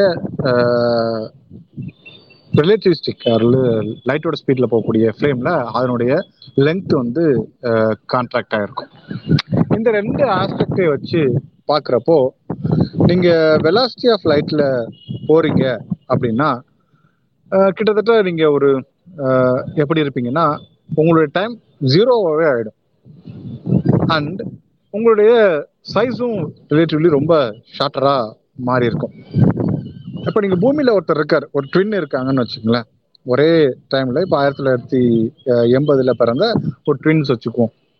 இந்த ட்வின்ஸில் ஒருத்தரை எடுத்து கொண்டு போய் 4 light years அப்பாரம் இருக்கக்கூடிய ஒரு ஸ்டாருக்கு அனுப்புகிறோம். அப்போ அவர் 4 light years ட்ராவல் பண்ணியிருக்காரு, அதாவது 4 வருஷம் ட்ராவல் பண்ணியிருக்காரு. அப்போ பூமியில் இருக்கிறவருக்கு அவருக்கு வந்து ஒரு 25 ஆகுதுன்னு வச்சுக்கோம். அவரோட ட்வின்னுக்கு 4 வருஷம் கழிச்சு 29 இருக்கணும். தென் இவருக்கு என்னவாயிருக்கும் அப்படின்னு சொல்லி கேட்டிங்கன்னா, இவருடைய ஃப்ரேமில் டைம் ஓடி இருக்கவே இல்லை, மூவ் ஆகிருக்கவே இல்லை. அப்படின்றப்போ இவருக்கு 25 தான் கண்டினியூ ஆவார். ரிலேட்டிவ்ஸ்லி பூமியில் உள்ளவங்களுக்கு வயது அதிகமாகுதுன்னு அர்த்தம் கிடையாது. டைம் வந்து இந்த ஃப்ரேமில் ஒரு மாதிரியும், உங்களுடைய பூமியில் இருக்கக்கூடிய இனிஷியல் ஃப்ரேமில் ஒரு மாதிரியும், அண்டு நீங்கள் ஸ்பீட் ஆஃப் லைட்டில் போகக்கூடிய ரிலேட்டிவிஸ்டிக் ஃப்ரேமில் ஒரு மாதிரியும் இருக்கிறதுனால உங்களுக்கு பூமியில் இருக்கிறவங்களுக்கு வயது சேஞ்சாக இருக்கிற மாதிரி உங்களுக்கு தெரியும். இதை ஒரு எக்ஸ்பெரிமெண்டலாக செஞ்சாங்க. ஒரு ட்வின் இருக்கிறாங்க, ஸ்காட் கெல்லி அண்டு மைக்கெல்லி அப்படின்னு 2 ட்வின். அவங்கள ஒருத்தர் மைக்கெல்லின்னு நினைக்கிறேன், மைக்கெல்லி ஆர் ஸ்காட் கெல்லி, எனக்கு அது மட்டும் ராகு அது மட்டும் நீங்க ரெஃபரன்ஸ் பார்த்துருக்கீங்க. ஐஎஸ்எஸ்க்கு போனது ஸ்காட் கெல்லி. ஆமா சார். ஸ்காட் கெல்லி வந்து இன்டர்நேஷனல் ஸ்பேஸ் ஸ்டேஷன்ல பறந்தாரு, மைக்கெல்லி வந்து பூமியில இருந்தார். ஸோ அப்போ அவங்க வந்து இன்டர்நேஷனல் ஸ்பேஸ் ஸ்டேஷன் வந்து அது ஒரு ஹியூஜ் ஸ்பீட்ல பூமியை சுற்றி வளம் வந்துட்டு இருக்குது இல்லைங்களா. இவங்க 2 ஏஜ், அவர் பூமிக்கு மேல இன்டர்நேஷனல் ஸ்பேஸ் ஸ்டேஷன்ல இருந்துட்டு வந்திருக்காரு ஸ்காட் கெல்லி, பூமியில மைக்கெல்லி இருந்திருக்காரு. இப்ப ஒரு லாங் பீரியட் ஆஃப் டைமுக்கு அப்புறம் 2 ஏஜ கால்குலேட் பண்ணி பாக்குறாங்க, என்னென்ன சேஞ்சஸ் இருக்குது அப்படின்னு சொல்லி கேட்கிறப்போ அவங்க ரிலேட்டிவிஸ்டிக்லி ஸ்காட் கெல்லிக்கு வந்து 1.5 என்னமோ சேஞ்சா இருக்குது, குறைஞ்சிருக்குது அப்படின்னு கண்டுபிடிச்சிருக்காங்க அவங்களுடைய ஏஜ்ல. அதுவும் கிட்டத்தட்ட வந்து ஸ்காட் கெல்லி ஒரு 6 மேல கண்டினியூஸா ஸ்பேஸ்ல இருந்தார், இன்டர்நேஷனல் ஸ்பேஸ் ஸ்டேஷன்ல இருந்தார். அப்போ இந்த மாதிரி ஒரு ஷார்ட் டியூரேஷன்ல அண்டு கொஞ்சம் ரிலேட்டிவிஸ்டிக்கு அதிகமாக இருக்கக்கூடிய ஸ்பீட்லேயே வந்து இந்த எஃபெக்ட் நம்ம பார்க்குறோம். அதை லைட்டோட ஸ்பீடில் போகிறப்போ ஒருத்தர் போயிட்டு வந்தார் அப்படின்னா இந்த மாதிரி சேஞ்சஸ் இருக்கும் அப்படின்றது. இது வந்து ஒரு ரிலேட்டிவிஸ்டிக், பியூர் ரிலேட்டிவிஸ்டிக் எஃபெக்ட். அவங்க கேட்குறாங்க, நாம வேகமாக போனால் அடுத்தவங்களுக்கு எப்படி வயசு கூடும் அப்படின்றது அந்த கேள்வியினுடைய எக்ஸ்டென்ஷன் கேட்டிருந்தாங்க. அதாவது வந்து நான் ஸ்பீட் ஆஃப் லைட்டில் நான் போகிறேன், இன்னொருத்தருக்கு எப்படி வயசு கூடும் அப்படின்னு சொல்லி கேட்டிங்கன்னா, இல்லை அதாவது வந்து நான் ஸ்பீட் ஆஃப் லைட்டில் ட்ராவல் பண்ணி போகிறப்போ என்னுடைய டைம், என்னுடைய ஃப்ரேமில் டைம் வந்து கிட்டத்தட்ட 0 ஆகிடும். அப்போ எனக்கு வந்து அவங்கள கம்பேர் பண்ணுறப்போ எனக்கு ஏஜ் வந்து நகர்ந்துக்காது, என்னுடைய ஃப்ரேமில் டைம் நகரவே இல்லை. அப்படின்றதுனால எனக்கு என்னுடைய ஏஜ் சேஞ்சாக இருக்காது. அப்போது என்னோடய ட்வின்னும் யாரோ ஒருத்தர் வந்து அவருடைய ஏஜை நான் கம்பேர் பண்ணி பார்த்தோம்னா, அவருக்கு ஏஜ் அவர் இருக்க ஃப்ரேம், பூமின்ற அவருடைய ஃப்ரேமில் அவருக்கு ஏஜ் கூடி இருக்கு. நான் இருந்த ஃப்ரேம், ஒரு ரிலேட்டிவிஸ்டிக் ஃப்ரேமில் என்னுடைய ஃப்ரேமில் ஏஜ் கூடுற இவ்வளோதான் வித்தியாசம். அப்போது நாம் நகர்றதை பொறுத்து இன்னொருத்தவங்களுக்கு ஏஜ் கூட போகிறதில்ல, பட் நம்முடைய அந்த ஃப்ரேமினுடைய வித்தியாசத்தினால நமக்கு சேஞ்சஸ் இருக்கும். Okay, thank you sir. And also இது வந்து பார்த்தீங்கன்னா அகெயின் ஒரு சின்ன இது ஆட் பண்ணிக்கிறேன். ஆக்சலரேஷன் இல்லாத வரைக்கும் இந்த ரிலேட்டிவ் வெலாசிட்டிஸ் அப்படின்னு பேசுவாங்கல்ல, அந்த ரிலேட்டிவ் வெலாசிட்டின்றது ஐ மீன் யூனிஃபார்ம் வெலாசிட்டி அப்படின்னு இருக்கு. இப்போ நான் வந்து ஒரு குறிப்பிட்ட வெலாசிட்டி ஒரு ஸ்பீட்லேயே போகிறேன், நான் ஸ்பீட் இன்க்ரீஸ் ஆகாமல் அதே ஸ்பீடில் போயிட்டு இருக்கேன் அப்படின்ற போது ரிலேட்டிவ் எஃபெக்ட்ஸ் தான் இருக்கும். இப்போ எனக்கு வந்து டைம் டைலேட் நான் இன்னொருத்தனுக்கு டைம் டைலேட் ஆகிறதா பார்க்குறேன்னா அவன் எனக்கு டைம் டைலேட் ஆகிறதா பார்ப்பான். ஸோ இது ரிலேட்டிவாக தான் இருக்கும். ஆனால் ஆக்சலரேஷன், யார் வந்து ஆக்சிலரேட் ஆகிறாங்களோ, ரியலாக யார் வந்து ஆக்சிலரேட் ஆகிறாங்க இல்லை யாராவது கிராவிடேஷனல் ஃபீல்டில் இருக்காங்கன்னா அவங்களுக்கு வந்து நிஜமாவே டைம் வந்து கம்மியாக தான் ஓடும். அதாவது இப்போ நான் வந்து பூமியில் இருக்கேன், இப்போ ஸ்பேஸ் ஸ்டேஷனில் ஒருத்தவங்க இருக்காங்கன்னா எனக்கு என்னை விட அவங்களுக்கு வந்து டைம் கொஞ்சம் வேகமாக, என்னோட 1 second, அதாவது இப்போ 1 second நான் ஒரு டிக்குன்னு சொன்னேன்னா அவங்களுக்கு வந்து 1 second 2 tick. நான் ஒரு சும்மா ஒரு எக்ஸாம்பிளுக்கு சொல்கிறேன், எக்ஸாக்ட்லி இந்த மேத்தமெட்டிக்கல் ப்ரப்போர்ஷனில் ஆகாது. அது அகெயின் நம்ம கால்குலேட் பண்ணணும் எந்த எர்த்தோட கிராவிட்டி எவ்வளோ அப்படின்றது. இதே பிளாக் ஹோல் கிட்ட போனீங்கன்னா ரொம்பவே ஸ்ட்ராங்கா இருக்கும். இப்போ பிளாக் ஹோல் கிட்ட போய் நான் ஒரு நாள் இருந்துட்டு வரேன்னா எர்த்ல வந்து கிட்டத்தட்ட 80 to 100 years அப்படின்ற மாதிரி சொல்றாங்க. அகெயின் அது depends on the black holes mass, அது எவ்வளோ மாஸ் இருக்கு அதை டிபெண்ட் பண்ணியிருக்கு. ஸோ டைம் இந்த டைலேஷன் வந்து பார்த்தீங்கன்னா அப்சல்யூட்டாகவும் நடக்கிறது இருக்கு அண்ட் ரிலேட்டிவா நடக்கிறது இருக்கு. ரிலேட்டிவ்னா எனக்கு ஆகுதுன்னா இன்னொருத்தனுக்கும் ஆகுற மாதிரி நான் பார்ப்பேன், அவன் எனக்கு ஆகுறது மாதிரி பார்ப்பான். ஸோ இந்த மாதிரி ரெண்டு எஃபெக்ட் இருக்கு. ஸோ அதுவும் நீங்க இது கரெக்டா புரிஞ்சுக்கணும். ஸோ நெக்ஸ்ட் கொஸ்டின் வந்து பூமி சுத்துறது வந்து ஏன் நம்மளுக்கு தெரியலன்னு கேட்கறாங்க. ஸோ எர்த்தோட ரொட்டேஷன் நம்மளால ஏன் ஃபீல் பண்ண முடியல அப்படின்ற மாதிரி கேட்கறாங்க. ஸோ ஹிலால் சார் இன்வைட் பண்றேன், நீங்க இதை ஆன்சர் பண்ணுங்க. எர்த்தோட ரொட்டேஷன் நம்ம ஏன் ஃபீல் பண்ண மாட்டேங்கிறோம்?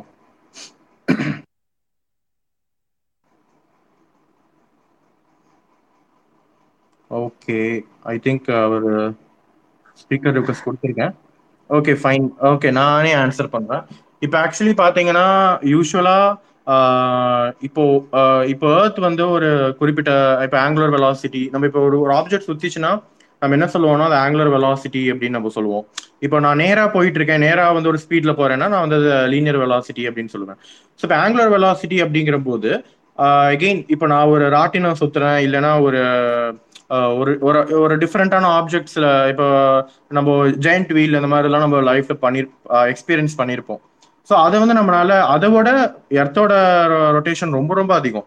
லைக் எர்த் வந்து லைக் நியர்லி எனக்கு கரெக்டா நம்பர் தெரியல, but it's very very fast. நம்மளோட day to day life experience பண்ற ஸ்பீடோட அது ரொம்ப அதிகமான ஸ்பீட். ஆனா நம்ம ஏன் இதை ஃபீல் பண்ண மாட்டேன்றோம் அப்படின்னு பாத்தீங்கன்னா, இப்போ நீங்க ஒரு ஏரோப்ளைன்ல போறீங்க, ஏரோப்ளைன் பயங்கர வேகமா போயிட்டு இருக்கு. ஸோ நீங்கள் வந்து இந்த ஏரோப்ளைன் லிஃப்ட் ஆஃப் ஆகிற போதும் அகெயின் இறங்குற போது மட்டும்தான் நீங்கள் ஃபீல் பண்ணுவீங்களே தவிர பெருசாக அந்த ஏரோப்ளைன் வந்து ஒரு ஸ்டேபிளாக போயிட்டு இருக்கிற போது நீங்கள் அவ்வளோ ஃபீல் பண்ண மாட்டீங்க. ஸோ இதே தான் ரீசன். நீங்கள் ஒன்ஸ் ஒரு இனர்ஷியல், இதை இனர்ஷியல் ஃப்ரேம்னு சொல்லுவாங்க, நீங்கள் ஒன்ஸ் ஒரு இனர்ஷியல் ஃப்ரேமில் இருக்கீங்கன்னா உங்களால் அதை பெருசாக அவ்வளோ ஃபீல் பண்ண முடியாது. அது one of the reason. So இதை தான் ஆட் பண்ணுறீங்களா சார்? இல்லை சார், உள்ள வர்றேன் பயங்கர உள்ள வர்றேன், என்னன்னு எனக்கு தெரியல. இல்ல சார், எர்த்தோட ரொட்டேஷன் நம்ம ஏன் ஃபீல் பண்ண மாட்டேங்கிறோம்னு கேட்டிருக்காங்க. இந்த கொஸ்டின் வந்து இப்பன்னு கிடையாது, கோப்பர்னிக்கஸ் ப்ரப்போஸ் பண்ணும்போதுல இருந்து இந்த கொஸ்டின் இருந்தது. இது என்னன்னாக்கா நம்ம ஒரு ஒரு இது வந்து ஒரு ஒரு நம்ம வந்து ஒரு ஒரு பிளேட்ல உட்காந்துருக்கோம், ஒரு சர்க்குலர் பிளேட்ல உட்காந்துருக்கோம். அந்த சர்க்குலர் பிளேட்டை நீங்க வந்துட்டு ரொட்டேட் பண்ணி விட்டீங்கன்னா நம்ம எப்போ வந்துட்டு அதை நம்ம அந்த ஃபீல் பண்ணுவாத அந்த இது சுத்துது அப்படிங்கும்போது நம்ம வந்துட்டு சென்ட்ரிஃபியூகல் ஃபோர்ஸை உணர்ந்தா தான் வந்துட்டு நம்ம ஃபீல் பண்ணுவோம். சென்ட்ரிஃபியூகல் ஃபோர்ஸை நம்ம வந்துட்டு, அதாவது மைய விலக்கு விசையை நம்ம ஃபீல் பண்ணாதான் நம்ம சுத்துது அப்படின்னு இது பண்ணுவோம். ராட்டினத்திலே அப்படிதான். ஒருவேளை நம்ம மைய விலக்கு விசையை வந்துட்டு உணரலனாக்கா நம்ம வந்துட்டு இது சுத்தல அப்படின்னு தான் நம்ம சொல்லுவோம். இங்க பூமியில என்ன நடக்குதுன்னா, அந்த மைய விலக்கு விசையை விட புவி ஈர்ப்பு விசை ஜாஸ்தி இருக்கிறதுனால நம்ம அந்த மைய விலக்கு விசையவே நம்ம உணரல. அதனால வந்துட்டு நம்ம பூமி சுத்துறது கரெக்டா நமக்கு தெரியல, ஃபீல் பண்ணல. இதைத்தான் ஆன்சர் பண்ணீங்களா? என்ன நீங்க என்ன சொன்னீங்க? நான் என்ன சொன்னேன்னா, லைக் இப்போ ஏரோப்ளைன்ல நம்ம போறம்போது நான் இனர்ஷியல் ஃப்ரேம் வச்சு எக்ஸ்பிளைன் பண்ணேன் சார். அதாவது பெருசா நம்மளால வந்து ஒரு ஃப்ரேம்ல ஒருவேளை நம்ம ஃப்ரேம் விட்டு ஃப்ரேம் மாறுறோம், இல்லைன்னா நம்ம ஆக்சிலரேட் மீன் ஆக்சிலரேஷன் அதிக முறையில் ஆக்சிலரேஷன் இருக்கிற போது தான் நம்மளால வந்து ஃபீல் பண்ண முடியும் அப்படின்ற மாதிரி சொன்னேன் சார்.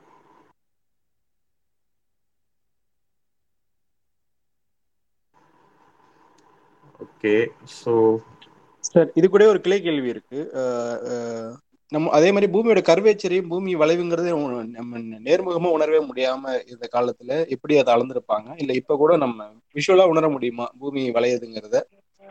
அது பத்தின பூமியோட வளைவு வந்துட்டு பூமியோட சைஸ் பெருசா இருக்கிறதுனால நம்ம வந்துட்டு அந்த ஹரிசான்டலா பார்க்க முடியாது. நீங்க ஹைட்ல போனீங்கன்னா, இப்போ ஏரோப்ளைன்ல போகும்போதோ அல்லது பெரிய ரொம்ப உயர்ந்த டால் பில்டிங்ல இருக்கும்போதோ நீங்க வந்துட்டு அந்த பூமியோடைய அந்த தொடுவானத்தை நீங்க பார்க்கலாம். இன்னொரு உதாரணம் வந்துட்டு நீங்க சந்திரன்ல நிலாவில காலடி எடுத்துச்சு நிலாவுடைய போட்டோகிராஃப்லாம் பாத்தீங்கன்னாக்கா அந்த வளைவுகளை பார்க்கலாம். ஏன்னா அது சந்திரன் ரொம்ப சின்னதா இருக்கு. So size matter. Okay okay. So next question என்ன கேட்டிருக்காங்கன்னா, அன்புவானன் அப்படின்றவர் கேட்டிருக்காரு. என்னன்னா இந்த மாதிரி ஆக்சுவலி ஃபர்ஸ்ட் கொஸ்டின் எனக்கு புரியல, ஏன்னா கொஸ்டின் கரெக்டா can you relate all astrophysics stars and planets okay can you relate all astrophysics stars and planets to astro geology stars R science. So அவர் அஸ்ட்ராலஜி தான் ஆஸ்ட்ரோ ஜியாலஜின்னு சொல்றாருன்னு நினைக்கிறேன். So astro geology stars and சயின்ஸ்ன்னு கேட்குறாரு. So astro பிசிக்ஸ்ல இருக்கக்கூடிய stars and பிளானட்ஸை வந்து அஸ்ட்ராலஜியில் சொல்லக்கூடியதை வச்சு நம்ம ரெண்டுமே நம்ம ரிலேட் பண்ணலாமான்னு கேட்குறாரு. அதுக்கு ஒரு சின்னதாக நான் ஷார்ட் ஆன்சர் சொல்லிடுறேன், மேபி நம்ம இலான் சார் நடராஜன் சார் அதை ஆட் பண்ணிக்கலாம். ஸ்டார்ஸ் அண்ட் அஸ்ட்ரோ பிசிக்ஸ் அப்படிங்கிறது வந்து நம்ம வந்து இன்னைக்கு தோணினதோ நேற்று தோணினதோ கிடையாது. நம்மளோட மனிதன் லைக் ஹியூமன் பீயிங்ஸ் இதானதுல இருந்து நம்ம வானத்தை பார்த்துட்டு இருக்கோம். அண்ட் அப்போ வந்து நம்ம கான்ஸ்டலேஷன்ஸ் நோட் பண்ணிட்டு இருக்கோம். அப்படி நோட் பண்ணி ஏன்னா இப்போ அப்போ வந்து ஒரே ஒரு பொழுதுபோக்கு வந்து வானத்தை பார்க்கறது தான். ஸோ அப்படி வந்து நம்ம வானத்தை பார்த்து நம்ம நோட் பண்ணியிருக்கிற சயின்ஸ் கான்ஸ்டலேஷன்ஸ்லாம் இப்போ வரைக்கும் நம்ம கான்ஸ்டலேஷன்ஸ் யூஸ் பண்றாங்க. கான்ஸ்டலேஷன்ஸ் வந்து யூஸ்லெஸ்ன்னு சொல்ல முடியாது, நம்ம யூஸ் பண்ணிட்டு இருக்கோம். பட் ஆனா அதை வச்சு அந்த அந்த அந்த ஸ்டார்ஸ் அண்ட் பிளானட்ஸை வச்சு அது வந்து மனுஷங்களை வந்து பாதிக்கும் அப்படிங்கிற ஒரு கான்செப்ட் வந்து எந்த வகையிலையும் சயின்டிஃபிக் கிடையாது. ஆனா நீங்க கேட்கலாம், அப்படி டெலஸ்கோப்பே இல்லாத போது எப்படி இவ்வளவு கண்டுபிடிச்சிருக்காங்க அப்படின்னு. அது ஒன்றும் ஸ்கை கிளியரா இருந்தா நீங்களே கூட பார்க்கலாம், நீங்களே எல்லாத்தையும் நோட்டீஸ் பண்ணலாம். அது ஒரு பெரிய விஷயம் கிடையாது. லைக் ஒரு தலைமுறை ரெண்டு தலைமுறையில இதெல்லாம் கண்டுபிடிக்கல, பல ஆயிரம் வருஷம் மனுஷங்கள் வந்து வானத்தை பார்த்துட்டு இருக்காங்க. அண்ட் வானத்தை பார்த்துட்டு நிறைய வானத்தோட மாறுதலை பார்த்துட்டு இருக்காங்க. அண்ட் இன்னொன்று முக்கியமான விஷயம் என்னன்னா, பெரும்பாலான மாற்றம் எதுவும் வானத்துல இல்லை. நட்சத்திரங்களை பொறுத்த வரைக்கும் நம்ம அந்த ஸ்கை மேப் வந்து எந்த வகையிலும் பெருசா மாறுதலுக்கு உட்படல. இப்போ நீங்க ஒரு ரீஜன்ல இருக்கீங்கன்னா அந்த ரீஜன்ல சம்மருக்கு ஒரு கான்ஸ்டலேஷன்ஸ் இருக்கும், அண்ட் வின்டர் டைம்ல ஒரு செட் ஆஃப் கான்ஸ்டலேஷன்ஸ் இருக்குமே தவிர அது பெருசா மாறாது. அண்ட் சூரியனோட மோஷன் பாத்தீங்கன்னா அந்த பிளேன் வந்து கான்ஸ்டலேஷன் பிளேன் வந்து ஜாடியாக் பிளேன்னு சொல்லுவாங்க. இப்போ நம்ம 12 ராசி அப்படிலாம் சொல்றோம்ல, அது அந்த பிளேன்ல தான் மெயினா சூரியனோட மோஷன் இருக்கும். அதுவும் வந்து ஒரு ஜஸ்ட் கான்ஸ்டலேஷன் அப்படிங்கிறது வந்து எங்கெங்கயோ இருக்கக்கூடிய ஸ்டார்ஸ் எல்லாம் நம்ம ஒன்னா சேர்த்து ஒரு படம் மாதிரி கொடுத்துருக்கோம்.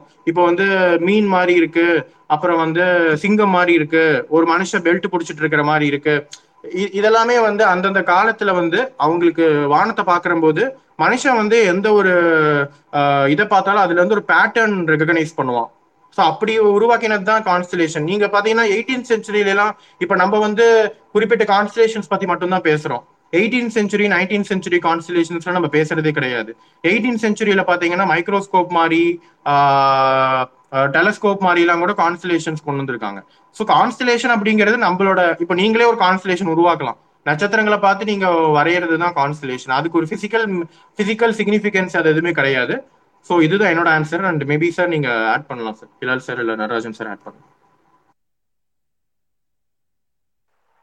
இல்ல உங்க ஆன்சர் கரெக்ட்.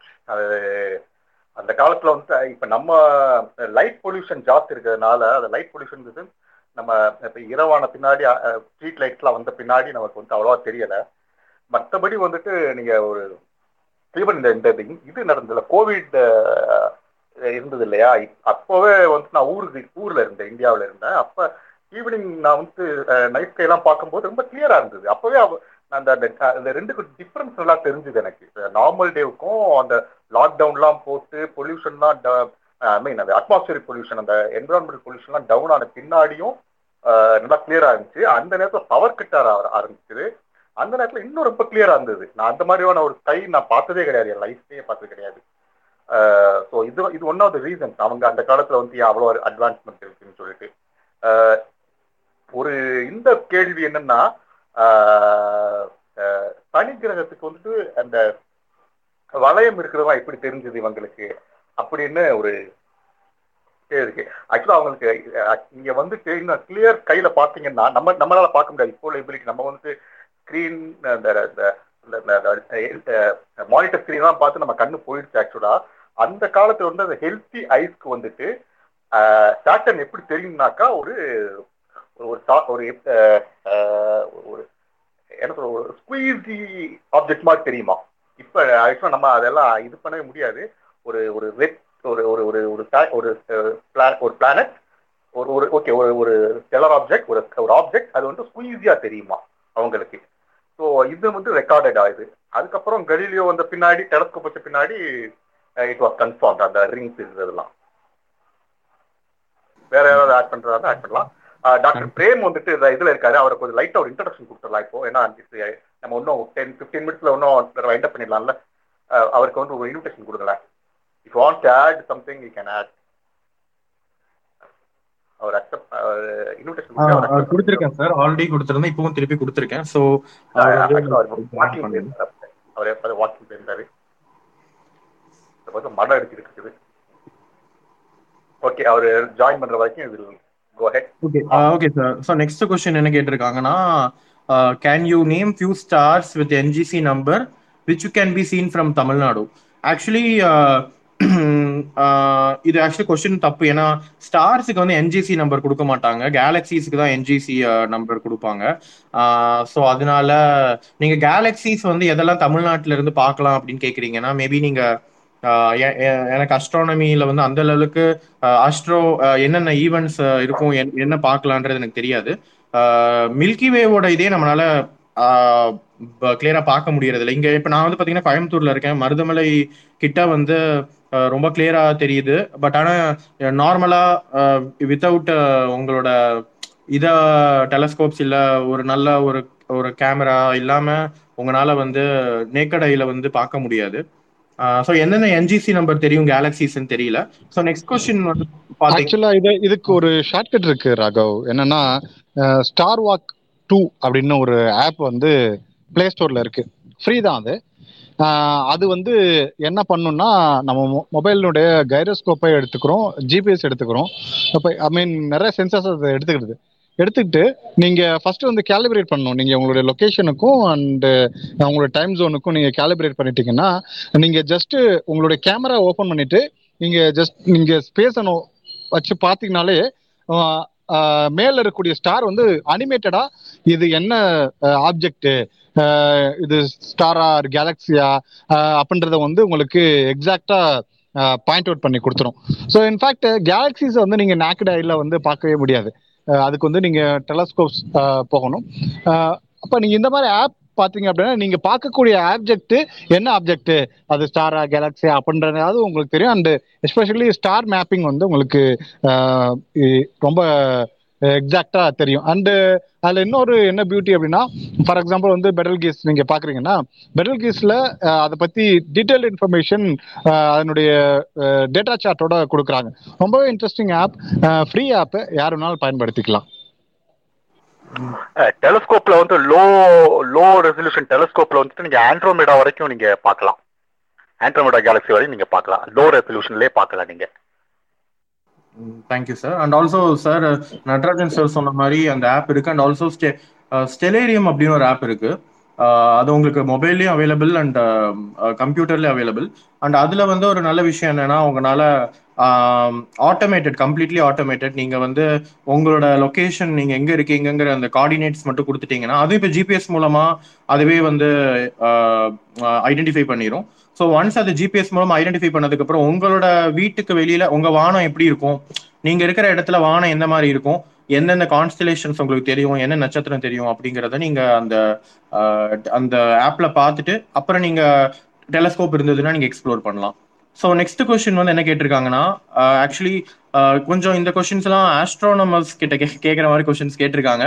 ஸோ நெக்ஸ்ட் வந்து throughout the earth we are seeing the same stars in our entire life and so நம்ம earthல வந்து ஒரே நட்சத்திரங்களை தான் பார்த்துட்டு இருக்கோமா இல்ல புது நட்சத்திரங்களை பார்க்கறோமான்னு கேக்குறாங்க. கண்டிப்பா இல்ல, நம்ம வந்து ஹியூமன் பீயிங்ஸோட ஸ்டார்டிங் டைம்ல இருந்து இப்ப வரைக்கும் நம்ம பார்க்கக்கூடிய நட்சத்திரங்கள் புதுசா எந்த நட்சத்திரமும் நம்ம வானத்துல இன்க்ளூட் ஆகல. அப்பப்போ சில சில சில ஒளி நம்ம ஒளி பார்ப்போம், அப்பப்போ சில ஈவெண்ட்ஸ் பார்ப்போம், அதுக்கு பேர் வந்து சூப்பர் நோவான்னு சொல்லுவாங்க. மற்றபடி இருக்கிற நட்சத்திரங்கள் அப்படியே தான், பெருசா பெரிய மாற்றங்கள் இல்லை. நம்மளோட வானத்துல வந்து இந்த ஸ்பியர்னு சொல்லுவாங்க, இந்த ஸ்டேலர் ஸ்பியர்னு சொல்லுவாங்க, அதுல வந்து எந்த ஒரு மாற்றங்களும் நம்மளோட இல்லை. ஸோ நம்ம அதே தான் பார்த்துட்டு இருக்கோம், பெருசா எந்த வித்தியாசமும் இல்லை.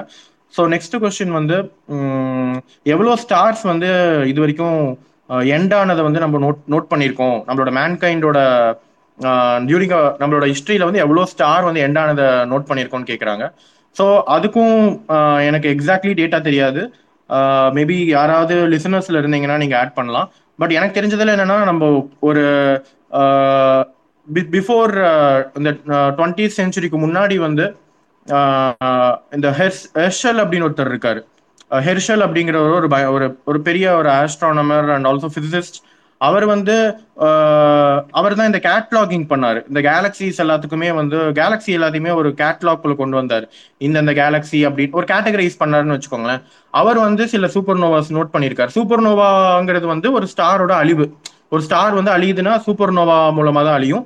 ஸோ அதை வச்சு நம்ம கெஸ் பண்ணலாம் எவ்வளவு ஸ்டார்ஸ் அழிஞ்சிருக்கும் அப்படின்றது. இப்போ வந்து நிறைய டேட்டா இருக்கு. இப்போ வந்து பாத்தீங்கன்னா ஹபிள் டெலஸ்கோப் வந்ததுக்கு அப்புறம், அதுக்கப்புறம் இப்போ இருக்கக்கூடிய ரேடியோ அஸ்ட்ரானமியா இருக்கட்டும், I mean not radio astronomy, இப்போ இருக்கக்கூடிய மற்ற ஸ்பெக்ட்ரம் அஸ்ட்ரானமி, விசிபிள் லைட் இல்லாம ultra violet astronomy, neutrino observatory, இந்த மாதிரி நிறைய விஷயங்கள் நம்ம உலகத்துல நிறைய இடத்துல இருக்கிறதுனால அந்த டேட்டாஸை வச்சு நம்ம நிறைய ஸ்டார்ஸோட டெத்து அப்புறம் நிறைய சூப்பர் நோவாஸ் வந்து நம்ம நோட்டீஸ் பண்ணியிருக்கோம். ஸோ அது வந்து அந்த கொஸ்டினுக்கான ஆன்சர். அண்ட் நெக்ஸ்ட் வந்து ஓகே, இது வந்து I think Prem sir answer பண்ணலாம்னு நினைக்கிறேன். என்ன கேட்குறாங்கன்னா, இந்த மாதிரி ஏன்னா ஸ்பீக்கர் ஜாயின் பண்ணியிருக்காரு. ஓகே, ஐ திங்க் டிஸ்கனெக்ட் ஆயிருக்கா? Okay fine. ஸோ என்ன கொஸ்டின் கேட்குறாங்கன்னா, I am a working professional in automobile industry and I would like to formally pursue my diploma or degree in astrophysics through correspondence. Can you suggest an university? So basically அவங்க வந்து university ஏதாவது suggest பண்ண சொல்றாங்க. அவங்க வந்து automobile இண்டஸ்ட்ரியில work பண்றாங்களாமா அந்த ஃபீல்டில். ஸோ ஆஸ்ட்ரோபிசிக்ஸ்ல வந்து டிப்ளமா ஒரு டிகிரி பண்றதுக்கு ஏதாச்சும் கரஸ்பாண்டன்ஸ்ல பண்றதுக்கு ஏதாவது ஆப்பர்ச்சுனிட்டிஸ் இருக்கான்னு கேட்குறாங்க. இதுக்கு வந்து பரத் கிடோன்னு ஒருத்தர் இருக்காரு, அவர்கிட்ட லிங்க் பண்ணிவிட்டோம்னாக்கா ஹேஸ் கம்ப்ளீட் இன்ஃபர்மேஷன். அந்த டிகிரி டிப்ளமோ அதெல்லாம் இன்ஃபர்மேஷன் வச்சிருக்காரு. நமக்கு அவ்வளோ தெரியாது. பரத் கிடோ அந்த அவரை எல்லாருக்கும் எப்படி தெரியும்னாக்கா பொண்டாட்டி கொடுக்கு அப்படின்னு சொன்னா எல்லாருக்கும் தெரியும். அது அவர் அந்த இதுதான் இருந்துகிட்டு இருக்காரு. அவருக்கு இந்த ஃபுல் இன்ஃபர்மேஷன் தெரியும். Okay, thank you sir. அப்போ நம்ம அவர் கிட்ட இது பண்ணிடுவோம். ஸோ நெக்ஸ்ட் கொஸ்டின் வந்து இந்த அது ஆல்ரெடி நம்ம டிஸ்கஸ் பண்ணியிருந்தோம். லைக் அந்த எலக்ட்ரானோட ஃப்ளோ மாதிரி, லைக் எலக்ட்ரானோட ஃப்ளோ வச்சு எலக்ட்ரானிக்ஸ் அப்படிங்கிற ஒரு விஷயம் இருக்கிற மாதிரி புரோட்டான் நியூட்ரானோட ஃப்ளோ வச்சு ஏதாவது ஒரு ஃபீல்டு இருக்கா? புரோட்டானிக்ஸ் அப்படிங்கிற மாதிரி ஏதாவது ஃபீல்டு இருக்கான்னு கேட்குறாங்க. புரோட்டானிக்ஸ்னு எந்த ஃபீல்டும் கிடையாது.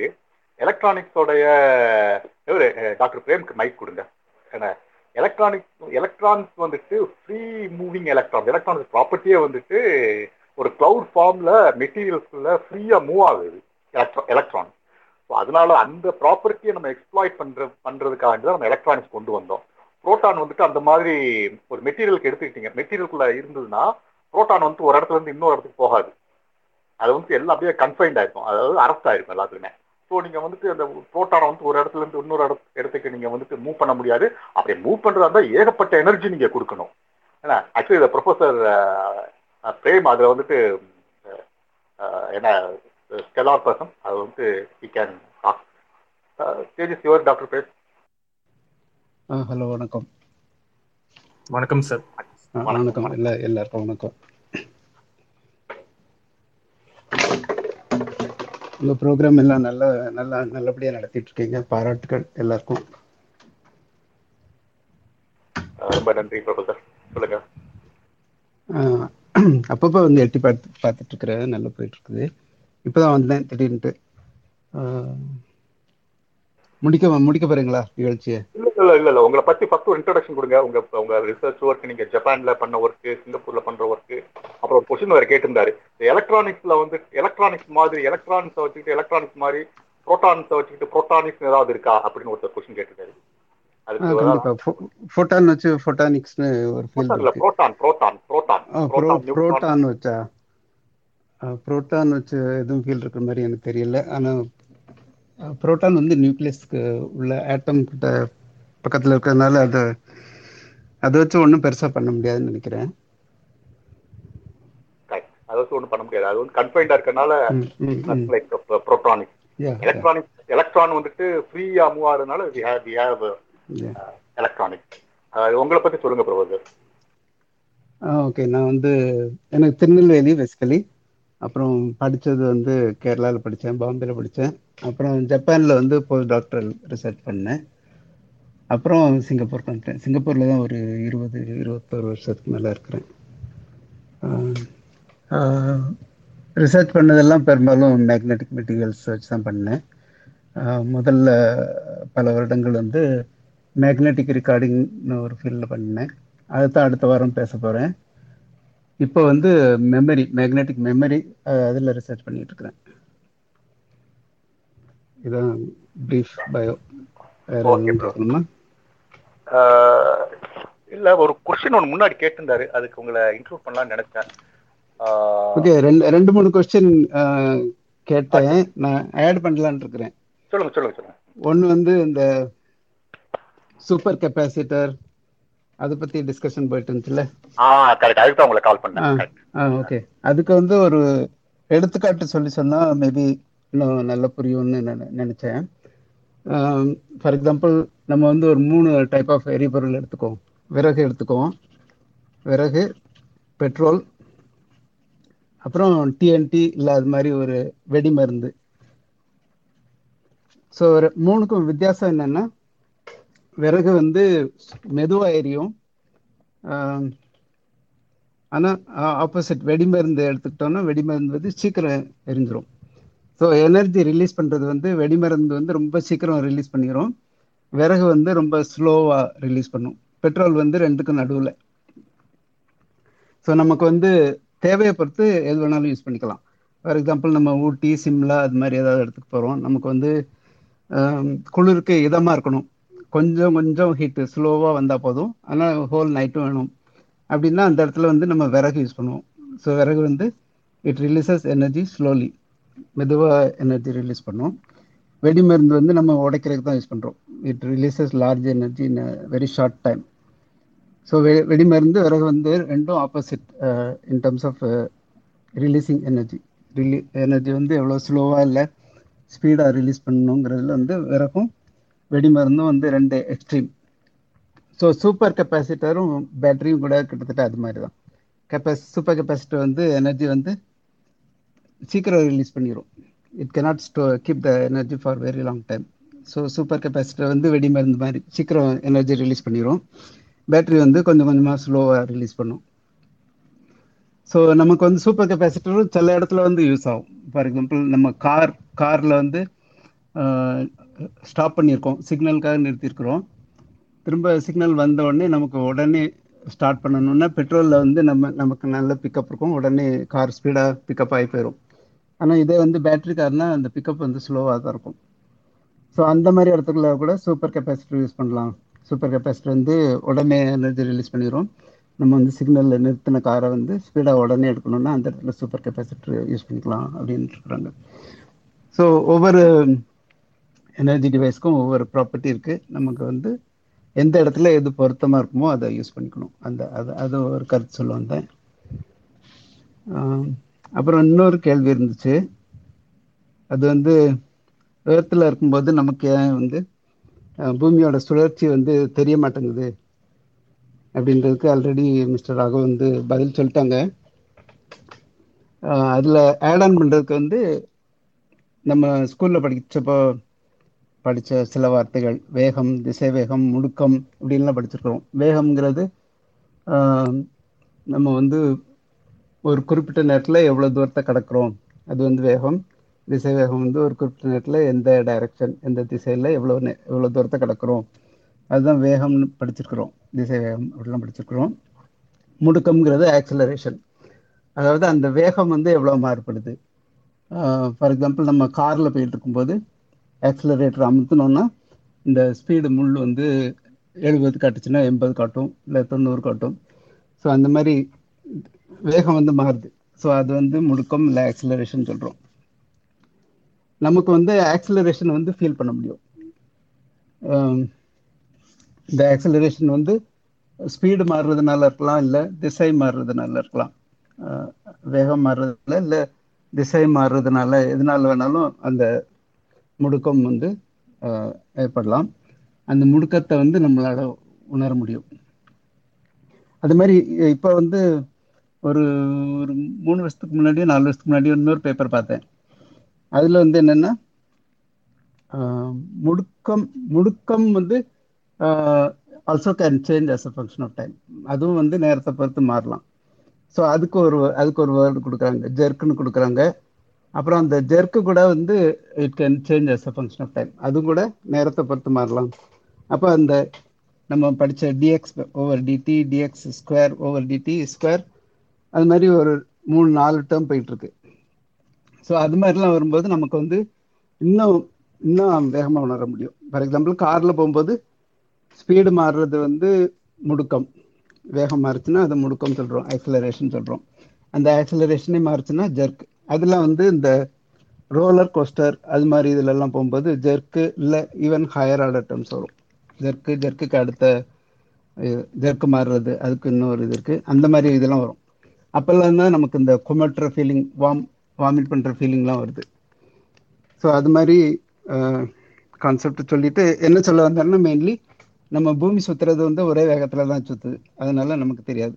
அதில் வந்து முடுக்கம் இல்லை, பூமி சுற்றுறதுல வந்து முடுக்கம் இல்லை, அதனால் நம்மளால் அதை உணர முடியலை. அது ஒரு பாயிண்ட் சொல்ல வந்தேன். அப்புறம் இன்னொரு கேள்வி வந்துச்சு, பூமி உருண்டைன்றது அந்த காலத்தில் எப்படி கண்டுபிடிச்சாங்கன்னு கேள்வி வந்துச்சு. நம்ம வந்து ஏரோப்ளைனில் போய் பார்க்குறது, ராக்கெட்டில் போய் பார்க்குறது, அதெல்லாம் பார்த்தா அரௌண்ட்னு தெரியும். அந்த காலத்தில் எப்படி கண்டுபிடிச்சாங்கன்றதுக்கு நான் படித்தது என்னென்னா, ஃபார் எக்ஸாம்பிள் நீங்கள் ஒரு கடற்கரை பக்கத்தில் நிற்கிறீங்க, கடற்கரையிலேருந்து ஒரு ஷிப்பு வந்து கடல் உள்பக்கமாக போயிட்டுருக்கு. அது வந்து கொஞ்ச நேரம் கழித்து நம்ம கண்ணுக்கு தெரியாது, ஏன்னா வந்து எர்த் வந்து உருண்டை வடிவத்தில் இருக்கிறதுனால. நம்ம சீ லெவல்லேருந்து பார்க்குறப்போ நமக்கு வந்து ஒரு 6-7 கிலோமீட்டர், ஐ திங்க் 6.4 ப்ரிசைஸ்லி, அவ்வளோ தூரம் தான் வந்து நமக்கு தெரியும். அதுக்கு கீழே உள்ளதெல்லாம் தெரியாது, ஏன்னா உருண்டை வடிவத்தில் இருக்கிறதுனால அந்த அந்த ஆப்ஜெக்ட்ஸ் வந்து அந்த உருண்டை கீழ்ப்பக்கம் போயிடும், அது வந்து நமக்கு கண்ணுக்கு தெரியாது. அப்போ இதை வச்சும் வந்து ஆட்கள் வந்து கெஸ் பண்ணி கண்டுபிடிச்சாங்க, அப்போ இந்த பூமி வந்து உருண்டையாக இருக்குது அப்படின்னு கண்டுபிடிச்சாங்க. அதே மாதிரி இதுக்கும் வந்து ஐரோப்பாவில் வந்து ஏதோ எக்ஸ்பெரிமெண்ட்லாம் பண்ணாங்க, அது வந்து ஒரு 4-5 செஞ்சுரிக்கு முன்னாடி, அது எனக்கு இப்போ ஞாபகம் இல்லை. ஸோ இந்த பாயிண்ட்டையும் சொல்ல ஆசைப்பட்டேன், அவ்வளோதான். அந்த இது ரொம்ப நல்ல உதாரணம். சூப்பர் கெப்பாசிட்டர் அண்ட் ஃபியூல் செல்லுக்கு வந்துட்டு நீங்கள் சொன்ன அந்த விறகும் டிஎன்டியும் நல்ல உதாரணம். ரொம்ப தேங்க்ஸ். மற்ற கேள்விகளை ரொம்ப தேங்க்ஸ். அப்புறம் வந்துட்டு இந்த பூமி உருண்டை அப்படிங்கிறதுக்கு இந்த எரஸ்தோஸ்தேனிஸ் வந்துட்டு கிணத்துக்களை வந்துட்டு நிழல் விழாம சூரியன் கரெக்டான டைரக்ஷன்ல வரும்போது அப்பயும் ஒரு ட்ரிக்னாமெட்ரி வச்சு ஒன்னு இது பண்ணாரு. ஆமா, அது ஒரு இது வந்தது. அவ்வளவுதான். ஓகே. அப்புறம் ப்ரொஃபசர் வந்துட்டு அப்போ நம்ம பூமி சுத்துறது தெரியல அப்படின்னாக்கா, இப்ப நான் கண்ணை மூடிக்கிட்டு ஒரு ராட்டனத்துல உட்காந்துக்கிட்டு இருக்கேன். ஸோ ராட்டனம் வந்துட்டு ஒரு யூனிஃபார்ம் ஆக்சிலரேஷன், யூனிஃபார்ம் ரொட்டேஷன்லாம் போயிட்டு இருக்கு. அப்போ நம்ம வந்துட்டு தெரியக்கூடாது, நமக்கு வந்துட்டு அந்த ராட்டனம் சுத்துறது தெரியக்கூடாது இல்ல, ரொட்டேஷன் வரும்போதே இருக்கு, அதனால யூ கேன் ஃபீல். ஓகே, இப்ப பஸ் வந்து நேரா போச்சுன்னா you cannot feel. ஒண்ணு தெரியாது. பஸ் திரும்பும்போது உங்களுக்கு ஃபீல் பண்ண முடியும், ஏன்னா திரும்பும்போது ஆக்ஸலரேஷன் இருக்கு, சென்ட்ரிபிட்டல் ஆக்ஸலரேஷன் இருக்கு, அதனால புரியும். Thank you professor. Thank you very much. நல்லா எக்ஸ்பிளைன் பண்ணீங்க. சோ உங்களுடைய அடுத்த லெக்சர் கேக்குறதுக்கு எல்லாரும் ரொம்ப ஆர்வமா இருக்கோம். டீசர்லாம் வேற அடிக்கடி குடுக்குறீங்க. அந்த ஒரு டவுட் professor, அந்த டீசர்ல வந்துட்டு பேக்ரவுண்ட் மியூசிக் வந்துட்டு என்ன professor நல்லா இருந்தது? ஆக்சுவலா அத நான் கேட்டிட்டே இருந்தாங்க இந்த குரூப்ல. இளையராஜா பாட்டு தான். இல்ல இல்ல, நான் ஒரு பொன்னோவியம் கண்டேன்.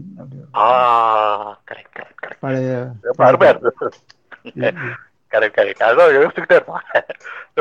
ரொம்ப தேங்க்ஸ் ப்ரொஃபசர். நன்றி. நன்றியா. Thank you so much. And next வந்து கோகு அப்படின்ற ஒருத்தருக்கு இது ஸ்பீக்கர் ரிக்வெஸ்ட் கொடுத்திருக்கேன். சோ கோகு, நீங்க கேட்கலாம் உங்க क्वेश्चंस. நீங்க நான் வெளிய பேர்லாமா? நான் வெளிய போய் லிசனர் ஆயிடுவேன். Okay prof, you can yeah you can I'll come back as a listener. Yes sir எப்போ வேணா நீங்க you can join like இப்போ நடக்கறப்போ நீங்க ஆட் பண்ணனும்னா you can definitely come and உங்களோட contribution நீங்க கொடுக்கலாம் sir. Okay sure. Okay. Thank you sir. I'll leave and join. Yeah நாங்க கொடுக்கணும் அவசியம் கிடையாது, you can join. Yeah. Hi sir, என் क्वेश्चन கேட்கலாங்களா? black hole related ஆன क्वेश्चन sir. actually இப்போ நம்ம எர்த்ல இருக்கோம்னு அசியூம் பண்ணிக்கோங்க. நம்ம மூணை பார்க்குறோம். மூணோட ஃப்ரண்ட் சைடு மட்டும் தான் நமக்கு தெரியுது, பேக் சைடு தெரியறது இல்லை. இப்போ சப்போஸ் மூணு இருக்க இடத்துல ஒரு black hole இருக்குன்னு அசியூம் பண்ணிக்கலாம். இப்போ இங்கேருந்து பார்க்கும்போது black hole-ஓட ஃப்ரண்ட் சைடு நமக்கு தெரியுது. இப்போ சப்போஸ் நம்ம ஸ்பேஸில் ட்ராவல் பண்ணி ஒரு ராக்கெட் எடுத்துகிட்டு அப்படியே சுற்றி போய் அந்த பக்கம் நின்று பார்த்தா black hole-ஓட பேக் சைடு நமக்கு தெரியும். ஸோ அப்படி இருக்கும் போது எல்லாருமே பிளாக் ஹோல்குள்ளே போனால் என்ன ஆகுதுன்னே தெரியாதுன்னு சொல்கிறாங்களா? ஸோ இப்போ இந்த சுச்சுவேஷனில் நம்ம இங்கேருந்து ஒரு ராக்கெட் சென்ட் பண்ணால் ஒரு அப்சர்வர் பிளாக் ஹோலுக்கு பின்னாடி இருந்தாருன்னா அவரால் அதை பார்க்க முடியும்ல? அட்லீஸ்ட் என்ன நடக்குதுன்னாச்சும் தெரிஞ்சுக்கலாம்ல? No not like that. அதாவது எப்படின்னா, நீங்கள் இப்போ ஒரு மூன் மாதிரி ஒரு ஒரு ஸ்பியர் ஆப்ஜெக்டாக நீங்கள் பிளாக் ஹோலாக ஃபஸ்ட்டு நீங்கள் பார்க்கவே முடியாது. இன்னொன்று, ஒரு இப்போ மூன் மூன் அண்ட் எர்த்து டிஸ்டன்ஸில் ஒரு பிளாக் ஹோல் இருந்தது அப்படின்னா டெஃபினெட்லி நாம் எல்லாருமே அதுக்குள்ளே போயிடுவோம், மூணுக்குள்ளே போயிடுவோம். சரி, ஓகே, அது கான்செப்டை மட்டும் வச்சுக்குவோம். இந்த மாதிரி நீங்கள் ஒரு சைடில் விழுகிற ஒரு ஆப்ஜெக்டை நீங்கள் இன்னொரு சைடு நீங்கள் பார்த்துட முடியுமா அப்படின்னு சொல்லி கேட்டிங்கன்னா பெர்ஹாப்ஸ் அப்படி இருக்காது. என்னன்னு கேட்டிங்கன்னா, நீங்கள் எந்த ஒரு ஆப்ஜெக்ட்டுமே எவ்வளோ தூரம் ஸ்பேஸை வளைச்சிருக்கோ அதுதான் நம்ம கிராவிட்டின்னு பேசுகிறோம். அப்படி பார்க்குறப்போ பிளாக் ஹோலு மேக்சிமமாக ஸ்பேஸை வளைச்சிருக்கும். ஸோ அப்போ நீங்கள் நீங்கள் நீங்கள் ஒரு earth like or moon like spherical ஆப்ஜெக்டாக நீங்கள் பிளாக் ஹோலில் நீங்கள் கொண்டு வரவே முடியாது. இன்ஃபேக்ட் ஒரு 2D ஆப்ஜெக்ட் மாதிரி தான் நீங்கள் அதை பார்க்கவே முடியும். ஒரு ஸ்பேஸில் இருக்கக்கூடிய ஒரு ஹோல் அந்த மாதிரி தான் வச்சுக்கோங்களேன். ஒரு கண்டினியூஸ் ஸ்பேஸில் இருக்கக்கூடிய ஒரு ஹோல், அதை நீங்கள் நீங்கள் அதுக்குள்ளே உள்ளே விழுகிறன்றப்ப நீங்கள் மேத்தமெட்டிக்கலாக இந்த கோஆர்டினேட் சேஞ்ச் ஆகும். இப்போ நீங்கள் மூணு அப்படின்றத ஒரு ஸ்பெரிக்கல் கோஆர்டினேட்டாக பார்த்துட்டு அந்த ஸ்பியரை நீங்கள் சுற்றி வர்றீங்க அப்படின்றப்போ ஒரு ஆப்ஜெக்ட் எங்கே விழுகுது அப்படின்னு உங்களால் கண்டுபிடிக்க முடியும். ஆனால் பிளாக் ஹோல் அப்படின்ற கேஸே வேறு. நீங்கள் ஹரைசானை தாண்டிட்டீங்கனாலே அது உங்களுடைய விசிபிள் லிமிட்டை தாண்டி போயிடும். நீங்கள் அதுலேருந்து வரக்கூடிய ஒரு சிக்னல் உங்களால பார்க்கவே முடியாது. இன்ஃபேக்ட் ஒரு பேப்பர் இருக்கு, தாட் எக்ஸ்பெரிமெண்ட்ஸ் ஆன் பிளாக் ஹோல்ஸ்னு சொல்லிட்டு லியோனார்ட் சஃப்கின் எழுதியிருப்பாரு. அதுல என்ன ஒரு கான்செப்ட் அப்படின்னா, ரொம்ப இன்ட்ரெஸ்டிங்கான ஒரு கான்செப்ட். நீங்க உங்ககிட்ட ஒரு கேமரா இருக்கு. இந்த கேமராவை நீங்க என்ன பண்ணிருக்கீங்கன்னா ஒரு டிவில ஒரு மானிட்டர்ல கனெக்ட் பண்ணிருக்கீங்க. இப்போ இந்த மானிட்டர் இந்த ரெண்டு ஏதாவது வயர்டு கேமரா, இந்த அதாவது நீங்க கேமராவுக்கும் மானிட்டருக்கும் இடையில ஒரு வயர் இருக்கு. இப்போ இந்த கேமராவை தூக்கி நீங்க பிளாக் ஹோலுக்குள்ள தூக்கி போடுறீங்க, ரைட்டுங்களா? அந்த கேமரா லைவ் கேமரா அப்படின்னா நமக்கு என்ன கான்செப்ட்? பிளாக் ஹோலுக்குள்ள உள்ள எந்த ஆப்ஜெக்ட் விழுந்தாலும் உள்ள இருந்து சிக்னல் வராது. ஆனா நீங்க தூக்கி போடுற என்ன ஆப்ஜெக்ட் ஒரு கேமரா, ரைட்டுங்களா? வயர்டா கனெக்ட் ஆகிருக்கக்கூடிய கேமரா இப்ப தூக்கி போட்டா உங்களுக்கு நிச்சயமா சிக்னல் வருமா வராதா? உங்களுக்கு உங்களுடைய டிவியில வரணும் இல்லைங்களா? இன்ஃபேக்ட் வராது. என்னன்னு கேட்டீங்கன்னா ரெட் ஷிஃப்ட் ஆயிடும். இங்க கேமராவோட சிக்னல் வயர்டு வழியா வர்றப்ப உங்களுக்கு ரெட் ஷிஃப்ட் ஆகுறப்போ உங்களால இங்க உங்களுடைய டிவியில பார்க்க முடியாது அப்படின்னு சொல்லியிருப்பாங்க. அதே மாதிரி இன்னொரு எக்ஸ்பெரிமெண்ட் செஞ்சிருப்பாங்க. இதே பேப்பர்ல எழுதியிருப்பாரு. நீங்க ஒரு பிளாக் ஹோலுக்குள்ள ஒரு இன்ஃபினைட் லெங்க் இருக்கக்கூடிய ஒரு ஸ்ட்ரிங்கோட அட்டாச் பண்ணி ஒரு ஒரு ஒரு வாலியை தூக்கி போறீங்க, ரைட்டுங்களா? அப்ப அந்த வாலியோ ஒரு சென்சாரை தூக்கி போறீங்கன்னு வச்சுக்கோங்க. அப்ப அந்த சென்சார் என்ன சென்ஸ் பண்ணுன்றது இந்த சைடு உங்களுக்கு சென்ஸ் பண்ண முடியுமான்னு கேட்டா அங்கேயும் வராது. ஸோ நீங்க பிளாக் ஹோல ஒரு ஒரு ஒரு ஸ்பெரிக்கல் ஆப்ஜெக்ட் மாதிரியே பார்க்க முடியாது. இதுதான் இஷ்யூ இருக்கிறதுனால நமக்கு மேத்தமெட்டிக்கலாக தான் நம்ம பிளாக் ஹோலை பார்க்க முடியுமே தவிர கால்குலேட் பண்ண முடியுமே தவிர ஃபிசிக்கலாக அதில் ஒரு ஆப்ஜெக்ட் விழுக்குதுன்னா இந்த மாதிரி நீங்கள் ஒரு இன்னொன்று அரௌண்ட் அதில் நீங்கள் எடுக்க முடியும், இன்ஃபர்மேஷன் எடுக்க முடியுன்றதே மீனிங்லெஸ் ஆகி போயிடுது. Thank you sir. இன்னொரு டவுட் இருக்குது சார். ஆக்சுவலாக அப்போ போத் த சைட்ஸ் ரெண்டு பக்கமே கிராவிடேஷனல் புல் இருக்குமா, இல்லை ஒரு சைடு மட்டும்தான் அந்த கிராவிடேஷனல் புல் இருக்குமா? பிளாக் ஹோலோட ஒரு சைடு மட்டும்தான் இருக்குமா? இன்னும் இதை வந்து நீங்க டபுள் சைடு அப்படின்ற மாதிரி நீங்க பார்க்க முடியாது. இப்போ எப்படின்னா இப்போ மூன் நம்ம பார்க்குறோம். ஸோ இந்த பக்கம் அது நம்மள இருந்து பார்க்குறப்போ ஒரு பக்கத்தை பார்க்குறோம், சேட்டலைட் வழியா நீங்க இன்னொரு பக்கத்தை நீங்க பார்க்க முடியும் இல்லைங்களா. இந்த மாதிரி ஒரு ஸ்பியர் ஒரு சாலிட் ஸ்பியரா நீங்க பிளாக் ஹோலை அப்சர்வ் பண்ணவே முடியாது. ஸோ அதனுடைய இன்னொரு பக்கம் அப்படின்ற ஒரு அர்த்தமே வந்து ரிலேட்டிவிஸ்டிக்லி மீனிங் இல்லாமல் போயிடுது. அது கொஞ்சம் மேத்தமெட்டிக்கல் டேர்ம் எனக்கு எக்ஸாக்டா சொல்ல தெரியல. இப்போ நீங்க ஒரு லைட்டை வந்து மூணு பக்கம் அடிக்கிறீங்கன்னு வச்சுக்கோங்களேன். இந்த லைட் என்ன பண்ணும், உங்களுடைய மூணுடைய ஒரு சர்ஃபேஸ் உங்களை பார்த்து இருக்கக்கூடிய சர்ஃபேஸ்ல விழுகும். ஆனா பிளாக் ஹோலுக்கு ஒரு பக்கத்துல, அதாவது அந்த அதுக்கு ஒரு ரேடியஸ் சொல்லுவாங்க, அந்த ரேடியஸ் பேரு ஐன்ஸ்டீன் ரேடியஸ்ன்னு பேரு. இந்த ஐன்ஸ்டீன் ரேடியஸுக்கு தாண்டி கிட்டத்தட்ட வந்து அதனுடைய ரேடியஸ்ல இருந்து 0.36 நினைக்கிறேன், சரியா ஞாபகம் இல்லை. இந்த ஐன்ஸ்டீன் ரேடியஸ் வரைக்கும் தான் உங்களுடைய ஒரு அப்சர்வல் லிமிட்டே இருக்கும். அதாவது நீங்க இதெல்லாம் படிச்சிருப்பீங்க, ஐன்ஸ்டீன் ரிங்கு இதெல்லாம் தேடி பாருங்க கூகுள்ல. ஒரு லைட் வருதுன்னா இந்த ஐன்ஸ்டீன் ரிங்கை சுத்தி வந்துடும். அப்படி வந்தாதான் ஒரு இந்த பிளாக் ஹோல் லென்சிங் எஃபெக்ட்னு சொல்லுவாங்க. அப்ப அந்த மாதிரி தான் சுற்றி வர முடியுமே தவிர அதுவுமே பிளாக் ஹோல்னுடைய அடுத்த பக்கத்தை பார்க்குதா அப்படின்றது நம்ம சொல்லவே முடியாது. ஸோ மேத்தமெட்டிக்கலா பிளாக் ஹோலை ஒரு காயினுடைய 2 சைடு மாதிரி, இந்த ஒரு ஹெட் சைடு டெயில் சைடு அப்படின்ற மாதிரி நீங்க மீன் பண்ணவே முடியாது. ஏன்னா அதனுடைய ஹரைசான்ல ஒரு ஒரு உங்களுடைய ஜியாமெட்ரியை நீங்க பிளேஸ் பண்ணவே முடியாதனால இந்த மாதிரி கொஸ்டினுக்கு பிளாக் ஹோல்ல ஆன்சரே இல்லை. Thank you sir, thank you very much sir. Thank you Goku. And next Devaraj, நீங்க கேட்கணுமா? கொஸ்டின்ஸ் இருக்கா உங்களுக்கு?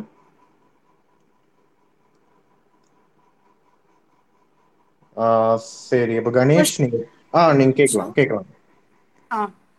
எனக்கு வந்து என்ன கொஸ்டின்னா, இப்போ வந்து 4 ஃபண்டமெண்டல் ஃபோர்ஸஸ் இருக்குதுல்ல, இப்போ கிராவிட்டி எடுத்துக்கிட்டோம்னா கிராவிட்டிக்கு வந்து மாஸை வந்து ஒரு கிராவிடேஷனல் சார்ஜ்னு வச்சுக்கலாம். அதே மாதிரி எலக்ட்ரோ மேக்னட்டிசம்க்கு போனோம்னா அது எலக்ட்ரிக்கல் சார்ஜ்னு ஒன்று இருக்கு. அதே மாதிரி ஸ்ட்ராங் ஃபோர்ஸ் போனோம்னா கலர் சார்ஜ்னு ஒன்று இருக்கு. அதே மாதிரி வீக் ஃபோர்ஸுக்கு ஏதாவது ஒரு சார்ஜ் இருக்கான்றது தான் என்னோட question. Okay, very good question.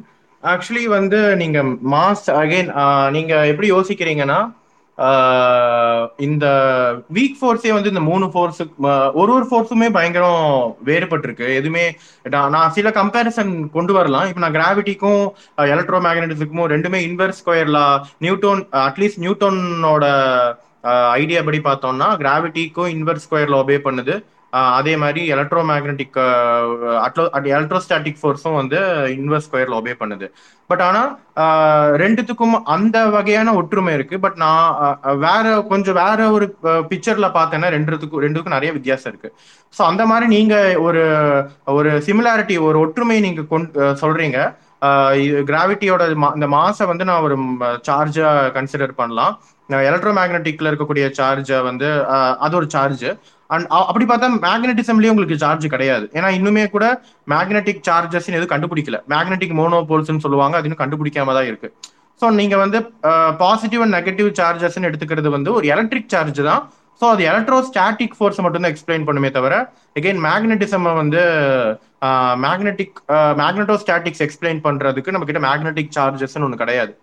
So இந்த பிக்சர் வந்து எனக்கு தெரிஞ்சு நீங்க முழுமையா எடுத்துட்டு போக முடியாது. நீங்க இந்த சார்ஜஸ் அப்படின்னு சொல்றீங்களா, அதை முழுமையா எடுத்துட்டு போக முடியாது. வீக் நியூக்ளியர் ஃபோர்ஸுக்கு அந்த மாதிரி எந்த சார்ஜஸும் கிடையாது. இன்னும் சொல்ல போனா வீக் நியூக்ளியர் ஃபோர்ஸையும் எலக்ட்ரோ மேக்னட்டிக் ஃபோர்ஸையும் ஒன்னு சேர்த்திட்டாங்கன்னா எப்படின்னா ரெண்டுமே ஒன்னா தான் இருந்திருக்கு. யூனிவர்ஸோட ஸ்டார்டிங் டைம்ல ரெண்டும் ஒன்னா தான் இருந்திருக்கு. அப்புறம் சில ரீசன்ஸ்னால ரெண்டும் பிரிஞ்சிருக்கு. இப்போ நம்மளுக்கு ரெண்டு தனித்தனி ஃபோர்ஸா நம்ம பாக்குறோம். வீக் நியூக்ளியர் ஃபோர்ஸும் ஸ்ட்ராங் இது எலக்ட்ரோ மேக்னட்டிக் ஃபோர்ஸையும் தனித்தனி ஃபோர்ஸா பாக்குறோம்.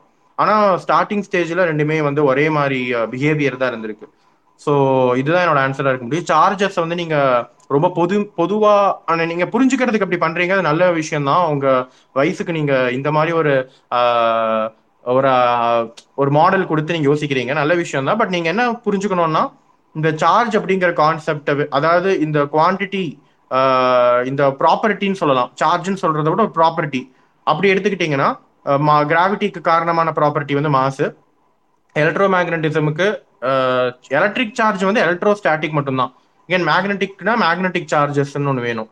அதே மாதிரி ஸ்ட்ராங் நியூக்ளியர் ஃபோர்ஸுக்கு நீங்கள் சொன்னீங்க கலர் சார்ஜஸ்ன்னு சொன்னீங்க, அதே மாதிரி வீக் நியூக்ளியருக்கு ஒரு சார்ஜ் இருக்கான்னு கேட்டீங்க, சார்ஜ் கிடையாது. இதான் ஆன்சர். ஓகேவா? எனக்கு வந்து இன்னொரு குவெஸ்டின் இருக்கு. கேளுங்க. இப்போ வந்து ஏதாவது ஒரு மாஸ் வந்து பிளாக் ஹோல்குள்ள போச்சுன்னா அதோட இன்ஃபர்மேஷன்ஸ் வந்து ஈவென்ட் ஹொரைசன்ல இருக்கும்னு நீங்க சொன்னீங்க. அதுவே இப்போ பிளாக் ஹோல் வந்து எவாபரேட் ஆகி ஃபுல்லா டிஸ்ட்ராய் ஆயிடுச்சுன்னா அப்போ அந்த இன்ஃபர்மேஷன் எங்க போகும்? Very good question. ஆக்சுவலி நான் ஷார்ட்டா ஆன்சர் பண்றேன். மேபி இந்த கொஸ்டினோட ஒரு இன்னொரு டீப்பான பெர்ஸ்பெக்டிவ் வந்து நடராஜன் சார் கொடுக்கலாம். பட் உங்களுக்கு ஏற்ற மாதிரி நான் ஒரு ஷார்ட்டான ஒரு ஆன்சர் சொல்கிறேன். என்னன்னா ஈவென்ட் ஹொரைசான்ல வந்து ஒரு ஹோலோகிராஃப் அப்படின்னு சொல்லுவாங்க. இப்போ எப்படின்னா நான் வந்து இப்போ நம்மளோட இன்ஃபர்மேஷன் எல்லாமே 3D இன்ஃபர்மேஷன் தான். இப்போ இன்ஃபர்மேஷனுக்கு வந்து ஒரு 3D ஆஸ்பெக்ட் இருக்கு. எந்த ஒரு இன்ஃபர்மேஷன் எடுத்துக்கிட்டீங்கனாலும் அதை லொக்கேட் பண்ணணும்னாலுமே அது உங்களுக்கு 3D தேவை, ஒரு வால்யூம் தேவை. ஆனா அந்த இன்ஃபர்மேஷன் வந்து ஏதோ ஒரு வகையில 2D ஈவென்ட் ஹொரைசான் வந்து பாத்தீங்கன்னா முழுக்க 2D தான். ஈவென்ட் ஹொரைசானுக்கு வந்து 3rd கிடையாது. ஸோ இந்த இன்ஃபர்மேஷன் எல்லாம் போய் ஈவென்ட் ஹொரைசான்ல போய் சேர்ந்துருது, ஒரு படிஞ்சிருதுன்னு வச்சுக்கோமே. ஆனா எக்ஸாக்ட்லி படிகிறது கிடையாது, ஒரு மாதிரி ஒரு காம்ப்ளிகேட்டடான ஒரு ப்ராசஸ் தான் அது. ஸோ அது இந்த இன்ஃபர்மேஷன் ஃபுல்லாகவுமே ஈவென்ட் ஹொரைசான்ல இருக்குன்னு எடுத்துப்போம். ஆனா என்ன மாதிரி ஃபார்ம்ல இருக்குன்னு நம்மளுக்கு தெரியாது. அப்படி இருக்கிற போது பிளாக் ஹோல் நீங்க சொல்றீங்க அழியுதுன்னு சொல்றோம்ல, அது எப்படி அழியும்னு நீங்க பாத்தீங்கன்னா பிளாக் ஹோல் வந்து அழியறது வந்து ஹாக்கிங் ரேடியேஷனால மட்டும்தான் அழியும். வேற எந்த ஒரு மெக்கானிசமும் இது வரைக்கும் யாரும் எக்ஸ்பிளைன் பண்ணவே இல்லை. ஒரு பிளாக் ஹோல் வந்து க்ரோ ஆகிட்டே போகலாம். அது எப்படி க்ரோ ஆகலாம்னா அது இன்னொரு பிளாக் ஹோல் கூட இல்லை இன்னொரு நியூட்ரான் ஸ்டார் கூட இல்லை இன்னொரு ஆப்ஜெக்ட்ஸ் கூட அது உள்ள வாங்க அதோட ஏரியா பெருசாகிட்டே இருக்கும். எகைன் அங்கே ஏரியான்னு தான் சொல்றாங்க, வால்யூம்னு சொல்றது கிடையாது. ஏன்னா சார் நடராஜன் சார் சொன்ன மாதிரி பிளாக் ஹோலுக்கு வந்து நம்ம ஒரு ஷேப் ஒரு ஒரு சாலிடான ஒரு இது கொடுக்க முடியாது. அதோட ஈவென்ட் ஹொரைசான் பத்தி மட்டும் தான் நம்ம பேச முடியும். ஈவென்ட் ஹொரைசான் வந்து ஒரு ஸ்பெரிக்கல் ஷெல் மாதிரி நம்ம நினைச்சுக்கலாம். அதுக்கு ஒரு சர்ஃபேஸ் இருக்கிற 2D சர்ஃபேஸா எடுத்துக்கலாம். ஸோ அது வந்து பெருசாகிட்டே இருக்கும், அதோட ஏரியா பெருசாகிட்டே இருக்கும். ஸோ அப்போ பிளாக் ஹோலோட அழிவு எப்படி ஏற்படும்னா அதுக்கு தான் ஹாக்கிங் ஒரு எக்ஸ்பிளனேஷன் கொடுத்தாரு. என்னன்னா பிளாக் ஹோல் வந்து கொஞ்சம் கொஞ்சமா ஒரு எப்படி சூடா ஒரு காஃபி வச்சிருக்கீங்கன்னா அந்த காஃபி கொஞ்சம் கொஞ்சமா ஆறி போய் உங்களுக்கு அப்படியே ஆறி போற மாதிரி பிளாக் ஹோலும் கொஞ்சம் கொஞ்சமா எவாபரேட் ஆகிட்டே இருக்கும். அது தொடங்கினதுல இருந்தே அது எவாபரேட் ஆகிட்டு இருக்கும். ஆனா ரொம்ப ஸ்லோ ப்ராசஸ். ஸோ இந்த எவாபரேஷன் ஆக பிளாக் ஹோல் கொஞ்சம் கொஞ்சமா அதோட ஏரியா குறைஞ்சிக்கிட்டே வரும். ஏன்னா அது எவாபரேட் ஆகுறதுனால அது ஒரு வகையா மேட்டர் லூஸ் பண்ணுது. அந்த மேட்டர் வந்து விர்ச்சுவல் பார்ட்டிகல்ஸ் மூலமா லூஸ் பண்ணுதுன்னு சொல்றாங்க. ஸோ அதனால அதோட சைஸ் குறைஞ்சிக்கிட்டே இருக்கும். அண்ட் ஒரு பாயிண்ட்டுக்கு மேல ஒரு பிளாக் ஹோலுக்கு தீனியே இல்லைன்னா அது பிளாக் ஹோல் வந்து எதுவுமே எந்த மேட்டரும் அதுக்குள்ள போகாம அது பட்டினி கிடக்குதுன்னா அது அப்படியே எவாபரேட் ஆகி அது பிளாக் ஹோல் வந்து கம்ப்ளீட்லி டெஸ்ட்ராய் ஆயிடும். இப்போ நீங்க கேட்டீங்க அந்த இன்ஃபர்மேஷன் என்னாச்சுன்னு கேட்டீங்க. அந்த இன்ஃபர்மேஷன் வந்து ஈவென்ட் ஹொரைசான்ல இருந்திருக்கும். ஈவென்ட் ஹொரைசான் எவாபரேட் ஆகிற அந்த ரேடியேஷன் வந்து இந்த இன்ஃபர்மேஷன் எடுத்துக்கும். ஸோ வெளியில வர அந்த எவாபரேட்டட் ஹாக்கிங் ரேடியேஷன்ல இந்த இன்ஃபர்மேஷன் இருக்கும். ஆனா அதை நம்மளால எடுக்க முடியாது. ஸோ இந்த இன்ஃபர்மேஷன் வந்து இப்போ யூனிவர்ஸ்ல வந்து கடைசி பிளாக் ஹோல் இருக்குன்னு வச்சுக்கோங்க. அந்த கடைசி பிளாக் ஹோல்ல வந்து எவாபரேட் ஆயிடுச்சுன்னா யூனிவர்ஸ்ல ஆக்சுவலி பிளாக் ஹோல் ஏரான்னு சொல்லுவாங்க. பிளாக் ஹோல் ஏரால வந்து ஃபுல்லா யூனிவர்ஸ் ஃபுல்லா பிளாக் ஹோல்ஸ் மட்டும் தான் இருக்கும். அதுல வந்து எல்லா பிளாக் ஹோல் ஒன்னொன்னா எவாபரேட் ஆயிட்டா இருக்கும். கடைசி பிளாக் ஹோல் எவாபரேட் ஆனதுக்கு அப்புறம் யூனிவர்ஸ் ஃபுல்லா வெறும் ஃபோட்டான்ஸ் மட்டும் தான் இருக்கும். அந்த ஃபோட்டான்ஸ்ல நம்ம எல்லாரோட இன்ஃபர்மேஷன் இருக்கும், உங்களை பத்தி என்னை பத்தி எல்லாமே இருக்கும். பட் ஆனா யாருனாலையும் ஒருவேளை அடுத்த யூனிவர்ஸ் ஒன்று உருவாகுதுன்னா அந்த யூனிவர்ஸ்ல இருக்கிறவங்கனால இதை எக்ஸ்ட்ராக்ட் பண்ண முடியாது. ஓகேவா? எனக்கு வந்து ஒரு இன்னொரு குவெஸ்டின் இருக்கு, நான் கேட்கவா? கேளுங்க, கண்டிப்பா கேளுங்க. இப்போ வந்து நம்ம லைட்டை வந்து வேவாவும் இருக்கு பார்ட்டிகலாவும் இருக்குன்னு சொல்றாங்கல்ல. இப்போ வேவ் வந்து பார்த்தோம்னா எப்படி எக்ஸ்பிளைன் பண்றாங்கன்னா ஒரு எலக்ட்ரிக் ஃபீல்டு வந்து ஒரு மேக்னெட்டிக் ஃபீல்டு கிரியேட் பண்ணுது, மறுபடியும் அது ஒரு எலக்ட்ரிக் ஃபீல்டு கிரியேட் பண்ணுது, மறுபடியும் மேக்னெட்டிக் ஃபீல்டு கிரியேட் பண்ணி அது ஒரு வேவ் மாதிரி ப்ரொபர்கேட் ஆகுது அப்படி சொல்றாங்க. அதே மாதிரி இப்போ நம்ம வந்து ஃபோட்டான் எடுத்துக்கிட்டோம்னா அது வந்து ஒரு ஃபோர்ஸ் கேரியரு அப்படின்னு சொல்றாங்க. இந்த ஃபோர்ஸ் கேரியரையும் அந்த வேவையும் எப்படி வந்து நம்ம ஒன்றுக்கு ஒன்று லிங்க் பண்றோம்னு எனக்கு கரெக்டாக தெரியல, அது நீங்க சொல்றீங்களா? ஓகே சார், நீங்க ட்ரை பண்றீங்களா இல்ல நான் ஒரு ஆன்சர் கொடுக்கட்டா?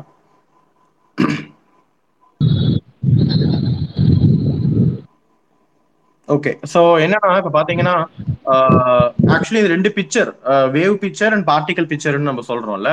ஆக்சுவலி நம்ம வந்து அனுபவப்பட்ட நம்மளோட அனுபவத்துல நம்மளோட அனுபவத்தை வச்சு நம்ம வந்து பிசிக்ஸை வந்து நம்ம வந்து புரிஞ்சுக்க ட்ரை பண்றோம்.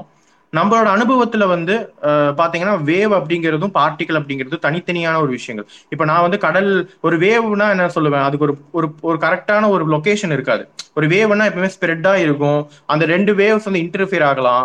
இன்டர்ஃபியர் ஆகும்போது சில இடத்துல வந்து ரொம்ப அதிகமான பீக் இருக்கும், சில இடத்துல வந்து பீக் இல்லாம இருக்கும். அது வந்து கன்ஸ்ட்ரக்டிவ் அண்ட் டிஸ்ட்ரக்டிவ் இன்டர்ஃபியரன்ஸ்லாம் சொல்லுவாங்க.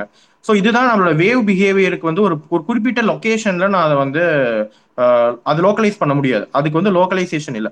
ஆனா ஒரு பார்ட்டிகல் அப்படின்னா நம்மளுக்கு என்ன தெரியும்னா, அதுக்கு ஒரு இப்போ உங்க வீட்டுல இருக்கக்கூடிய பெஞ்சா இருக்கட்டும், இப்ப ரெண்டு பெஞ்சு நீங்க ஒண்ணுக்கு ஒண்ணு வீசுறீங்கன்னா ரெண்டு பெஞ்சும் வந்து இன்ட்ராக்ட் பண்ணாது, ரெண்டும் கொலிஷன் நடந்துரும், ரெண்டு தனித்தனியா போயிடும். ஸோ வேவுக்கான அண்டர்ஸ்டாண்டிங்கும் பார்ட்டிகளுக்கான அண்டர்ஸ்டாண்டிங்கும் நம்மளுக்கு அடிப்படையாவே வேற. ஆனா குவாண்டம் மெக்கானிக்கலா ரெண்டுமே வந்து ரெண்டுமே நம்மளால வந்து இப்போ ஒரு ஒரு லைட் எடுத்துக்கிறோம்னா லைட் வந்து ரெண்டு பிஹேவியரும் எக்ஸ்பெரிமெண்ட்ல நம்மளால வந்து பார்க்க முடியுது. ஸோ அதனால நம்மளுக்கு ஒரு கன்ஃபியூஷன் ஏற்படுது. அப்போ வந்து நம்ம எப்பவுமே வந்து இதை ஒன்னா தான் இருக்க முடியும் அப்படின்னு ஒரு கட்டாயத்துல நம்ம அதை பார்க்க முடியாது. இப்போ ஒரு லைட்னா அது கண்டிப்பா ஒரு வேவா தான் இருக்கணும், இல்லை அது ஒரு பார்ட்டிகளா தான் இருக்கணும் அப்படின்ற ஒரு கட்டாயப்படுத்த முடியாது. நான் அதை ஒரு எலக்ட்ரானே அப்படிதான், நான் அது வேவா தான் இருக்கணும் பார்ட்டிகல். இதுக்கு நம்மளோட புரிதல் படி பார்த்தா வேவ் வேற பார்ட்டிகல் வேற.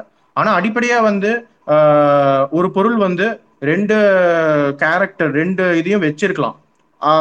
அது வந்து இன்னும் ஒரு ஃபண்டமெண்டலான அதுக்கு ஒரு இயற்கை இருக்கலாம்.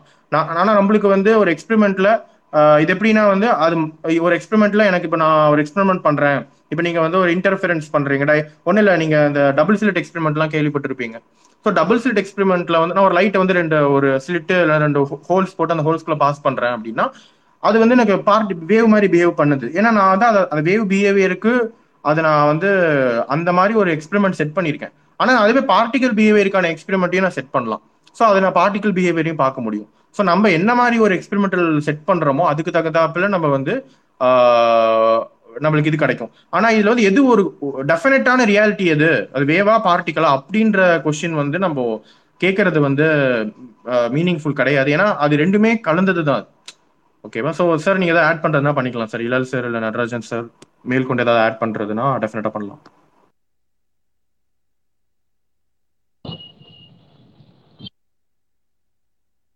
எஸ், ராகவ் சொன்ன மாதிரி தான்.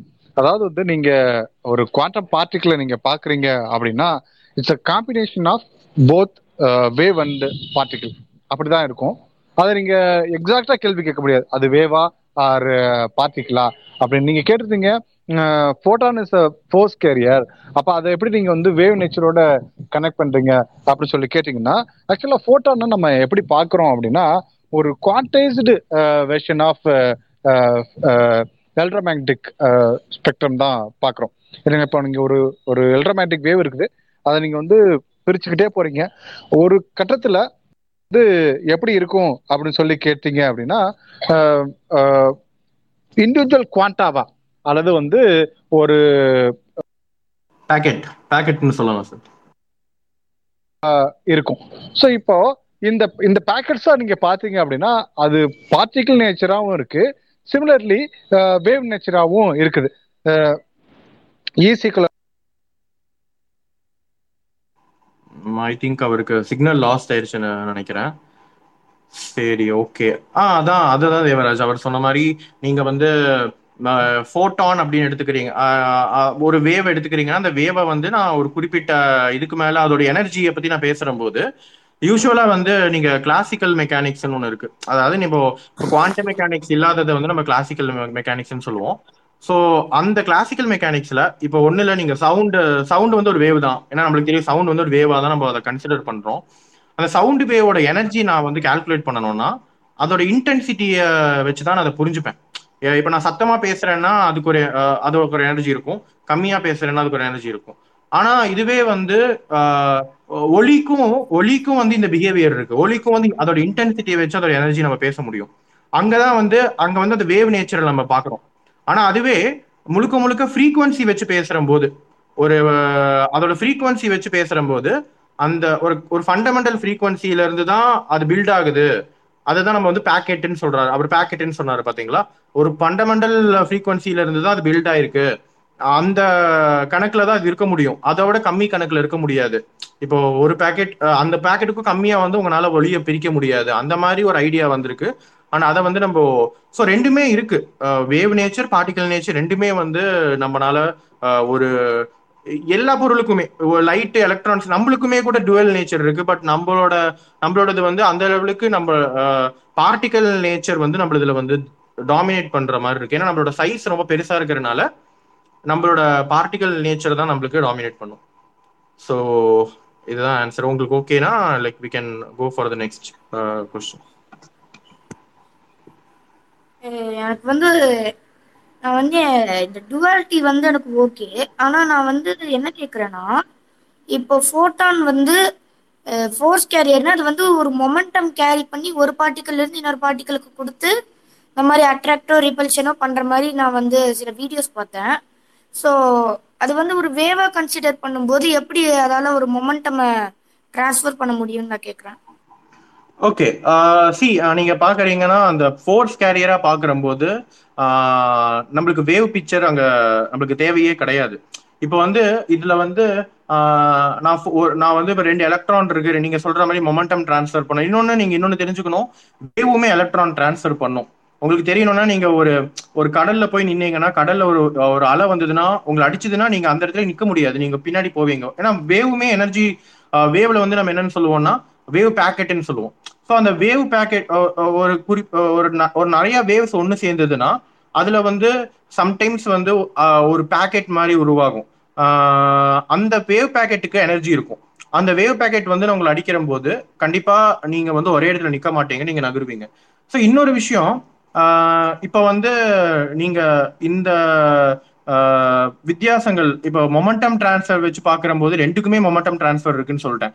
ஆனா நீங்க கேட்கறது நான் எப்படி புரிஞ்சுக்கிறேன்னா, ஏன் வந்து ஒரு ஃபோர்ஸ் கேரியரை வந்து நம்ம பார்ட்டிகல்னு சொல்றோம், வேவ்னு சொல்லாம ஒரு ஏன்னா இப்போ நீங்க அந்த அர்த்தத்துல கேக்குறீங்கன்னா நான் புரிஞ்சுக்கிறேன். ஒரு எலக்ட்ரான் வந்து ரெண்டு எலக்ட்ரான் ரிபல் பண்ணுதுன்னா அதுக்கு நடுவுல வந்து ஒரு பார்ட்டிகல் டிரான்ஸ்ஃபர் இருக்கு, அது வந்து ஒரு ஃபோட்டானை வந்து டிரான்ஸ்ஃபர் பண்ணுது. ஏன் வந்து அங்க நம்ம வேவ்ஸ்ன்னு சொல்றது கிடையாது அப்படின்னு நீங்க கேக்குறீங்கன்னா, அந்த ரேஞ்சில் ஒரு எலக்ட்ரானோட ஸ்கேலில் நம்மளுக்கு வந்து பார்த்தீங்கன்னா எலக்ட்ரான் கூட இன்ட்ராக்ட் பண்ணுறது வந்து ஒரு வேவ், நான் வேவ் வச்சு இன்ட்ராக்ட் பண்ணணும்னா அந்த எலக்ட்ரானோட சைஸுக்கு தான் ஒரு வேவ் லென்த் இருக்கணும்.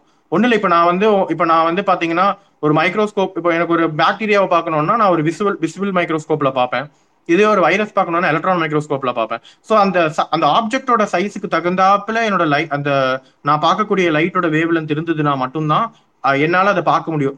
ரிசால்விங் பவர்னு சொல்லுவாங்க. ஸோ இந்த மாதிரி தான் இன்ட்ராக்ஷனுக்கும் அது பொருந்தும். இப்போ ரெண்டு விஷயம் இன்ட்ராக்ட் ஆகுதுன்னா ரெண்டோட சைஸும் கிட்டத்தட்ட எனக்கு வந்து ஒரே ஆர்டரில் இருக்கணும். இப்போ நான் வந்து ரேடியோ வேவ்ஸை வச்சு ஒரு எலக்ட்ரானை நான் டிஸ்டர்ப் பண்ண முடியாது, எலக்ட்ரான் ரொம்ப ரொம்ப சின்னது, ரேடியோ வேவ்ஸோட வேவ் லென்த் ரொம்ப ரொம்ப பெருசு. ஸோ நான் வந்து எலக்ட்ரானை பற்றி நான் எலக்ட்ரான் லைட் இன்ட்ராக்ஷன் படிக்கணும்னா நான் எலக்ட்ரான் கூட காமா ரேஸ் வச்சு தான் நான் படிக்கணும். ஏன்னா காமா ரேஸ் தான் எலக்ட்ரானோட கிட்டத்தட்ட எலக்ட்ரானோட டி ப்ராக்லி வேவ்ல வந்து ஒத்து போகும். ஸோ காமா ரேஸ் எலக்ட்ரானை வச்சு படிச்சேன்னா அங்கே அந்த காம்டன் எஃபெக்ட் அது இதெல்லாம் வரும். ஆனா ஒரு ரேடியோ வேவ் வந்து எலக்ட்ரான் கூட எப்படி, நான் ரேடியோ வேவ் வந்து எலக்ட்ரானோட ஸ்கேல்ல நான் ஒரு வேவா தான் பார்ப்பேன், அதை நான் ஒரு ஃபோட்டானா பார்க்கவே மாட்டேன். ஆனா ஒரு காமா ரேவை வந்து நான் வந்து எலக்ட்ரானோட ஸ்கேல்ல ஒரு ஃபோட்டானா பார்க்க முடியும். ஏன்னா காமா ரேவோட வேவ்ல வந்து ரொம்ப ரொம்ப கம்மியா இருக்கும், எலக்ட்ரானோட ஸ்கேல்ல இருக்கும். அதனாலதான் எலக்ட்ரானும் காமா ரேவை இன்ட்ராக்ட் பண்ணுது, ஆனா எலக்ட்ரானும் ரேடியோவே இன்ட்ராக்ட் பண்ணாது. ஸோ நீங்க வந்து இந்த ஃபோர்ஸ் கேரியர்னு சொல்றோம்ல, அதை நம்ம எதுக்கு யூஸ் பண்றோம்னா குறிப்பா வந்து எலக்ட்ரான் வச்சுதான். அந்த நீங்க சொல்றது வந்து பாத்தீங்கன்னா குவாண்டம் எலக்ட்ரோடைனமிக்ஸ்னு சொல்லுவாங்க. அங்க வந்து நம்ம முழுக்க எலக்ட்ரான்ஸை தான் படிக்கிறோம். ஒரு ரெண்டு எலக்ட்ரானுக்குள்ள என்ன மாதிரி இன்ட்ராக்ஷன் நடக்கும், ஒரு எலக்ட்ரான் பாசிட்ரானுக்குள்ள என்ன இன்ட்ராக்ஷன் நடக்கும், அப்போ அங்க நம்ம யூஸ் பண்ணக்கூடிய அந்த விர்ச்சுவல் ஃபோட்டான்ஸ் அப்படின்னு நம்ம யூஸ் பண்றோம். அது வந்து பாத்தீங்கன்னா அந்த ஃபோட்டானோட எனர்ஜி வந்து எலக்ட்ரானோட எனர்ஜிக்கு ஈக்குவலண்டா இருக்கும். அது அந்த வேவ் லென்த் சொல்றேன் நான். அந்த wavelength of the light வந்து should be equivalent to the size of the electron, அப்போதான் அந்த இன்ட்ராக்ஷனே பாசிபிள். ஸோ அதனால நம்ம அந்த கம்மி சைஸ் வேவ் லென்த்ல நம்ம வந்து லைட்டை வந்து ஃபோட்டானா தான் ட்ரீட் பண்ணுவோம், ஒரு வேவா ட்ரீட் பண்ண மாட்டோம். ஆனால் இதுவே நீங்க ரேடியோ வேவ் யூஸ் பண்ணீங்கன்னா நீங்க வேவ்னு சொல்லலாம். ஆனால் ரேடியோ வேவ் வந்து ரேடியோ வேவ் எனர்ஜிக்கு ஈக்குவலண்டா இருக்கிற ஃபோட்டான் வந்து எந்த ஒரு ரெண்டு எலக்ட்ரானையும் நடுவில் இன்ட்ராக்ஷன் ஏற்படுத்துறது இல்லை. ஓகேவா தம்பி, உங்க பேர் என்ன தம்பி? அது ஒரு சோங்க பேர் என்ன? என் பேரு குரு. குரு பிரகலாதன். குருவா? குரு பிரகலாதன். குரு பிரகலாதன். என்ன என்ன படிக்கிறீங்க? 8th படிக்கிறேன். 8th படிக்கிறீங்களா? உங்களுக்கு வந்துட்டு நீங்க வந்து நான் ஃபர்ஸ்ட் ஸ்பேசஸ் ஆரம்பிச்சதுல இருந்து நீங்க பயங்கரமான கேள்விலாம் கேட்குறீங்க, ரொம்ப ஆழமான கேள்விகள். நான் காலேஜ் படிக்கும் போதே உங்க அளவுக்கு நான் எனக்கு தெரியுமான்லாம் எனக்கு தெரியலை. என்ன ஸோ உங்களை வாழ்த்தி வந்துட்டு பரத் கிட்டோ அப்படிங்கிறவரு ஒரு புக்கு கிஃப்ட் பண்ணியிருக்காரு. ஏன்னா நீங்கள் உங்கள் ஃபோன் நம்பரை வந்துட்டு எனக்கு அனுப்பி வைங்க, நான் அந்த புக்கை வந்துட்டு உங்களுக்கு கிஃப்டாக கொடுக்குறேன். நீங்கள் பரத் கிட்டோ அப்படின்னு சொல்லி பரத் கிட்டோ பரத் 100ன்னு போடுங்க, உங்களை 100ன்னு போடுங்க, உங்களை காமிக்கணும் அவங்களுக்கு. ஆக்சுவலா இவர் வந்து நாகேஸ்வரனுடைய ஸ்டூடெண்ட் அண்ணன் தான், அவருக்கு ட்ரெயின் பண்ணிட்டு இருக்கிறாரு. அவர் வந்து ஒரு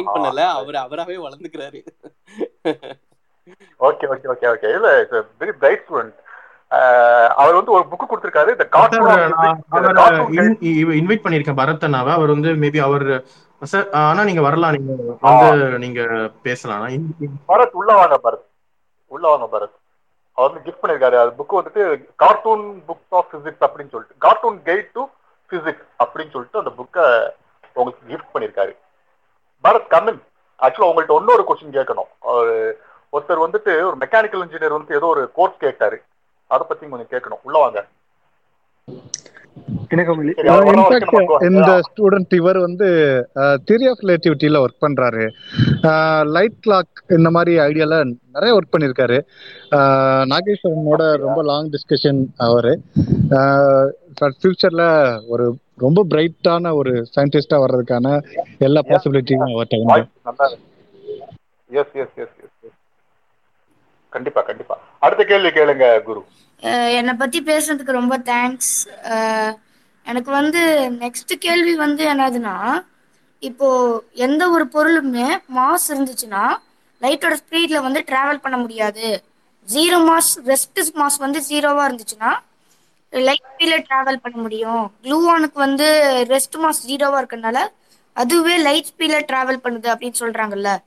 இப்போ நெகட்டிவ் மாஸ் வந்து பாசிபிளா இருந்துச்சுன்னா அதால ஃபாஸ்டர் தென் லைட்டா டிராவல் பண்ண முடியுமான்றது என்னோட கேள்வி. தியரிட்டிக்கலா வந்து நீங்க சொல்றபடி மேத்தமெட்டிக்கலா நம்ம பார்த்தோம்னா முடியும். நீங்க நெகட்டிவ் மாஸ்ங்கிறது இனர்ஷியாவை, இப்போ நீங்க எப்படி ஒரு மாஸ் என்ன பண்ணும், மாஸோட வேலை என்னன்னா, நீங்க மாஸ் வந்து ஒரு பொருளை நீங்க நகர்த்துறீங்கன்னா மாஸ் வந்து அதை நகர்த்துறதுக்கு எதிராக வந்து செயல்படும். இப்போ நீ அது வந்து ஆன்டி நெகட்டிவ் இனர்ஷியா மாதிரி நீங்க சொல்றது. இப்போ நான் ஒரு பொருளை நகர்த்துறேன்னா அது வந்து அதை நான் ஆக்சுவலி நிறுத்த முடியாது, அதான் பிரச்சனை. மாஸ் நெகட்டிவா இருந்ததுன்னா, இப்போ மாஸ் வந்து பாசிட்டிவா இருந்ததுன்னா அதை நான் நகர்த்துறது கஷ்டம். இதுவே மாஸ் வந்து நெகட்டிவா இருந்தால் அதை நான் நிறுத்துறது கஷ்டம். ஸோ இந்த மாதிரி நீங்க புரிஞ்சுக்கலாம்.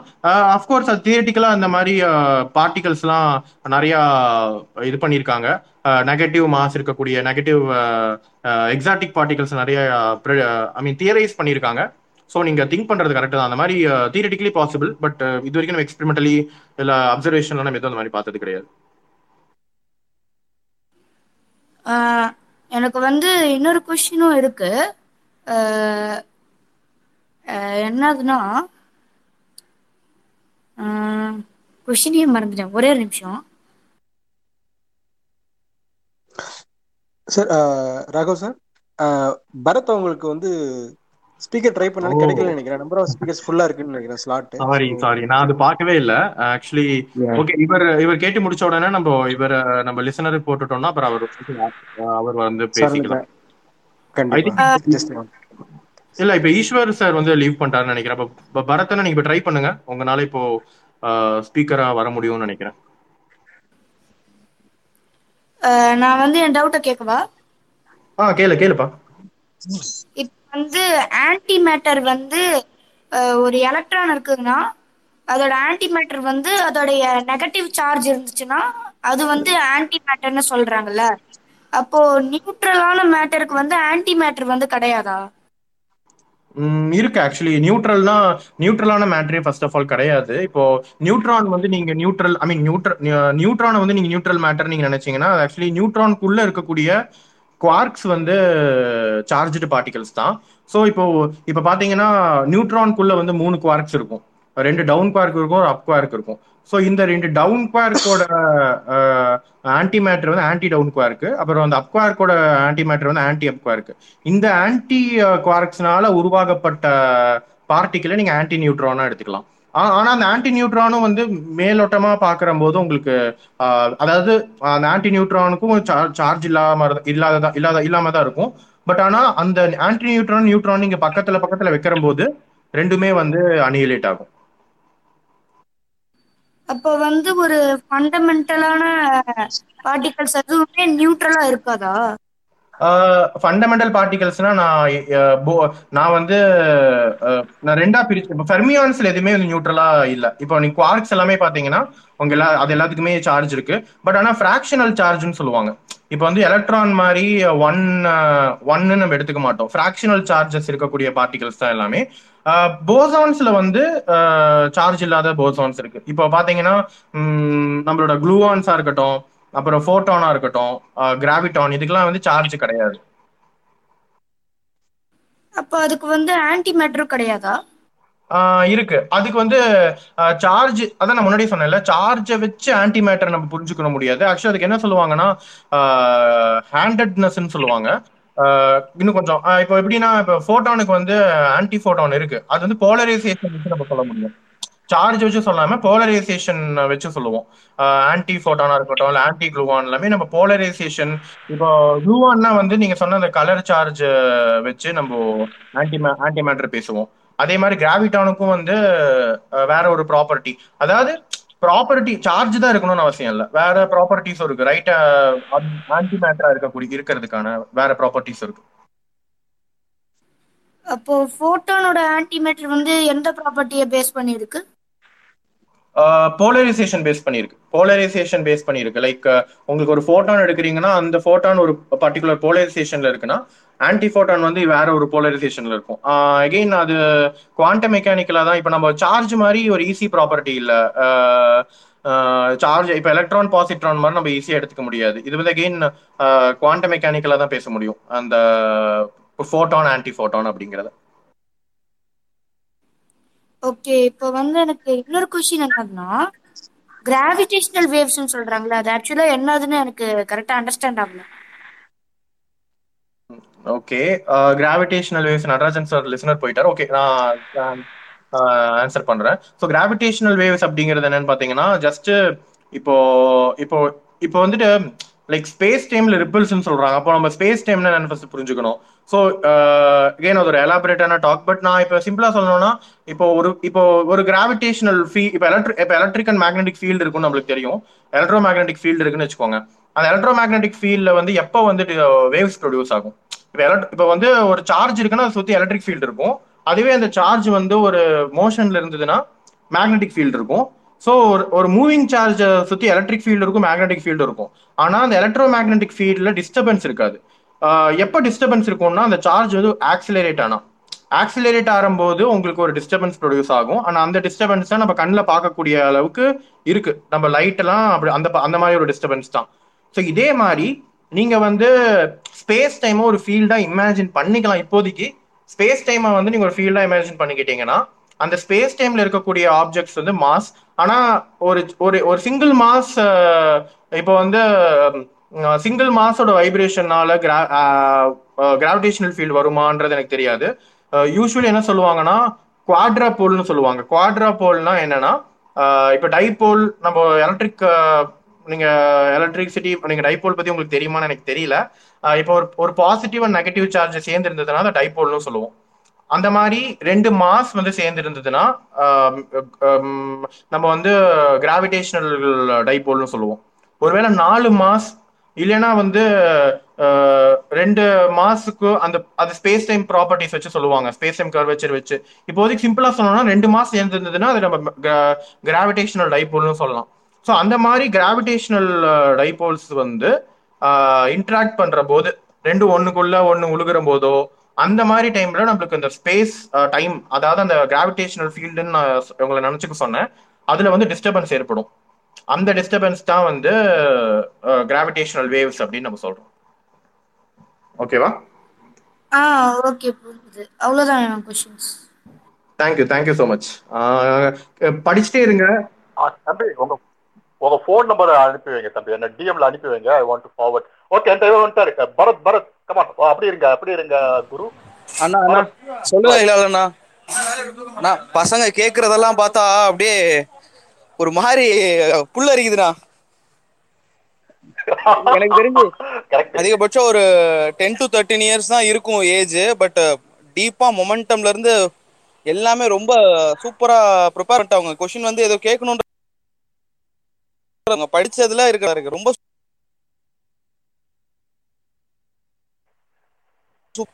ஆமா, 8th படிக்கிற பையன், 13-14 வயசா இருக்கும். Thank you thank you. அவர்தான் உங்களுக்கு வந்துட்டு தம்பி புக் கிஃப்ட் பண்ணிருக்காரு. நீங்க எனக்கு டிஎம்ல வந்து உங்க ஃபோன் நம்பர் அனுப்பி வைங்க, நான் வந்து ஃபார்வர்ட் பண்ணி வைக்கிறேன் உங்களுக்கு. ஓகேயா? Okay okay Guru. And Guru நிறைய புக்ஸ் படிங்க. ரிச்சர்ட் ஃபேமன் அந்த மாதிரி ஆத்தர்ஸ், ரிச்சர்ட் ஃபேமனோட புக்ஸ் எல்லாம் நிறைய படிங்க. கண்டிப்பா உங்களுக்கு வந்து மேக்ஸையும் நிறைய ஃபோக்கஸ் பண்ணுங்க. மேக்ஸும் ரொம்ப இம்பார்ட்டன்ட். ஏன்னா மேக்ஸ்லயும் நிறைய ஃபோக்கஸ் பண்ணீங்கன்னா இந்த நீங்க இப்ப இருக்கிற உங்களுக்கு ஒரு கான்செப்டுவல் அண்டர்ஸ்டாண்டிங்க்கு கண்டிப்பா நீங்க வந்து எங்க ஏஜ் வரும்போது கண்டிப்பா தியரிட்டிக்கலா பயங்கரமா ஷைன் பண்ணலாம். பட் நீங்க ஓப்பனா இருங்க. எக்ஸ்பெரிமெண்ட் ஆர் தியரி ரெண்டுமே இம்பார்ட்டன்ட்.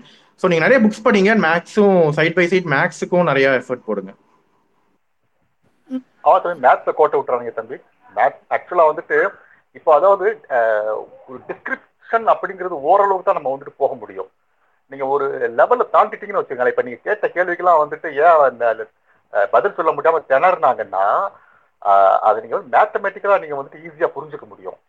ஏன்னா நீங்கள் நீங்கள் உங்களுக்கே நீங்கள் மேத்தமெட்டிக்கலாக ஏதாவது புரிஞ்ச பின்னாடி நீங்கள் அதை டிஸ்கிரைப் பண்ண சொன்னால் நீங்களே திணற ஆரம்பிச்சிருக்கீங்க. ஸோ அதனால தான் நீங்கள் கேட்ட கேள்விக்கெல்லாம் அவர் வந்து பயங்கரமாக திணறினார். ஓகே, அதனால் மேத்தமெட்டிக்ஸை போட்டு விட்டுறாதீங்க. மேத்ஸையும் படிங்க. இப்போ பரவாயில்ல, இப்போ ஜஸ்ட் கோ ஹெட். ஏன்னா போகும்போது நீங்கள் போக ட்ரிக்னாமெட்ரி, கேல்குலஸ் ரொம்ப முக்கியம். ட்ரிக்னாமெட்ரி, நம்பர் தியரி இதெல்லாம் வந்துட்டு போர் அடிச்சா கூட விட்டுறாதீங்க. நம்ம சிஸ்டம் வந்துட்டு கொஞ்சம் ட்ரையாக இருக்கும். போர் அடிச்சா கூட விட்டுறாதீங்க. Okay okay okay okay. Next straw அப்படிங்கிற ஒருத்தர் இருக்காரு. பேர் ஐ திங்க் ஸ்ட்ரா ஹேட். நீங்கள் கேட்கலாம் ஸ்ட்ரா ஹேட், நீங்கள் கேட்கலாம்.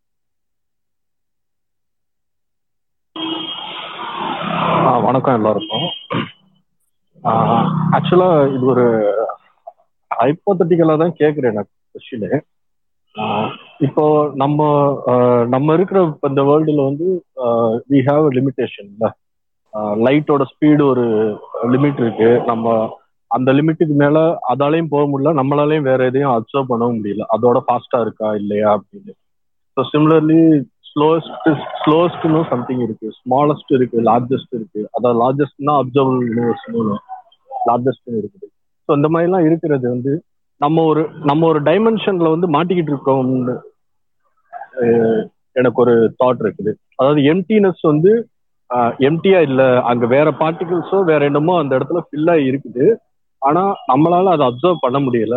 ரீசன் வந்து நம்மளும் அந்த டிஃப்ரெண்ட் டைமென்ஷனும் ஒரு பெர்ஃபெக்ட் ஹார்மோனியில இருக்கிறதுனால நம்மளால ஈஸியா மூவ் ஆக முடியுது. பட் இன்ஸ்பைட் ஆஃப் தட் இதெல்லாமே வந்து ரொம்ப டென்ஸான ஒரு இடம் அப்படின்னு எனக்கு ஒரு ஹைப்போதட்டிக்கலா ஒரு தாட் இருந்தது. அதுதான் கொஸ்டின் ஆக்சுவலி. ஸோ இது ரிலேட்டடா ஏதாவது ஒர்க் இருக்குதா, யாராவது ஏதாவது பண்ணியிருக்காங்களா, அதை தான் கேட்க வந்தேன். தேங்க்யூ. நடராஜன் சார் ட்ரை பண்றீங்களா? ஆக்சுவலா வந்து அவங்க என்ன கொஸ்டின் பண்றாங்கன்னா, இப்போ நாம ஸ்பேஸ் டைம்ல மூவ் ஆகிறோம். இந்த ஸ்பேஸ் டைம் நம்மளை பொறுத்த வரைக்கும் ஒரு எம்டி திங், வேக்யூம் தான். ஐ மீன் கிளாசிக்கலா அப்போ நம்ம மூவ் பண்றது ஒரு வேக்யூம் இதுக்குள்ள மூவ் பண்றோம். பட் இன்னொரு பெர்ஸ்பெக்டிவ்ல இதை வந்து நம்ம ஒரு ஹைலி டென்ஸ்டு ஆப்ஜெக்டா, ரிலேட்டிவ்லி ஸ்பேஸ் டைம் வந்து ஹைலி டென்சிடு ஆப்ஜெக்டா பார்த்து அந்த மாதிரி இதுக்குள்ள மூவ் பண்ண முடியும், மூவ் பண்ணிட்டு இருக்கிறோமா அப்படின்ற ஒரு ஹைப்போதட்டிக்கலா அவங்க கொஸ்டின் இருக்குது. ஆனா நீங்க வந்து ஸ்பேஸ் டைமை எம்டி அப்படின்னு நம்ம கிளாசிக்கலா கன்சிடர் பண்ணாலும் குவாண்டம் மெக்கானிக்கலா space time itself empty கிடையாது. ஸ்பேஸ் டைம் வந்து என்ன பண்ணும் அப்படின்னா விர்ச்சுவலா பார்ட்டிகிள்ஸை வந்து ப்ரொடியூஸ் பண்ணிட்டே இருக்கும். அது வந்து விர்ச்சுவல் பார்ட்டிகிள்ஸ்னு பேர். ஃபோட்டான்ஸ், விர்ச்சுவல் ஃபோட்டான்ஸ் வந்து எமிட் ஆகி அனிகுலேட் ஆகிட்டே இருக்கும். பட் இந்த ஸ்பேஸ் டைமை ஹைலி டென்சடு மீடியமாக நம்ம கன்சிடர் பண்ண முடியுமா, பியாண்ட் ஃபிலாசபிக்கலாக ஒரு சயின்டிஃபிக் பெர்ஸ்பெக்டிவாக கன்சிடர் பண்ண முடியுமா அப்படின்றது எனக்கு ஸ்டில் டவுட்டு தான். ஏன்னா நீங்கள் அதை நீங்கள் ரிலேட்டிவ் பெர்ஸ்பெக்டிவில் ஒரு ஹைலி டென்சிட்டி மீடியமாக இருந்தது அப்படின்னா நாம் அதுக்குள்ளே மூவ் பண்ணவே முடியாது. இன்ஃபேக்ட் அது ஹைலி டென்சராக இருந்ததுன்னா டெஃபினெட்லி அது வந்து ஒரு பிளாக் ஹோலாக தான் இருக்கும். நம்மளை சுற்றி இருக்கக்கூடிய ஸ்பேஸ் டைமே பிளாக் ஹோலாக தான் இருக்கும். நாம் பிளாக் ஹோலுக்குள்ளே இருக்கிறதுனா நம்முடைய ரிலேட்டிவிஸ்டிக் டிஸ்டன்ஸ் வந்து இவ்வளவு லாங்காக இருக்காது. இப்போ நாமளும் நமக்கும் மூணுக்கும் இருக்கக்கூடிய டிஸ்டன்ஸே வந்து எலக்ட்ரானுக்கும் நியூக்ளியஸுக்கும் உள்ள ஷார்ட்டர் டிஸ்டன்ஸாக மாறி இருக்கும். அதனால வந்து இந்த பெர்ஸ்பெக்டிவ்ல நம்ம வந்து நாம இருக்கக்கூடிய 3+1 டைமென்ஷன்ல பாசிபிளா அப்படின்னு எனக்கு தெரியல. பெர்ஹாப்ஸ் ஹையர் டைமென்ஷன்ல வேணா பாசிபிளா இருக்கலாம். Okay, thank you sir. வேற கேள்விகள் இருக்கா? இன்னும் ஒரு கொஸ்டின் இருக்கு. கேளுங்க. இல்ல, இன்னும் ஒரு கொஸ்டின்.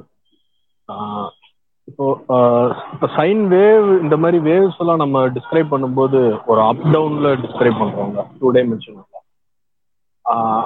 அதே மாதிரி அதுவே வந்து ஆக்சுவலா அது வந்து அப் டவுன்ல தான் போதா, இல்ல ஒரு ஆக்சஸ் மாதிரி ஒரு ராடு மாதிரி எடுத்துக்கிட்டு அந்த ராடை வந்து சுத்தி சுத்தி அது ஃபார்வர்ட்ல போறத வந்து நம்ம விஷுவலா காட்டுறதுக்கு இல்ல புக்ல ரெப்ரசென்ட் பண்றதுக்காக தான் 2 டைமென்ஷன்ல காட்டுறோமா அப்படின்றது ஒண்ணு. அப்புறம் இன்னொன்னு வந்து அந்த பிளாக் ஹோல் பத்தி இன்னும் ஒரே ஒரு இதுக்கான ஆன்சர் பண்ணிட்டு நாங்க அடுத்த கொஸ்டின் வரோம். அண்ட் ஹிலால் சார், நீங்க ஐ திங்க் இதை ஆன்சர் பண்ணலாம்னு நினைக்கிறேன். ரொம்ப இன்ட்ரெஸ்டிங்கான கொஸ்டின் கேட்டிருக்காரு. எஸ் சார், நீங்க ட்ரை பண்ணுங்க. இல்ல, ஆக்சுவலா அந்த சைனுக்கு உள்ள ஒரு காம்பனன்ட் போடுறீங்க இதுல பாத்தீங்கன்னா தீட்டா அப்படின்னு சொல்லிட்டு, அந்த தீட்டா வந்துட்டு 2 டைமென்ஷனல் இதைத்தான் இது பண்ணுது, குறிக்குது. இது வந்துட்டு ஒரு ராடை சுற்றி சுற்றி கேர்ல நீங்க சொல்றது கேர்ல் ஆகுறது இல்லையா, அந்த மாதிரி ரெப்ரசென்ட் பண்ணல. இட்ஸ் பியூர் 2 டைமென்ஷனலா மேல அப் அண்ட் டவுன்ல போயிட்டு வரதான் இது பண்ணுது சார். அவர் வந்து ஒரே ஒரு அடிஷன், அவர் வந்து இதை பத்தி கேட்கிறாருன்னு நினைக்கிறேன் சார். e⁻ θ, ஏன்னா காம்ப்ளெக்ஸ் பிளேனை உள்ள கொண்டு வந்தோம்னா வேவ் வந்து அப்படியே ரொட்டேட். அவர் மேபி அந்த அனிமேஷன் பார்த்திருப்பாருன்னு நினைக்கிறேன். அந்த வேவ் வந்து அப்படியே ரொட்டேட் ஆகி இல்ல அதுவும் வந்துட்டு உங்களுக்கு அந்த அப் அண்ட் டவுன்ல தான் இருக்கும் அது. ஆனா நீங்க வந்து அவர் கேட்கறது வந்து இந்த கோனிக்கல் ஷேப்ல உள்ள ரொட்டேஷனை கேட்கறாரு. இப்ப வந்துட்டு அவர் என்ன கேட்கிறாருனாக்கா, இப்ப சர்க்கிள்ல வந்துட்டு ஒரு பார்ட்டிகல் மூவ் ஆகுது, அதை நம்ம வந்துட்டு சைன் அப்படின்னு e⁻ θ போட்டு சைன் வேவ் காஸ் வேவ் போட்டுட்டு பண்றோம். அந்த இது வந்து 2 டைமென்ஷனல் தான், 3 டைமென்ஷனல் கிடையாது. ஆனா நீங்க கோனிக்கல் இதுல பண்ணோம்னாக்கா ரெண்டு எடுக்கணும், sine sine or sine cos அப்படி எடுத்தாக்கா உங்களுக்கு வந்து அந்த கோனிக்கல் ஷேப்ல, அதாவது நீங்க ராடை சுத்தி சுத்தி வருதுன்னு சொல்றீங்க இல்லையா, அந்த இதை எடுக்க முடியும். ராகவ், நீங்க ஆட் பண்ணுறீங்களா? இல்லை சார், நான் ஆக்சுவலி அதான் சார், நான் என்னன்னா யூஸ்வலி வேவ் ஃபங்க்ஷன்ஸ் எல்லாம் நம்ம பேசுறம்போது வேவ் ஃபங்க்ஷன்லாம் வந்து sine theta cos theta plus i sine theta அப்படின்னு வரும்போது யூஸ்வலா வந்து நம்ம வந்து அந்த வேவ் ஃபங்க்ஷன் டைம் எவல்யூஷன் டைமுக்கு தகுந்தாப்புல அந்த வேவ் ஃபங்க்ஷன் மாறுற போது அது வந்து ஒரு கோனிக்கலா அந்த ராடை சுத்தி போற மாதிரி இருக்கும். பட் ஆனா அதையே வந்து நான் ரியல் தனியா ரியல் பார்ட் அண்ட் இமேஜினரி பார்ட்னு பிரிச்சுட்டேன்னா ரியல் பார்ட் வந்து 2 டைமென்ஷனலா இருக்கும், அண்ட் இமேஜினரி பார்ட் தனியா 2 டைமென்ஷனலா இருக்கும். ஸோ அந்த மாதிரி கேட்கிறாருன்னு நினைச்சேன். ஸோ பேசிக்கலி சைன் நீங்க நம்ம வரைகிற சைன் வந்து பாத்தீங்கன்னா சைன் தீட்டா அப்படின்னு வரைகிறோம்னா அதுல தீட்டா வந்து நம்ம ஒரு இண்டிபெண்டன்ட் வேரியபிள். ஸோ அந்த வேரியபிள் மாறுற போது ஒரு அந்த சைன் தீட்டா அது எப்படி மாறுது அப்படின்னு நீங்க பாத்தீங்கன்னா அது வந்து நம்ம மேல கீழே வரைகிறோம். அது நீங்க எப்படி வேணா வரையலாம், நீங்க மேல கீழே தான் வரையணும்னு இல்லை. ஏன்னா ஸ்பேஸ்ல வந்து மேல கீழே லெஃப்ட் ரைட் அப்படிலாம் கிடையாது. ஸோ நம்ம எப்படி வேணா வரையலாம், ஃப்ரண்ட் அண்ட் பேக் எப்படி வரைஞ்சாலும் நம்மளுக்கு ஒரு வேவ் பேட்டர்ன் தான் வரும். ஸோ இது 3 டைமென்ஷனலா நம்ம ப்ரொஜெக்ட் பண்ணணும்னா நம்ம காம்ப்ளெக்ஸ் நம்பர்ஸ் உள்ள கொண்டு வரணும். காம்ப்ளெக்ஸ் பிளேன் நம்ம கொண்டு வந்தோம்னா இந்த வேவே வந்து 3 டைமென்ஷனலா நம்ம நீங்க சொல்ற மாதிரி அந்த ராடை சுத்தி சுத்தி போகிற மாதிரி நம்மளால கொண்டு வர முடியும். அல்லது சாலிட் ட்ரிகோனமெட்ரியை கொண்டு வரணும். ஆமா சார், ஆமா. இது விஷுவல் ஏரோட வாய்ஸ்ல பெருசா சொல்ல முடியாது. வேற ஏதாவது ஃபார்மட்ல விஷுவலா நீங்க ஷேர் பண்ணீங்கன்னா நான் கண்டிப்பா ஷேர் பண்றேன். एक्चुअली நீங்க ஓரளவுக்கு புரிஞ்சுது. நான் கண்டிப்பா அந்த அனிமேஷன் along with equation நீங்க என்ன கேக்குறீங்கன்னு எனக்கு ஓரளவுக்கு புரிஞ்சிருக்கு. நீங்க எந்த இதுல பாத்திருப்பீங்க, என்ன மாதிரி அனிமேஷன் பார்த்துட்டு உங்களுக்கு இந்த क्वेश्चन வந்திருக்கும்னு ஒரு ஐடியா இருக்கு எனக்கு. சோ நான் உங்களுக்கு அதை ஷேர் பண்றேன் என்னோட இதுல, நீங்க பாத்துக்கோங்க. இல்ல அனிமேஷன் பார்த்து இல்ல, நான் ஜென்ரலாவே இப்ப 2Dன்றது எனக்கு ஒரு ரெப்ரசன்டேஷனாலதான் இருக்குமோ அப்படின்னு ஒரு தாட் இருந்ததுனாலதான் நான் இந்த கொஸ்டினே கேட்டேன். ஒரு வேவ்னா இப்ப ஃப்ரீக்வன்சி வேவ்லாம் வந்து 2D நம்ம காட்டிட்டு இருக்கோமே, அது இதோ அப்படின்ற ஒரு டவுட்ல தான் நான் இந்த கொஸ்டின். உங்க கொஸ்டின் எனக்கு புரியுது. ஆக்சுவலா என்ன கேட்க வரீங்கன்னு புரியுது. இப்போ ஆக்சுவலா லைட் இருக்குதுல்ல, இப்போ ஒரு ஒரு சோர்ஸ்ல இருந்து லைட் வருது. அந்த லைட் வரும்போது அதோட ஃப்ரீக்வன்சியை வந்துட்டு நம்ம பேப்பரில் வந்துட்டு ஒரு சைன் வேவ் மாதிரி காட்டுறோம் இல்லையா. ஆக்சுவலாக என்ன பண்ணுறோம்னாக்கா, இந்த சோர்ஸில் இருந்து வர்ற ஒரே ஒரு வேவை தான் நம்ம அந்த அப்படி ரெப்ரசன்ட் பண்ணுறோம். இங்கே ஆக்சுவலாக நீங்கள் வந்துட்டு நீங்கள் சோர்ஸ்க்கு முன்னாடி நின்னீங்கன்னா, அதாவது உங்கள் கண்ணு வந்துட்டு எக்ஸ் ஆக்சஸில் இருந்ததுனாக்கா, எக்ஸில் ஆக்சஸில் எக்ஸ்ன்னு போடுவோம் பார்த்தீங்கன்னா ஒரு அம்புக்குறி, அந்த இடத்துல உங்கள் கண்ணு வச்சு பார்த்தீங்கன்னாக்கும் அந்த ஒரு வெர்டிக்கலாக மட்டும் வராது, வெர்டிக்கலாக வரும், சாஞ்சு வரும், இந்த பக்கம் வரும். அதை வந்துட்டு போலரைசேஷன் போகும், எல்லா டைரக்ஷன் சுத்தி வந்துகிட்டு இருக்கும். அதை எல்லாத்தையும் வரைய முடியாதுங்கிறதுனால நம்ம பேப்பர்ல வந்து ஒரே ஒரு இதை மட்டும் வரைகிறோம். நீங்க அதைத்தான் ப்ராப்ளம் கேக்குறீங்களான்னு தெரியல. என்ன அதைத்தான் கேக்குறேன். ஆக்சுவலா அந்த பேப்பர்ல வரைகிறது வந்து ஒரே ஒரு வேவ் மட்டும் இப்படி போகும் அப்படின்னு காமிக்கிறோம். அந்த ஒரு வேவ் வந்து 2D அப்படிதான் போகும். அது அந்த பேப்பர் விட்டு வெர்டிகலாவோ சாஞ்சுக்கிட்டோ போகாது. அந்த தாஞ்சுக்கிட்டு போற பல வேவ்ஸ்ல, அதாவது எப்படி இருக்கு ஒரு நல்ல இருக்கணும்னாக்கா, இந்த சுரக்கா இருக்குல்ல, சுரக்கா தானே அந்த மேல வந்து ஒரு கோடு கோடா இருக்கும். நம்ம வாத்தி டாக்டர் வாத்தியோட அடி வாங்கினாரு, அது என்ன காய், அது சுரக்கா பீக்கங்கா மாதிரி வந்துட்டு வேவ்ஸ் இருக்கும். ஓகே, நீங்க அந்த பீக்கங்காவை வந்துட்டு பேப்பர்ல வரைய முடியாதுங்கிறக்காண்டி அந்த மேலையும் கீழே உள்ள அந்த ஷார்ட் எட்ஜ் இருக்குல்ல, அதை மட்டும் நம்ம சைன் வேவ்ல வச்சு வரைஞ்சு காமிக்கிறோம். ஓகே, இதைத்தானே கேட்டீங்க நினைக்கிறேன். இதான் சார், இதான் சார்.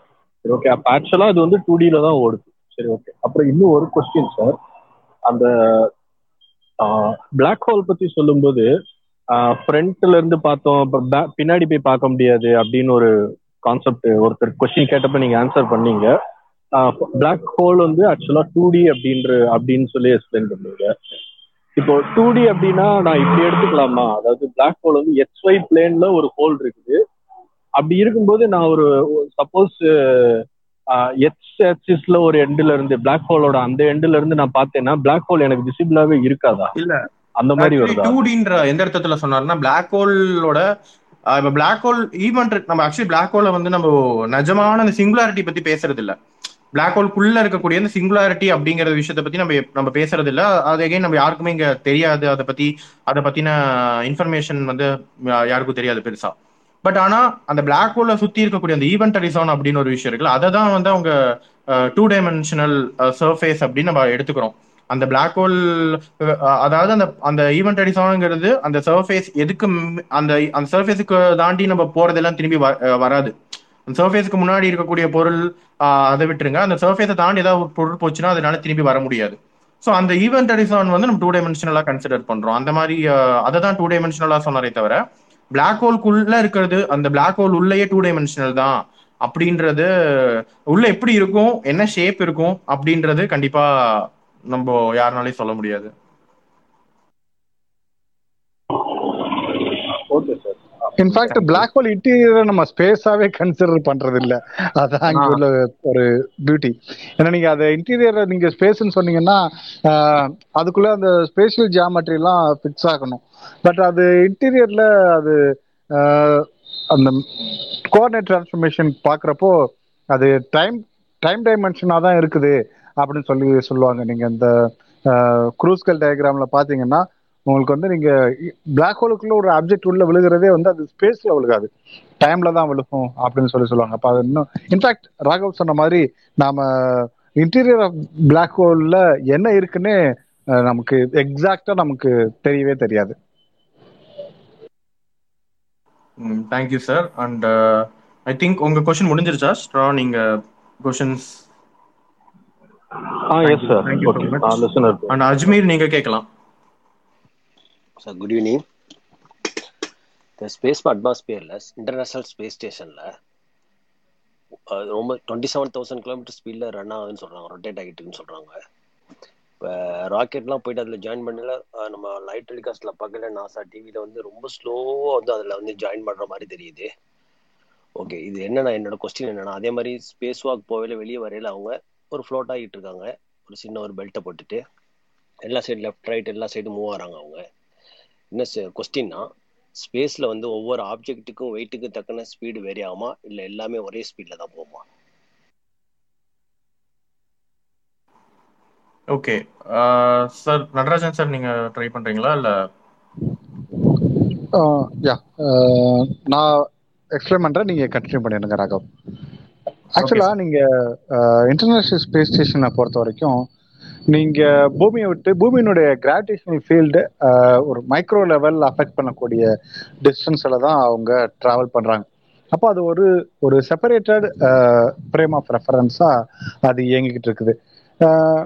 உங்களுடைய கொஸ்டினில் நீங்கள் என்ன சொல்கிறீங்க, அந்த ஸ்பேஸ்ஷிப் வந்து இன்டர்நேஷனல் ஸ்பேஸ் ஸ்டேஷனோட ரொம்ப ஸ்லோவாக வந்து கனெக்ட் ஆகிற மாதிரி இருக்குது அப்படின்னு சொல்லி சொல்கிறாங்க, அப்படின்னு சொல்லி கேட்டிருக்கிறீங்க. அது என்னன்னா, நீங்க இன்டர்நேஷனல் ஸ்பேஸ் ஸ்டேஷன் ரிலேட்டிவிஸ்டிக்லி ஒரு ஸ்பீட்ல மூவ் ஆயிட்டு இருக்கு, அதுல இருந்து அதை சேஸ் பண்ணி வந்துதான் வந்து அந்த ஸ்பேஸ் ஷிப் வந்து அந்த கார்கோ ஷிப் வந்து அதில் கனெக்ட் ஆகும். அப்படி சேஸ் பண்ணி வர்றப்போ அவங்களுக்கு வந்து ரிலேட்டிவ்லி ஸ்லோ ஆகி வர்ற மாதிரி தெரியுமே தவிர, பட் ரெண்டுமே வந்து தட் மச் ஆஃப் ஹியூஜ் வெலாசிட்டியில தான் போயிட்டு இருக்கும். இன்னும் சிம்பிளா சொல்ல போனோம்னா, நீங்க இந்த இப்போ நீங்க பஸ்ல போயிட்டு இருக்கிறீங்க, கிட்டத்தட்ட பஸ் வந்து உங்களுக்கு உங்க பஸ் 80 km/h போயிட்டு இருக்குது அப்படின்னா, உங்க இன்னொரு பஸ் பக்கத்துல வருது, அது வந்து ஒரு 70 km/h இருக்குது அப்படின்னா, ரெண்டு பேருக்கும் உள்ள ரிலேட்டிவ் சேஞ்சஸ் இன் வெலாசிட்டி உங்களுக்கு ரொம்ப கம்மியா இருக்கிற மாதிரி தான் தெரியும். ஸோ உங்க ரெண்டு பேருக்குள்ள ரிலேட்டிவ் வெலாசிட்டி வந்து கிட்டத்தட்ட ஒரு 10 km/h தான் இல்லைங்களா? அப்போ உங்களுக்கு வந்து ரிலேட்டிவ்லி உங்களோட அந்த பஸ் வந்து 10 km/h ஸ்லோவா மூவ் ஆகிற மாதிரி தெரியும். ஸோ இந்த டிஸ்டன்ஸ் தான், இந்த சேஞ்சஸ் இன் வெலாசிட்டி தான் உங்களுக்கு நீங்கள் வித்தியாசமாக ஃபீல் பண்ணுறீங்க, ஸ்லோவாக நகர்ந்து வர்ற மாதிரி உங்களுக்கு தெரியும் பெர்செப்டிவ். அண்டு அவங்க அந்த ஸ்பேஸ் ஷிப்புக்கு வெளியில் வர்றதுமே வந்து அந்த ஆக்சிலரேட்டட் ஃப்ரேமில் அவங்க இருக்கிறதுனால அவங்க அங்கே ஒரு கிராவிட்டியை அவங்க வந்து எஸ்பெஷலி தனியாக அவங்க வந்து ஃபீல் பண்ண மாட்டாங்க. ஸோ இன்ஃபேக்ட் நாமளுமே வந்து ஆக்சிலரேட்டட் ஃப்ரேமில் தான் இருக்கும், நம்ம எர்த்தோட இதில் வந்து நம்ம ஆக்சிலரேட்டடு ஃப்ரேமில் தான் இருக்கும். இப்படி இருக்கிற கான்செப்டில் இருக்கனால நம்ம தனியாக கிராவிட்டி அப்படின்ற ஒரு தனி ஃபோர்ஸை வந்து நம்ம ஃபீல் பண்ணுறதே கிடையாது. ஸோ இது ஒரு பக்கம் வச்சுக்கிட்டாலும் நீங்கள் கேட்குறீங்க எல்லாத்துக்கும் தனித்தனி ஈக்குவேஷன்ஸ் ஆஃப் மோஷன் இருக்குமா அப்படின்னு சொல்லி கேட்டீங்க. அதாவது வந்து ஒரு ஸ்பேஸ்ஷிப்பில் உள்ளே இருக்கக்கூடிய விண்வெளி வீரர், அதுக்கப்புறம் உள்ளே இருக்கக்கூடிய கம்ப்யூட்டர் அண்ட் எவ்ரி ஆப்ஜெக்ட்டுக்கும் தனித்தனி ஈக்குவேஷன்ஸ் ஆஃப் மோஷன் இருக்குமா அப்படின்னு சொல்லி கேட்டிங்கன்னா, இல்லை ஒரே sorry not inside the space station, okay, வெளியே உள்ள அட்மாஸ்பியரில் கேட்குறேன். அதாவது வந்து ஒரு ஆப்ஜெக்ட் இப்போ வந்து இப்போ ஸ்பேஸில் வந்து நிறையா வந்து இது இருக்குன்னு சொல்கிறாங்க, அதாவது வந்து உடஞ்சி போன பொருள் துகள்கள்லாம் வந்துக்கிட்டு இருக்கும் போதுற மாதிரி வருது அப்படின்னு சொல்கிறாங்க. ஓகே, அப்போ அந்த அட்மாஸ்பியரில் உள்ள அந்த இது வந்து ஒவ்வொரு பொருள் வெளியே உள்ள பொருட்கள் சொல்கிறேன், அதில் வந்து ஸ்பீடுக்கும் இது வெயிட்டுக்கும் அல்லது வந்து சைஸுக்கும் தக்கன ஸ்பீடு வேரி ஆகுமா சார்? நான் அதை ஆன்சர் பண்ணிடுறேன் சார். ஆக்சுவலாக இப்போ பார்த்தீங்கன்னா கிராவிடேஷனல் ஃபீல்டில் மட்டும்தான், கிராவிடேஷனல் ஃபீல்ட்னா இப்போ அந்த இன்டர்நேஷனல் ஸ்பேஸ் ஸ்டேஷனும் கிராவிடேஷனல் ஃபீல்டுக்குள்ளே தான் வருது. பட் ஆனால் அங்கே ரொம்ப மைக்ரோ கிராவிட்டின்னு தான் பேசுகிறாங்க, ரொம்ப கிராவிட்டி வந்து ரொம்ப கம்மியாக இருக்குது அப்படின்னு. ஸோ நான் வந்து கிராவிடேஷனல் ஃபீல்டுன்னு எதை சொல்கிறேன்னா, லோக்கல் கிராவிடேஷனல் ஃபீல்டு, அதாவது நீங்கள் சர்ஃபேஸ் ஆஃப் தி எர்த், ஏன்னா சர்ஃபேஸ் ஆஃப் அ பிளானட், அந்த மாதிரி ஒரு இடத்துல இருக்கீங்க. அந்த மாதிரி இடத்துல வந்து எல்லா ஆப்ஜெக்ட்ஸுமே ஒரு கிராவிடேஷனல் ஃபீல்ட்ல எல்லா ஆப்ஜெக்ட்ஸுமே அதோட மாசு டிபெண்ட் பண்ணாம எல்லா ஆப்ஜெக்ட்ஸும் ஒரே ரேட்ல கீழே விழுகும். இப்போ நான் ஒரு பெரிய ஒரு கல் போடுறேன், இல்லை ஒரு சின்ன குட்டி கல் ட்ராப் பண்றேன், ரெண்டும் ட்ராப் பண்ண சேம் டைம் எடுத்துக்கும், சேம் வெலாசிட்டியில தான் கீழே வரும். ஆனா இதுவே வந்து நீங்க கிராவிட்டி வந்து ரொம்ப கம்மியா இருக்கக்கூடிய இடத்துல வந்து இனர்ஷியல் எஃபெக்ட்ஸ் ஜாஸ்தியா இருக்குன்னு சொல்லுவாங்க. அதாவது ரொம்ப மாஸ் அதிகமா இருக்கக்கூடிய கல்லை விட மாஸ் கம்மியா இருக்கிற கல் வந்து ரொம்ப வேகம், அதுக்கான ஆக்சலரேஷன் வந்து ஜாஸ்தியா இருக்கும். ஸோ அங்க வந்து இந்த நியூட்டனோட F=ma வந்து ரொம்ப டாமினேட் பண்ணும். ஆனா இதுவே நீங்க கிராவிடேஷனல் ஃபீல்டு லோக்கலா இடத்துல பாத்தீங்கன்னா ரெண்டு வேற வேற பொருள் வந்து ஒரே டைம் தான் எடுத்துக்கும் கீழே உலக. பட் இங்க வந்து ஏர் ரெசிஸ்டன்ஸ் இருக்கிறனால நம்மளுக்கு வந்து இப்போ நான் ஒரு இறக ஒரு ஃபெதரை ட்ராப் பண்றேன் ஒரு காயினை ட்ராப் பண்றேன்னா காயின் சீக்கிரம் உழுகுது. காரணம் ஏர் ரெசிஸ்டன்ஸ். ஒருவேளை ஏர் ரெசிஸ்டன்ஸ் இல்லைன்னா ரெண்டும் சேம் டைம்ல தான் உழுகும். ஆனா இதே ஃபெதர் அண்ட் காயின் வந்து ஸ்பேஸ்ல இன்டர்நேஷனல் ஸ்பேஸ் ஸ்டேஷன் பக்கத்துல நான் வந்து ரெண்டையும் டிராப் பண்ண முடியாதாங்க. பிகாஸ் அங்கே டிராப் பண்றதுக்கு கீழே கிராவிட்டி அந்த அளவுக்கு கிராவிட்டி இல்லை. ஸோ நான் ரெண்டையும் வீசுறேன்னா ஈக்குவல் ஃபோர்ஸ் கொடுத்து வீசுறேன்னா அதுல காயின் பாத்தீங்கன்னா ஃபெதர் அகெயின் அங்க வந்து அட்மாஸ்பியரிக் எஃபெக்ட் கிடையாது. ஓகே, நம்ம ஃபெதருக்கு மேல வேற ஏதாவது எடுத்துப்போம். ஒரு புரிதலுக்காக ஒரு காயின் ரெண்டு காயின் எடுத்துப்போம். ஒரு காயின் வந்து அதிக மாஸ் இருக்கு, இன்னொரு காயின் கம்மி மாஸ் இருக்கு. ஆனா ஒரே சைஸ்ல இருக்கு, ஒரே ஐடென்டிக்கலா இருக்கு. ஸோ மாஸ் மட்டும்தான் வேற. ஸோ இந்த மாதிரி ரெண்டு ஆப்ஜெக்ட்ஸ் எடுத்து நான் த்ரோ பண்றேன், ஒரே ஃபோர்ஸ் கொடுத்து த்ரோ பண்றேன்னா அதுல அந்த குட்டிய அந்த கம்மி மாஸ் இருக்கக்கூடிய காயினுக்கு வந்து அதிக ஆக்சலரேஷன் எடுத்துக்கும், அந்த அதிக மாஸ் இருக்க காயின் கம்மி ஆக்சலரேஷன் தான் எடுத்துக்கும். பேசிக்கான நியூட்டனோட லா தான். ஆனா இது சர்ஃபேஸ் ஆஃப் தி எர்த்ல வந்து அப்படி கிடையாது. இங்க வந்து எல்லா ஆப்ஜெக்ட்ஸும் இர்ரெஸ்பெக்டிவ் ஆஃப் தி மாஸ் ஒரே டைம்ல தான் கீழே விழுகும், ஏர் ரெசிஸ்டன்ஸ் இல்லைன்னா. ஓகேவா? Okay, thank you so much sir. Thank you. So Ananthi madam நீங்க கேக்கலாம் question. Okay, thank you host. வணக்கம் சார். என்னோட கேள்வி வந்து குவான்டைசேஷன் ஆஃப் கிராவிட்டி. இந்த क्वेश्चन வந்து நான் கூகுள் ஃபார்ம்ல அனுப்பிச்சிருக்கேன் சார். ஆனா அதுல என்னால அட்டாச் பண்ண முடியல. என்னன்னா காஸ்மிக் மைக்ரோவேவ் அத வந்து குவான்டைசேஷன் போலரைசேஷனை மெஷர் பண்றதுனால நம்ம கிராவிட்டியை வந்து குவான்டைசேஷன் பண்ணலாம் அப்படின்னு படிச்சேன். பிராக்டிகலா வந்து டிடெக்டர்ஸ் இல்ல, கிராவிட்டான்ஸ் எல்லாம் வந்து நம்ம மெஷர் பண்றதுக்கு சென்சிட்டிவான டிடெக்டர் கிடையாது. அந்த ஸ்பெஷல் ரிலேட்டிவிட்டி அதோடைய எல்லா ஆஸ்பெக்ட்ஸுமே வந்து நம்ம டெஸ்ட் பண்ணி இருந்தாலுமே அதோடைய குவாண்டம் டைனமிக்ஸ் வந்து குவான்டைசேஷன் அப்படிங்கிறது தேவைப்படுறதுனால இது பாசிபிள் கிடையாது. ஆனா நம்ம ஏர்லி யூனிவர்ஸோட இன்ஃப்ளேஷன் பீரியட் அப்போ அந்த காஸ்மிக் பேக்ரவுண்ட் மைக்ரோவேவ் வந்து அந்த லாங் வேவ் லென்த் கிராவிடேஷனல் வேவ்ஸ்னால உருவான இந்த காஸ்மிக் வேவ மெஷர் அதோடைய போலரைசேஷன் மெஷர் பண்றதுனால இதை கான்டாக்ட் பண்ண முடியும் அப்படின்னு படிச்சேன் சார். அதை பத்தி சொல்லுங்க. தேங்க்யூ. ஆக்சுவலா வந்து குவான்டைசேஷன் ஆஃப் கிராவிட்டின்றது வந்து ஒரு ஹியூஜ் ஃபினாமினா, ரொம்ப டீடைல் ஒர்க் போயிட்டு இருக்குது. குவான்டைசேஷன் ஆஃப் கிராவிட்டிக்கு ஃபர்ஸ்ட் ஆஃப் ஆல் என்ன அப்படின்னா, நம்ம இப்போ நம்மகிட்ட இருக்கக்கூடிய வேரியபிள் நார்மல் கிளாசிக்கல் வேரியபிளை நீங்கள் குவாண்டம் மெக்கானிக்கல் வேரியபிளாக ப்ரொமோட் பண்ணணும். அப்படி ப்ரொமோட் பண்ணுறப்போ என்ன ஒரு சிக்கல் வந்து போயிடுது அப்படின்னா, இது வரைக்கும் நாம் மொமெண்டமோ அல்லது எனர்ஜியோ நீங்கள் இந்த ஸ்பேஸில் இருக்கக்கூடிய விஷயங்களை, இப்போ எனர்ஜி ஸ்டேட்ஸையுமே வந்து நீங்கள் பேக்ரவுண்ட் ஸ்பேஸை வச்சுட்டு தான் கொண்டு போயிட்டுருக்கீங்க. பண்றப்போ என்ன நடக்குது அப்படின்னா, அந்த பேக்ரவுண்ட் ஸ்பேஸ்டையுமே நீங்க வந்து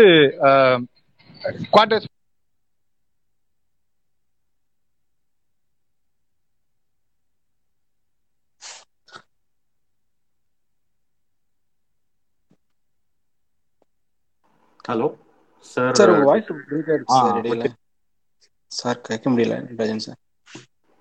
ஓகே ஓகே, நான் ஆன்சர் பண்றேன். ஆக்சுவலி ஹலோ, இப்போ நான் சார் சொல்லுங்க சார். இல்லை, நான் பேசுறது கேட்குதா? நான் அப்போ கூட கேட்டுக்கிட்டு இருந்தேன். ஒருத்தர் வந்துட்டு அந்த ஸ்பேஸ் பற்றி கேட்டுருந்தாருல, அப்போதான் நான் ட்ரை பண்ணிக்கிட்டு இருந்தேன். என்னால் இன்டர்ஃபை பண்ண முடியல. சரி, இந்த ஆன்சர் பண்ணி முடிச்சுட்டு நம்ம அங்கே இப்போ தான் எனக்கு லாகின் ஆகுது. ஆன்சர் பண்ணிட்டு முடிச்சுட்டு. ஓகே ஓகே, இவங்க ஆக்சுவலி வந்து இந்த சிஎம்பி பற்றி கேட்டீங்க. சிஎம்பியில் வந்து போலரைசேஷன் வச்சு பிக் பேங் இன்ஃப்ளேஷனுக்கு வந்து இன்ஃப்ளேஷன் அண்ட் பிக் பேங்குக்கு வந்து ஒரு ப்ரூஃபா சொல்றாங்க. ஆக்சுவலி சிஎம்பியில வந்து நான் ஆக்சுவலி ரொம்ப நாள் முன்னாடி படிச்சது, பட் எனக்கு என்ன ஞாபகம் இருக்குன்னா சிஎம்பியில வந்து 10% சிஎம்பி அந்த என்டையர் பேக்ரவுண்ட் ரேடியேஷன்ல 10% வந்து பாத்தீங்கன்னா லீனியர்லி போலரைஸ்டா இருக்குன்னு சொல்றாங்க. ஸோ லீனியர்லி போலரைஸ்ட்னா உங்களுக்கு போலரைசேஷன்ல வந்து பாத்தீங்கன்னா அந்த லைக் நம்மளுக்கு நிறைய நம்மளுக்கு தெரியும், லீனியர் போலரைசேஷன் தெரியும், சர்க்குலர் போலரைசேஷன் எல்லாமே தெரியும். ஸோ லீனியர்னா இப்போ ஒரு பர்டிகுலர் ப்ரொபகேஷனோட ப்ரொபகேஷன் டைரக்ஷனுக்கு பர்பண்டிகுலரா ஒரு ஆக்சிஸ்ல வந்து எனக்கு வைப்ரேஷன்ஸ் இருந்ததுன்னா அது வந்து நான் லீனியர்லி போலரைஸ்டுன்னு சொல்லுவேன்.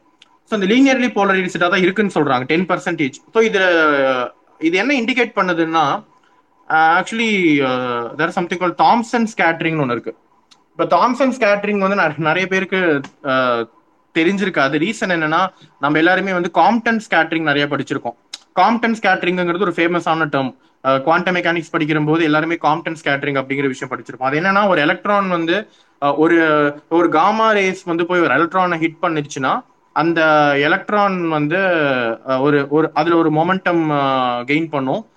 அந்த ஹிட் பண்ண காமா ரே ஃபோட்டான் வந்து அதோட வேவ் லென்த் மாறி அது ஒரு ஸ்கேட்டரிங் கொடுக்கும். அந்த ஸ்கேட்டரிங்கை நம்ம கால்குலேட் பண்ணலாம். ஸோ இது வந்து ரிலேட்டிவிஸ்டிக் எஃபெக்ட்னு சொல்லுவாங்க. ஏன்னா இதுல வந்து பாத்தீங்கன்னா யூஸ்வலி அந்த எலக்ட்ரான் வந்து அதிக வெலாசிட்டியில டிராவல் பண்ணிட்டு இருக்கக்கூடிய எலக்ட்ரானா இருக்கும்.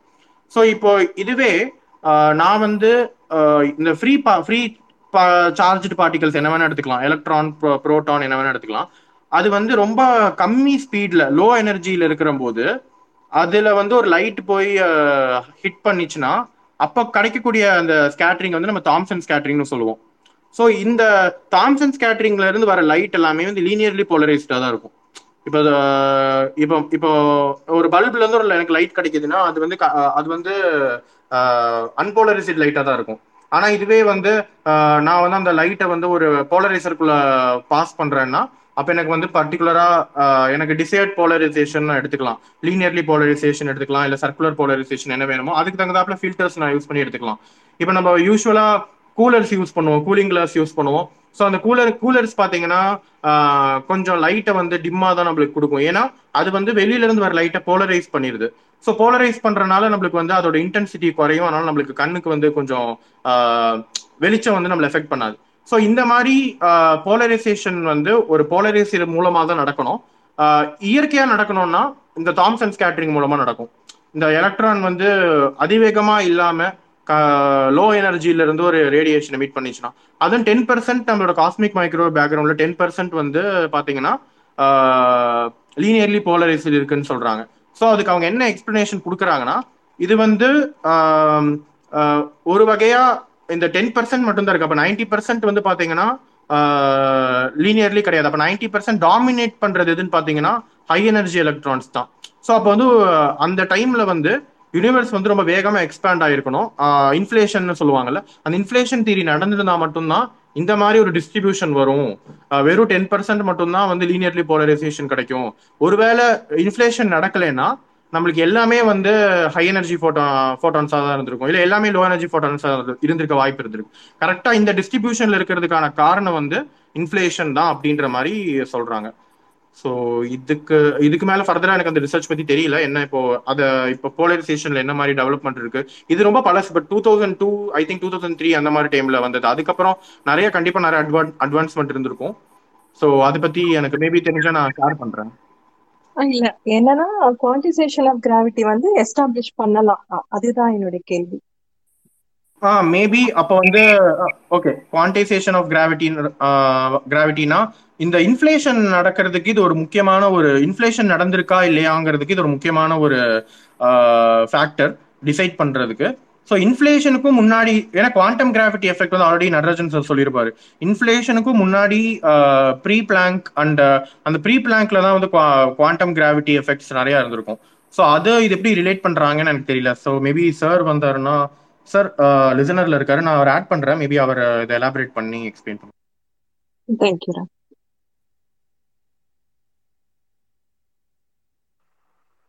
ஓகே, ஒரு சின்ன ஃபேக்சுவல் இது என்னன்னா கூலிங் கிளாஸ் பத்தி பேசுனீங்களா, கூலர்ஸ் பத்தி பேசுனீங்கல்ல, அது ரெண்டு வகையான கூலர்ஸ் இருக்குது. ஒன்று வந்துட்டு வேவ் லென்த்ஸை வந்துட்டு ஸ்கேட்டர் பண்ணி விடுறது, அதான் யூஸ்வலாக நம்ம போடுற கூலர்ஸ். இன்னொன்று போலரைஸ் பண்றது வந்துட்டு இன்னொரு டைப் ஆஃப் இது, அந்த ரேபான்லாம் வந்து இன்ட்ரோடியூஸ் பண்ணியிருக்கான். அது வந்துட்டு பர்டிகுலர் டைரக்ஷன் ஆஃப் வேவ் லென்த்தை வந்து ஃபில்டர் பண்ணிடும். அதே ஃப்ரீக்வன்சி அலோவ் பண்ணும், ஆனால் வேற டைரக்ஷன்ல உள்ள போலரைஸ்டு இதை வந்துட்டு ஃபில்டர் பண்ணி விட்டுரும். அதனாலதான் நம்ம என்ன பண்ணுவோம், வெறுங்கண்ணால பார்த்தோம்னாக்கா தண்ணியோடைய சர்ஃபேஸை பார்ப்போம், அந்த கூலர்ஸை போட்டு பார்த்தோம்னாக்கா தண்ணிக்கு உள்ளார உள்ள மீன்கள் எல்லாம் பார்ப்போம். அதுதான் போலரைஸ் பண்ற கூலர். அது போலரைஸ் பண்ணாத கூலர்ஸ் பார்த்தீங்கன்னாக்கா நீங்கள் கண்ணாடி போட்டும் போடாமையும் வந்து வாட்டரோட சர்ஃபேஸ் மட்டும் தான் பார்க்க முடியும். இது ஜஸ்ட் ஒரு இது ஆட் ஆன். நட்ராஜ் வந்துட்டாரா? நட்ராஜ் வரல, ரிக்வெஸ்ட் கொடுத்துருக்கேன் sir. I think sir Natarajan sir join பண்றீங்களா? இல்ல இப்ப எனக்கே வந்துட்டு ஒரு 10 மினிட்ஸ்ல மைக் இல்லாம இருந்தது. கனெக்ஷன் இஷ்யூஸ் இருக்கு சார். கான்டெக்ஸ்ட் ஆஃப் கிராவிட்டின்னு அவங்க பேசிட்டு இருந்தாங்க. ஆனா எனக்கு எக்ஸாக்ட்டா இப்ப एक्चुअली கிராவிட்டியை வந்து குவான்டைஸ் பண்றதுக்கு இந்த டேட்டா எனஃப் ஆப்னு கேக்குறாங்களா அவங்க? இல்ல சார், அதான் என்ன கேக்குறாங்கன்னா சிஎம்பி ஓட போலரைசேஷன் வச்சு நம்ம வந்து குவான்டைசேஷனுக்கு இது பண்ண முடியுமான்னு கேக்குறாங்க. அந்த டேட்டா வச்சு அகைன் குவான்டைஸ் பண்றதுக்கு போதுமான அளவுக்கு இருக்குமான்ற மாதிரி கேக்குறாங்க. ஓகே, யூசுவலா வந்து எந்த ஒரு தியரியும் வந்து குவான்டைஸ் பண்றதுக்கு நம்மள்ட்ட வந்து சாரி என்னோட மகன் ஒரு நிமிஷம் தம்பி அங்கே போய் விளையாடியா போய். ஸோ எந்த தியரியும் வந்து நம்ம குவான்டைஸ் பண்ணுறதுக்கு வந்து நம்மளுக்கு வந்து இனஃப், அதாவது என்னென்ன வேரியபிள்ஸ் வந்து நம்ம வந்து கன்சிடர் பண்ண போகிறோம் அப்படிங்கிற இன்ஃபர்மேஷன் வந்து தேவை. உங்களுக்கு எது எது வந்து கம்யூட் ஆகும், எது எது வந்து கம்யூட் ஆகாமல் இருக்கும் அப்படிங்கிற இன்ஃபர்மேஷன் வந்து உங்களுக்கு தேவை. ஸோ அப்படி பார்க்கும்போது வந்து குவான்டைசேஷன் ஆஃப் கிராவிட்டியை பொறுத்த அளவுக்கு வந்து நம்மளுக்கு வந்து நிறைய விஷயங்கள், நிறைய மாதிரி வந்து குவான்டைஸ் நிறைய மாடல்ஸ் இருக்கு குவான்டைஸ் பண்றதுக்கு. எனக்கு எக்ஸாக்டா வந்து சிஎம்பியோட பேக்ரவுண்ட்ல இருந்து அது எப்படி அதை பண்றாங்கன்னு தெரியல. பட் வந்து இப்போ நார்மலா நீங்க லூப் குவாண்டம் கிராவிட்டியில வந்து நார்மல் குவாண்டம் கிராவிட்டியில வந்து நீங்க நம்ம என்ன பண்ணுவோம்னா எந்த ஒரு இன்ட்ராக்ஷனையும் வந்து எப்படி அந்த பார்ட்டிகள் வந்து சுற்றி இருக்கிற ஃபீல்டோட எப்படி இன்ட்ராக்ட் பண்ணுது, இல்லை இல்லைன்னா ரெண்டு விதமான பார்ட்டிகள், ரெண்டு விதமான ஃபீல்ட்ஸ் வந்து எப்படி வந்து இன்ட்ராக்ட் பண்ணுது. ஃபார் எக்ஸாம்பிள் ஒன்று கிராவிடேஷன் ஃபீல்டாக இருக்கலாம், இன்னொன்று வந்து சம் பார்ட்டிகல் ஃபீல்டாக இருக்கலாம். பார்ட்டிகல் ஃபீல்டுனா இந்த சென்ஸ் வந்து குவாண்டம் பார்ட்டிகளோட ஃபீல்டாக இருக்கலாம். இதை நம்ம டிஃபைன் பண்ணி நம்ம பண்ணுவோம். ஏன்னா எனக்கு அவங்களோட கொஷின் எனக்கு சரியாக புரியலை. ஸோ பட் வந்து சிஎம்பி இதுலேருந்து அதை எப்படி பண்ணுறாங்கன்னு எனக்கு தெரியல. நடராஜன் மேபி அதுக்கு ஹெல்ப் பண்ணலாம். இந்த இதில் வந்துட்டாருன்னு நினைக்கிறேன். ஆக்சுவலா நான் இதை ஒட்டி தான் நான் ஆன்சர் பேசிட்டு இருந்தேன், அதுக்கு கட் ஆயிடுச்சு. பொதுவாக வந்து நம்ம எந்த ஒரு விஷயத்தையும் குவான்டைஸ் பண்ண ட்ரை பண்ணுறோம் அப்படின்னா அதனுடைய வேரியபிள்ஸை வந்து நம்ம குவான்டைஸ்டாக ப்ரொமோட் பண்ணுவோம். நம்ம கிளாசிக்கலாக மொமெண்டத்தை வந்து ஆப்ரேட்டராக ப்ரொமோட் பண்ணிடுப்போம். இங்கே குவாண்டம் கிராவிட்டியில் என்ன ஒரு சிக்கல் அப்படின்னா, இந்த வேரியபிள்ஸை நீங்கள் குவாண்டம் மெக்கானிக்ஸ் வந்து ஒரு ஸ்பேஸில் நடந்துட்டு இருக்குது அப்படின்னு சொல்லிட்டு நீங்கள் குவான்டைஸ் பண்ணி எடுப்பீங்க. ஆனால் குவாண்டம் கிராவிட்டியை பொறுத்த வரைக்கும் ஸ்பேஸ் இட் செல்ஃபே நீங்கள் குவான்டைஸ் பண்ணுறீங்க. அப்படி பார்க்குறப்போ உங்களுடைய வேரியபிள்ஸு வேறு விதமாக பிளே பண்ணுது. அண்ட் அதுக்கு தகுந்த மாதிரி ஒரு செட் ஆஃப் வேரியபிள்ஸ் அதை நீங்கள் டிஃபைன் பண்ணிடுவீங்க. அதில் ஒரு கன்ஸ்டன்ட் அப்ளை பண்ணி அதை வந்து நம்ம ஃபிசிக்கலாக நம்ம இருக்கக்கூடிய இப்போ நம்ம வாழ்ந்துட்டு இருக்க உலகத்துக்குள்ள இருக்கக்கூடிய விஷயத்துல நீங்கள் ப்ரொமோட் பண்ணி எடுப்பீங்க. இப்போது இதில் நீங்கள் இந்த சிஎம்பி போலரைசேஷனை இதில் எப்படி கனெக்ட் பண்ணுறாங்கன்னு எனக்கு தெரியல. ஆனால் இது வந்து குவாண்டம் காஸ்மாலஜியில் ஒரு இப்போ குவாண்டம் காஸ்மாலஜிக்கல் ஆஸ்பெக்டில் வேணால் நீங்கள் இது வந்து ஃபிட் பண்ணலாமே தவிர குவாண்டம் கிராவிடேஷனல் ஆஸ்பெக்டில் சிஎம்பி ஸ்பெக்ட்ரம் எந்த அளவுக்கு எஃபெக்ட் பண்ணும் அப்படின்றது என்ன தெரியல. ஏன்னா அது வந்து சம் ரிலேட்டிவ்லி ஒரு மாடிஃபைடு வேவ் லெங்க்த்து தான். அதை வந்து நீங்கள் குவாண்டம் கிராவிடேஷனல் ஆஸ்பெக்டில் நீங்கள் பார்க்கணும் அப்படின்னா it's a huge scale. CMB ஸ்பெக்ட்ரம்ன்றது ஹியூஜ் ஸ்கேல். இது வந்து நீங்கள் குவாண்டம் கிராவிடேஷனில் பெர்ஹாப்ஸ் எனக்கு எக்ஸாக்டாக கனெக்ஷன் தெரியல. ஆன் தி அதர் ஹேண்ட் நீங்கள் குவாண்டம் காஸ்மாலஜிக்கல் ஆஸ்பெக்டில் நீங்கள் வந்து ஒரு இனிஷியலாக இருந்த ஸ்மால் பெட்ரபேஷன்ஸ் வந்து ஃபியூச்சரில் சிஎம்பி ஸ்பெக்ட்ரமாக எப்படி சேஞ்சஸ் ஆகிருந்தது அப்படின்னு நம்மளால் பார்க்க முடியும். ஸோ குவாண்டம் இன்ஃபேக்ட் அதுக்கு இன்னுக்கு பேக்ரவுண்டில் போனீங்க அப்படின்னா குவாண்டம் கிராவிடேஷனல் ஆஸ்பெக்ட்லேயே நீங்கள் இந்த மாதிரி வெரி இனிஷியல் ஸ்டேஜஸில் சிஎம்பி ஸ்பெக்ட்ரத்துக்கான கான்சிக்வன்சஸ் எப்படி இருந்திருக்கும் அப்படின்னு பார்க்கக்கூடும். Thank you sir. ஸோ நெக்ஸ்ட் வந்து ஆக்சுவலி நிறைய ரிக்வஸ்ட் வந்துட்டே இருக்கு. ஸோ நெக்ஸ்ட் தேவராஜ் குரு உங்ககிட்ட கொஸ்டின் இருக்கா? கொஸ்டின் இருக்குன்னா கேளுங்க. ஏன்னா இன்னும் 2-3 பேர் ராகவ் இன்னைக்கு நம்ம அனுப்பிச்ச கொஸ்டின்ஸ் எல்லாத்தையும் நம்ம படிக்க முடியாதுன்னு நினைக்கிறேன். கண்டிப்பா சார் ரிக்வஸ்ட். ஆனா ரிக்வஸ்ட் இன்னும் 4 ரிக்வஸ்ட் பெண்டிங்ல இருக்கு. ஐ மீன் ஸ்பீக்கர் ரிக்வஸ்ட் கேட்டிருக்காங்க. அதை முடிச்சிடலாம்ல சார்? ராகவன் அது முடிச்சிடுவோம், அதை முடிச்சிட்டு வேணா வைண்ட் அப் பண்ணிடுவோம். அந்த கொஸ்டின்ஸ் வந்து அடுத்த வாரத்துக்கு வேணா அடுத்த இதுல வேணா ரிசர்வ் வச்சிருப்போம். Okay Raghavan just a minute, ஒரே ஒரு விஷயம் சொல்லிட்டு நான் லிசனர் போயிடுறேன். ஸோ இன்னைக்கு கொஸ்டின்ஸ் எல்லாமே இது பண்ணிட்டு இருந்தப்போ ரொம்ப சூப்பரா யாராவது ஒருத்தர் ஒரு பிகினர் இல்லை ஒரு குழந்தைங்களுக்கு கிஃப்ட் பண்ணணும் இல்லை நம்ம இதை பற்றி நிறைய தெரிஞ்சுக்கணும் அப்படின்னு நம்ம யோசிக்கிறப்போ அ storm in a tea cup அப்படின்னு சொல்லிட்டு ஒரு புக் இருக்கு.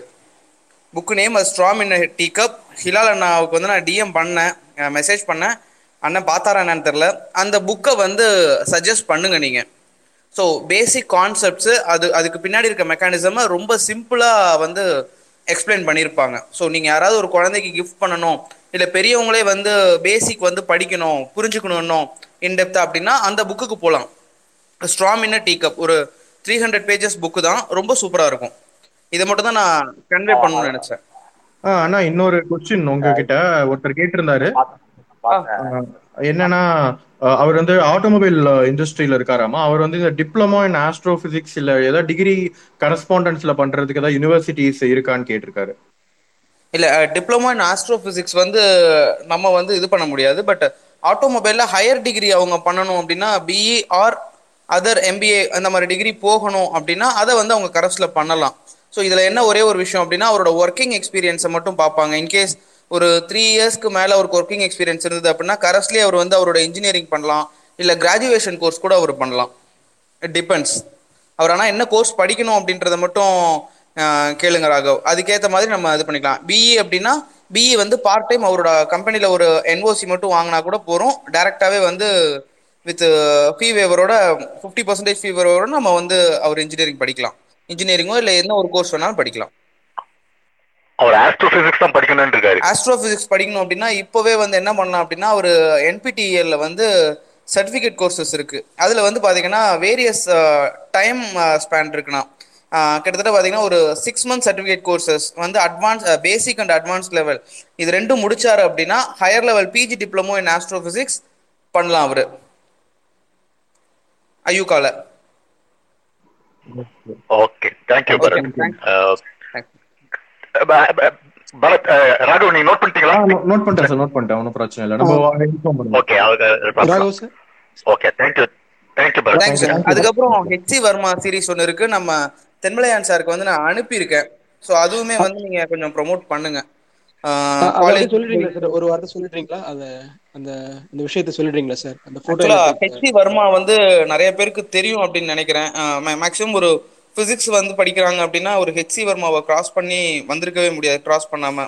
ஸோ அவர் வந்து பார்த்தீங்க அப்படின்னா ஒவ்வொரு டைமும் ஒரு 15 days கோர்சஸ் வந்து கொடுக்குறாரு, கம்ப்ளீட்டா ஃப்ரீ ஆஃப் காஸ்ட்ல வந்து அவர் கொடுத்துட்டு இருக்காரு. அந்த கோர்சஸ் வந்து பார்த்தீங்க அப்படின்னா உங்களுக்கு ஒவ்வொரு வீக்குக்கு ஒவ்வொரு 15 daysக்கும் ஒரு ஒரு மாதிரியான டாப்பிக்கில் எடுத்து அவங்க பண்ணுவாங்க. ஸோ இது ரிஜிஸ்ட்ரேஷன் வந்து கம்ப்ளீட்டாக ஃப்ரீ தான். நம்ம ஹெச்சி வர்மா அவரே தான் வந்து உங்களுக்கு அந்த கோர்சஸ் வந்து கண்டக்ட் பண்ணுவார். இந்த 15th July வந்து பார்த்தீங்க அப்படின்னா ஃபோட்டோ எலக்ட்ரிக் எஃபெக்ட் அப்படின்ற ஒரு விஷயத்தை வந்து எடுத்துகிட்டு போகிறாரு. ஸோ ஸ்டார்ட் ஃப்ரம் +1, +2 லெவல்லேருந்து எல்லாருமே பண்ணலாம். ஒரு 4-week கோர்சஸ், இது வந்து ஒரு 4-week கோர்சஸ். என்ன அப்படின்னா வீக்லி ஒன்ஸ் உங்களுக்கு வந்து ஒரு இது இருக்கும். ஸோ அதில் வந்து நீங்கள் பண்ணிங்கன்னா உங்களுக்கு சர்டிஃபிகேட்ஸ் எல்லாமே வந்து ப்ராப்பராக இஷ்யூ பண்ணுவாங்க. என்ன அதுலேருந்து சர்டிஃபிகேட் வரும்னா IIT கான்பூர்லேருந்து உங்களுக்கு சர்டிஃபிகேட் வரும். ஆனால் இது என்ன சர்டிஃபிகேட்டுக்கு ஒரு முழு முக்கியமான விஷயம் என்னன்னா நம்ம வந்து ஒரு 100% அட்டனன்ஸ் கொடுத்துருக்கணும். மற்றபடி அசஸ்மெண்ட் அந்த மாதிரிலாம் எதுவும் கிடையாது. பட் 100% அட்டனன்ஸ் இருந்தது அப்படின்னா நமக்கு வந்து IIT கான்பூர்லேருந்து நம்ம வந்து ஃபோட்டோ எலக்ட்ரிக் எஃபெக்டை பற்றின ஒரு கோர்ஸ் நம்ம முடிச்சிருக்கோம் அப்படின்னு ஒரு சர்டிஃபிகேட் கொடுப்பாங்க. Thank you sir. இது ஒரு ஃபர்தர் டீடைல்ஸ் ரெஜிஸ்ட்ரேஷன் டீடைலாம் நாங்கள் டைம் லைன்லையும் பின் டு வீட்லையும் ஷேர் பண்ணுறோம், தொடர்ந்து நீங்கள் பார்க்கலாம். Thanks sir. தேங்க்ஸ்ண்ணா. Thank you thank you Bharat. Thank you Bharat. Okay Guru, நீங்கள் கொஸ்டின் இருந்தால் கேட்கலாம். அண்ட் நெக்ஸ்ட் வந்து வீரமணி அவர் ரிக்வஸ்ட் கொடுத்துருக்காரு, சங்கர் ராமன் கொடுத்துருக்காங்க. ஸோ குரு நீங்கள் கொஸ்டின் இருக்கா உங்ககிட்ட? தேவராஜ் கொஸ்டின் இருக்கு. என்ன கொஸ்டின்னா இப்போ டார்க் எனர்ஜினா என்னன்னு எனக்கு புரியல சார். நடராஜன் சார் ஆக்சுவலா சொல்ல போனா யாருக்குமே இன்னும் புரியல, அது இன்னும் ஓபன் கொஸ்டின் தான். பட் ஸ்டில் நம்மளுக்கு அதை பத்தி சில அதோட எஃபெக்ட்ஸ் பத்தி தெரியும். அண்ட் நடராஜன் சார் நீங்க சொல்றீங்களா? கேக்குதுங்களா? கேக்குது.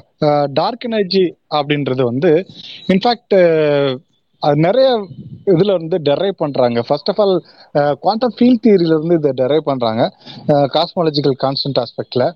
அண்ட் தியரி ஆஃப் ரிலேட்டிவிட்டில இருந்து நம்ம என்ன சொல்றோம் அப்படின்னா இட் ஆக்ட்ஸ் ஆஸ் லைக்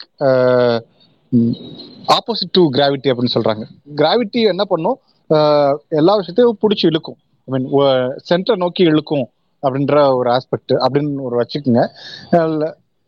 இந்த காஸ்மாலஜிக்கல் கான்செப்ட் அல்லது டார்க் எனர்ஜி என்ன பண்ணும் அப்படின்னு சொல்லி கேட்டிங்கன்னா சென்டரை விட்டு அவே எடுத்துட்டு போகும் அப்படின்னு சொல்றாங்க இந்த டார்க் எனர்ஜி. இன்னும் எக்ஸாக்டா இதனுடைய அப்ளிகேஷன் எங்க இருக்குது அப்படின்னு பாத்தீங்கன்னா நம்ம பிரபஞ்சம் வந்து விரிவடைஞ்சிட்டே போயிட்டே இருக்குது இல்லைங்களா, எக்ஸ்பேன்ஷன் ஆகிட்டே போயிட்டு இருக்குது. இந்த எக்ஸ்பேன்ஷன் ஆகுறது அப்படின்னு சொல்லி பார்த்தீங்கன்னா எதுக்கு அகென்ஸ்டா எக்ஸ்பேண்ட் ஆகுது அப்படின்னு சொல்லி கேட்டிங்கன்னா ஒரு பக்கம் பார்த்தீங்கன்னா நமக்கு spaces I mean universe is filled up with matter. அப்போ மேட்டர் அதிகமாக இருக்குதுன்னா நமக்கு என்னவா இருக்கும், கிராவிட்டி அதிகமாக இருக்கும். அப்படின்னா இந்த பிரபஞ்சம் வந்து தன்னைக்குத்தானே அழுத்திக்கிட்டு சுருங்கி ஒரு சிங்குலாரிட்டியுள்ள விழுந்திருக்கும் ரைட்டுங்களா. ஆனா விழுகாம எல்லா பக்கமும் எக்ஸ்பேண்ட் ஆயிட்டு போயிட்டு இருக்குதுல்ல, அதுக்கு என்ன சொல்றாங்கன்னா டார்க் எனர்ஜி காரணமா இருக்கும் அப்படின்னு சொல்லி சொல்றாங்க. இனிஷியலா இதுக்கு வந்து இப்ப கரண்ட் பிக் பேங் தியரியில இந்த எக்ஸ்பேன்ஷனுக்கு காரணம் இன்ஃபிளேஷன்னு சொல்றாங்க.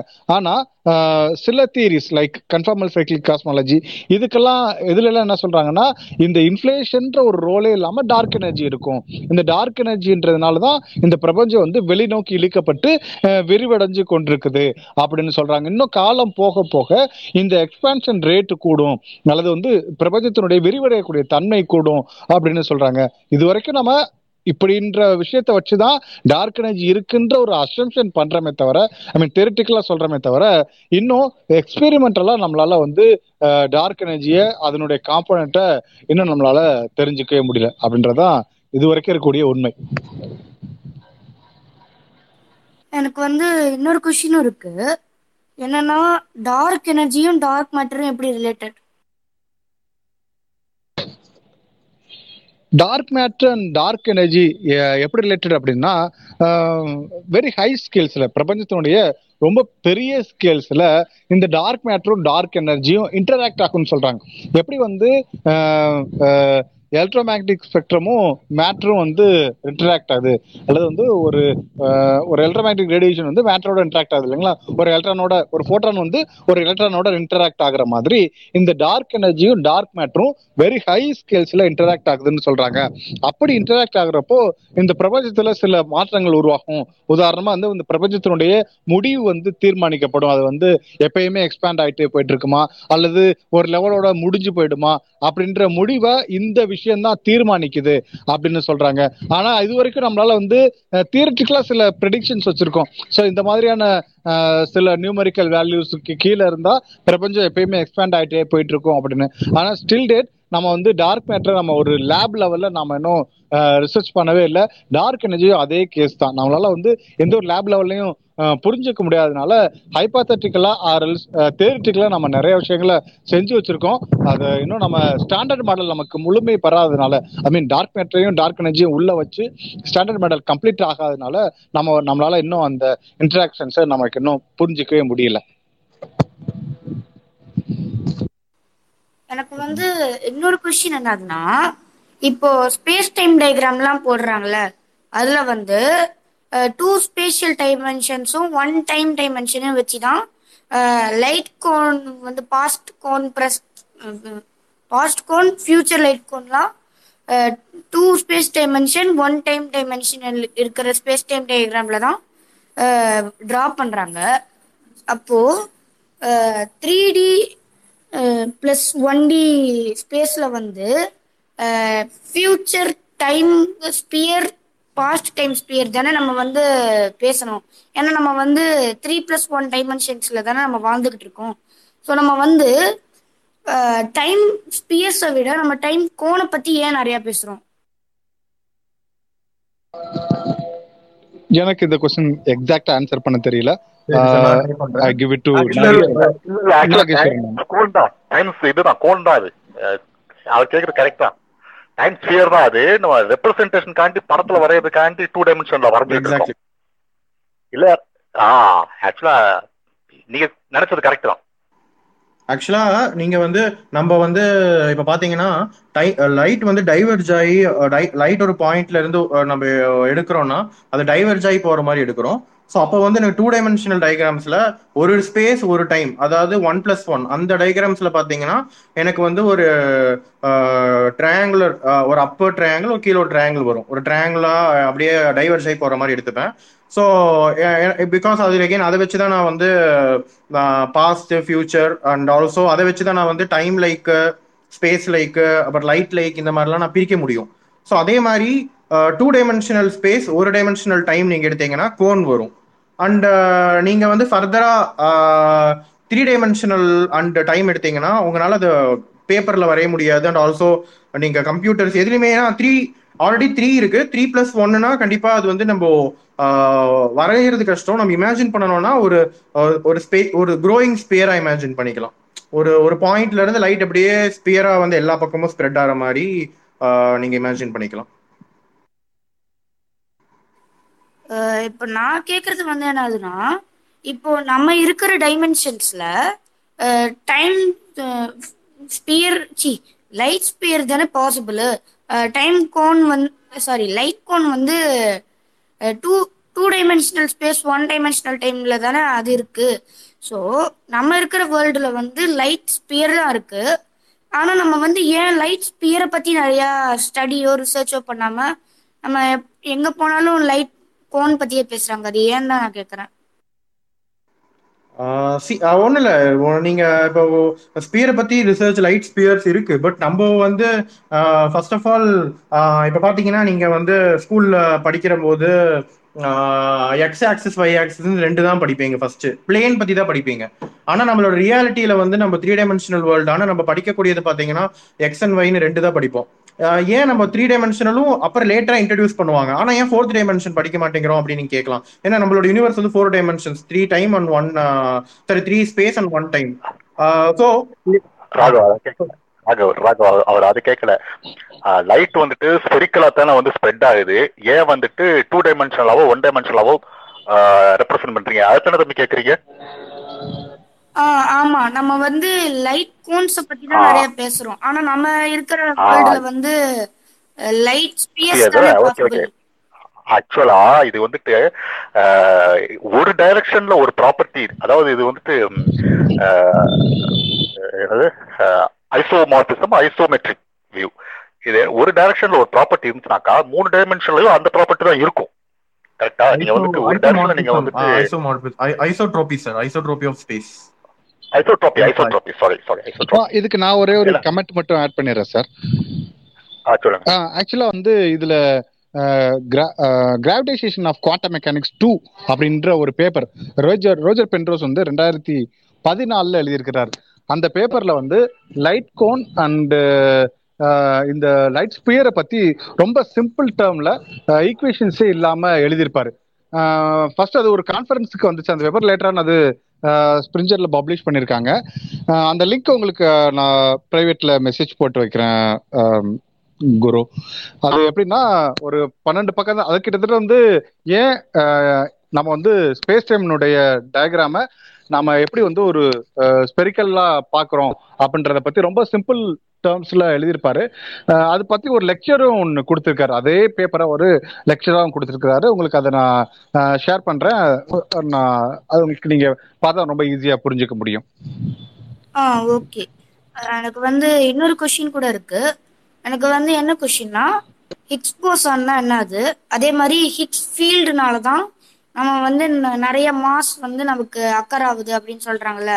ஸோ ஹிக்ஸ் ஃபீல்டுனால நமக்கு எப்படி மாஸ் வந்து இருக்குது அப்படின்னு சொல்றாங்க, அது எனக்கு புரியல. ஓகே, ஆக்சுவலி பிரச்சனை என்னன்னா உங்களுக்கு நான் எப்படி ஆன்சர் பண்றதுன்றது எனக்கு நீங்க வந்து எல்லா தெரிஞ்சும் உங்களுக்கு இருக்கு, ஆனா வயசு கம்மியா இருக்குங்கிறனால எனக்கு வந்து எப்படி கரெக்டா ஆன்சர் பண்றதுன்னு தெரியல. பட் நான் முடிஞ்ச அளவுக்கு உங்களுக்கு ஷார்ட்டா சொல்றேன். உங்களுக்கு ஃபர்தரா இன்ட்ரெஸ்ட் இருந்ததுன்னா கண்டிப்பா எனக்கு DM பண்ணுங்க, நான் ரொம்ப டெக்னிக்கலாவும் உங்களுக்கு நான் சொல்றதுனால சொல்றேன். ஸோ இப்போ ஹிக்ஸ் போசான் ஆக்சுவலி நம்ம லாஸ்ட் ஸ்பேஸ்ல கூட பேசினோம். ஆக்சுவலி ஹிக்ஸ் போசான்ஸ் அந்த ஹிக்ஸ் ஃபீல்டு அப்படிங்கிற கான்செப்ட் வந்து எங்க இருந்து வருதுன்னா நான் முன்னாடி உங்ககிட்ட சொன்னேன், எலக்ட்ரோ மேக்னெட்டிசமும் வீக் இன்ட்ராக்ஷனும் ஒன்னா இருந்தது ஃபர்ஸ்ட். ரெண்டுத்துக்கும் வித்தியாசம் இல்லாத ஒரு ஸ்டேட்ல இருந்தது. எப்போனா யூனிவர்ஸ் வந்து கிட்டத்தட்ட 10⁻⁶ அந்த டைம்ல, 10⁻⁶, அதுக்கு முன்னாடி 10⁻⁸, அந்த மாதிரி வச்சுக்கோங்க. அந்த மாதிரி டைம்ல ரொம்ப ரொம்ப ஏர்லி ஸ்டேஜ்ல எலக்ட்ரோ மேக்னெட்டிசமுக்கும் வீக் இன்ட்ராக்ஷனுக்கும் வித்தியாசமே இருக்காது. என்னால வந்து இது எலக்ட்ரோ மேக்னெட்டிக் ஃபோர்ஸால வீக் ஃபோர்ஸான்னு சொல்ல முடியாது. அப்ப வந்து இதெல்லாமே வந்து மேத்தமெட்டிக்கல் சிமிட்ரி அப்படின்னு சொல்லுவாங்க. இப்ப எப்படின்னா, இப்ப வந்து ஒரு ஒரு அழகான ஒரு விஷயம் இருக்கு. என்னன்னா, இப்ப நான் ஒரு மேத்தமெட்டிக்கலா ஒரு விஷயம் படிக்கிறேன்னு வச்சுக்கோங்களேன், அதுல வந்து ஒரு சிமிட்ரி இருந்ததுன்னா அந்த சிமிட்ரி வந்து ஏதோ ஒன்னு கன்சர்வ் பண்ணணும். இது வந்து நான் நோயித்தர்ஸ் தியரம் அப்படின்னு சொல்லுவாங்க. இப்ப வந்து உங்ககிட்ட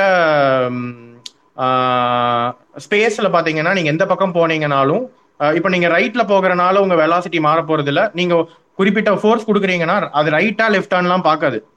ஸ்பேஸ், அதான் நீங்க ஸ்பேஸ்ல இருக்கக்கூடிய ஆப்ஜெக்ட்ஸ் எல்லாம் விட்டுருங்க. ஒரு எம்டி ஸ்பேஸ்ல நீங்க ரைட்ல போறதா இருந்தாலும் சரி, லெஃப்ட்ல போறதா இருந்தாலும் சரி, அப் டவுன் எங்க போனீங்கனாலும் நீங்க கொடுத்த ஃபோர்ஸ் வந்து வேறுபடுத்தாது, டைரக்ஷன் வேறுபடுத்தாது. இல்ல நான் லெஃப்ட்ல போறனால அதிக ஸ்பீட்ல போவேன், ரைட்ல போறேன், அந்த வேறுபாடுகள் இல்லாதனால அந்த சிமிட்ரினால நம்மளுக்கு என்ன கிடைக்குதுன்னா கன்சர்வேஷன் ஆஃப் மொமெண்டம் அப்படின்னு கிடைக்குது. ஸோ எப்பவுமே ஒரு சிமிட்ரி இருந்ததுன்னா அது கூட ஒரு கன்சர்வேஷன் லா இருக்கும். இது வந்து டைம்ல ஒரு சிமிட்ரி இருக்கு. டைம்ல நீங்க முன்னாடி டைம் ஃபார்வர்டா நீங்க ரன் பண்ணாலும் சரி, பேக்வர்டா ரன் பண்ணாலும் சரி, எல்லா லாஸ் ஆஃப் பிசிக்ஸ்ல இருக்கக்கூடிய எல்லா எனர்ஜி கொடுக்கக்கூடிய ஈக்குவேஷன்ஸுமே சிமிட்ரிக்கலா இருக்கும். அதனாலதான் எனர்ஜி கன்சர்வ் ஆகுது. இப்ப நான் நியூட்டோனியன் மெக்கானிக்ஸ் எடுத்துக்கிறேன், அதுல வந்து மெக்கானிக்கல் எனர்ஜின்னு நம்ம ஒன்று சொல்லுவோம். அந்த மெக்கானிக்கல் எனர்ஜியில பாத்தீங்கன்னா, நான் டைமை வந்து ஃபார்வர்டு ரன் பண்ணாலும் சரி, பேக்வர்டு ரன் பண்ணாலும் மேபி பொட்டன்ஷியல் கைனடிக் எனர்ஜி மாறிட்டே இருக்கும். இப்ப நான் பால் எதுக்கு மேல போடுறேன்னா, பால் மேல போய் ஹைட்ல இருக்கிற போது பொட்டன்ஷியல் எனர்ஜி ஜாஸ்தியா இருக்கும். ஆனா திருப்பி பால் கீழே வரும்போது கைனடிக் எனர்ஜி ஜாஸ்தியா இருக்கும். ஸோ பொட்டன்ஷியல் கைனடிக் மாறிட்டே இருக்கலாம், ஆனா டோட்டல் எனர்ஜி வந்து பாத்தீங்கன்னா டைம் ரன் ஆக டோட்டல் எனர்ஜி மாறாம தான் இருக்கும். ஸோ இந்த டைம் சிமிட்ரினால எனர்ஜி கன்சர்வ் ஆகுது, ஸ்பேஸ் சிமிட்ரினால மொமெண்டம் கன்சர்வ் ஆகுது. ஸ்பேஸ்ல வந்து சார் அப்படியே சொன்னார் ஐசோட்ராபிக்னு சொன்னார். ஐசோட்ராபிக்னா ஸ்பேஸ்ல வந்து நான் முன்னாடி பின்னாடி இதெல்லாம் தாண்டி ஒரு ரொட்டேஷனல் சிமிட்ரி இருக்கு ஸ்பேஸுக்கு. நான் ஸ்பேஸ்ல வந்து நான் லெஃப்ட்ல சுத்தினாலும் சரி, ரைட்ல சுத்தினாலும் சரி, எனக்கு எந்த டிஃபரன்ஸும் சொல்ல முடியாது. ஸோ அந்த சிமிட்ரினால எனக்கு வந்து ஆங்குலர் மொமெண்டம் கன்சர்வ் ஆகுது. இந்த மாதிரி ஸ்க்ரோடிங்கர் ஈக்குவேஷன் ஒரு ஈக்குவேஷன் இருக்கு குவாண்டம் மெக்கானிக்ஸ்ல. நான் வந்து ஆக்சுவலி உங்களுக்கு இந்த மாதிரி தான் ஆன்சர் பண்ண முடியும். ஏன்னா நீங்க கேட்ட கொஸ்டின் அந்த மாதிரி. நான் ஒரு சிம்பிளான ஆன்சர் கடைசியில கொடுக்குறேன். ஸோ ஸ்க்ரோடிங்கர் ஈக்குவேஷன் அப்படின்னு ஒரு ஈக்குவேஷன் குவாண்டம் மெக்கானிக்ஸ்ல இருக்கு.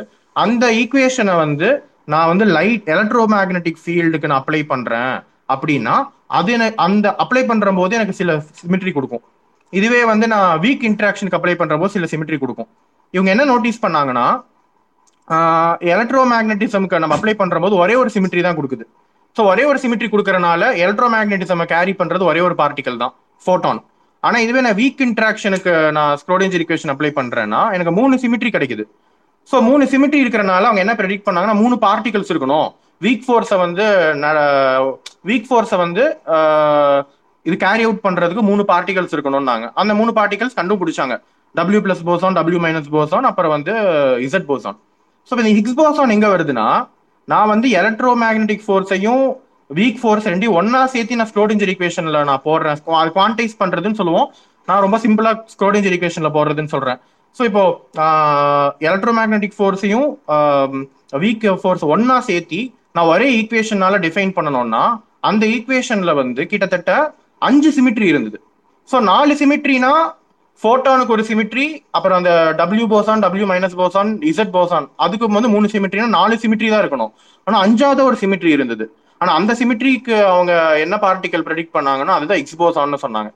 ஸோ இது வந்து ஒரு ப்ராப்ளம் சால்வ் பண்ணிச்சு. என்ன ப்ராப்ளம் சால்வ் பண்ணிச்சுன்னா, நீங்க ஆல்ரெடி அந்த ஒரு கொஸ்டின் கேட்டீங்கல்ல, இந்த ஃபோர்ஸ் எல்லாத்தையும் ஃபோர்ஸ் கேரியருக்கு சில பார்ட்டிகல்ஸ் இருக்கு அப்படின்னு சொன்னீங்கல்ல. நீங்க நல்லா கவனிச்சு பாருங்க, ஃபோர்ஸ் கேரியருக்கு வந்து என்னென்ன பார்ட்டிகல்ஸ் நம்ம இருக்குன்னு சொல்றோம்னா, ஃபோட்டான் வந்து ஒரு ஃபோர்ஸ் கேரியர் பார்ட்டிகல், குளூவான் வந்து ஒரு ஃபோர்ஸ் கேரியர் பார்ட்டிகல், அப்புறம் Z boson, W+, W- boson, அப்புறம் கிராவிட்டான்.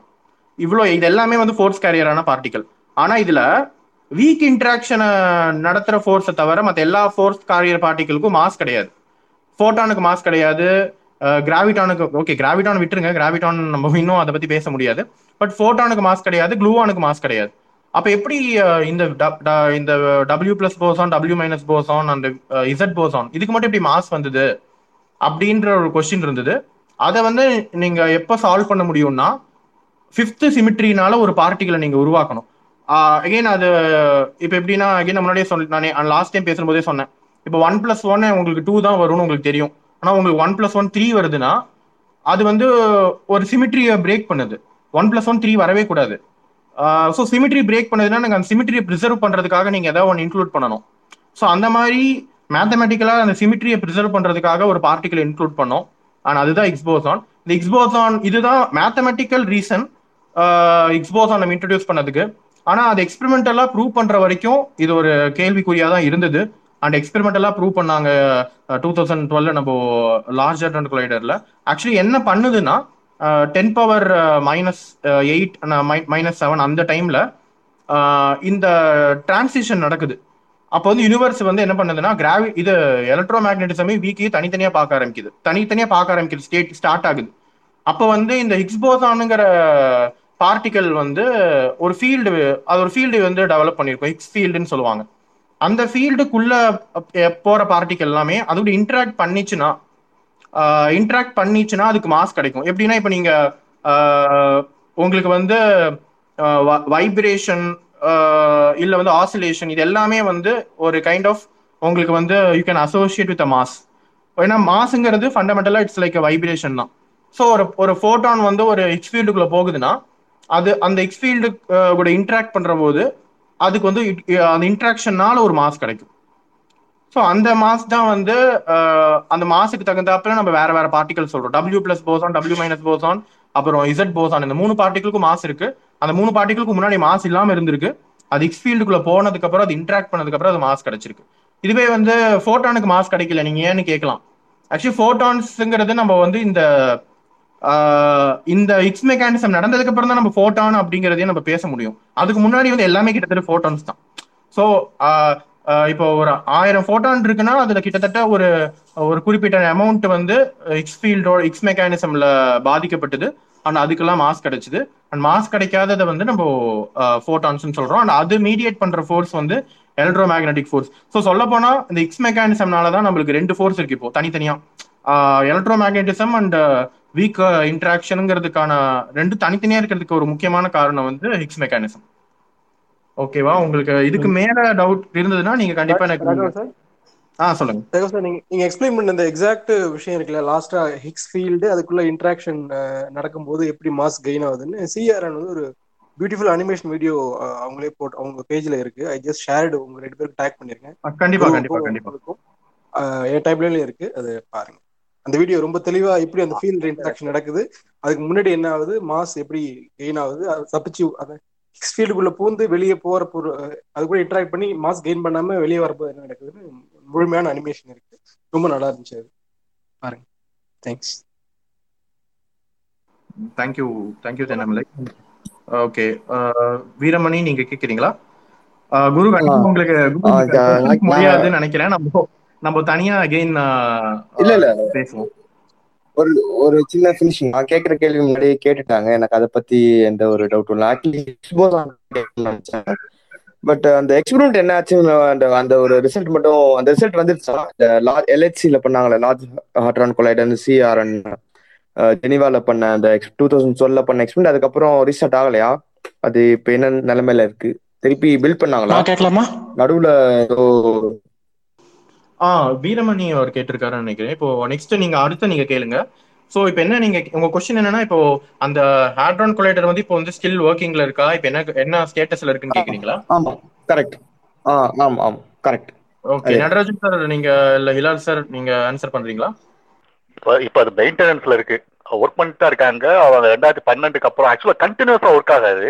அது வந்து என்னைக்கு எக்ஸ்பெரிமெண்ட் ரன் பண்றாங்களோ அப்பதான் ஒர்க் ஆகும். இப்ப சமீபத்துல வந்துட்டு அது மெயின்டெனன்ஸ்ல இருக்கு. இதான் நான் எனக்கு தெரிஞ்ச இன்ஃபர்மேஷன். அதுக்கப்புறம் எனக்கு நான் ஃபாலோ பண்றது அவ்வளவா ஃபாலோ பண்றது இல்லை. இந்த ட்விட்டர்ல ஃபாலோ பண்றதோட அவ்வளவுதான். Thank you sir. ஆக்சுவலா இது மெயின்டெனன்ஸ் ஃபேஸ்ல தான் வச்சிருக்காங்க. ஹிலால் சார் சொன்னது மாதிரி அது வந்து கண்டினியூஸா ரன் ஆகாது. ஏன்னா அது கண்டினியூஸா ரன் ஆகிறதுக்கு சில கன்ஸ்டன்ஸ் இருக்குது.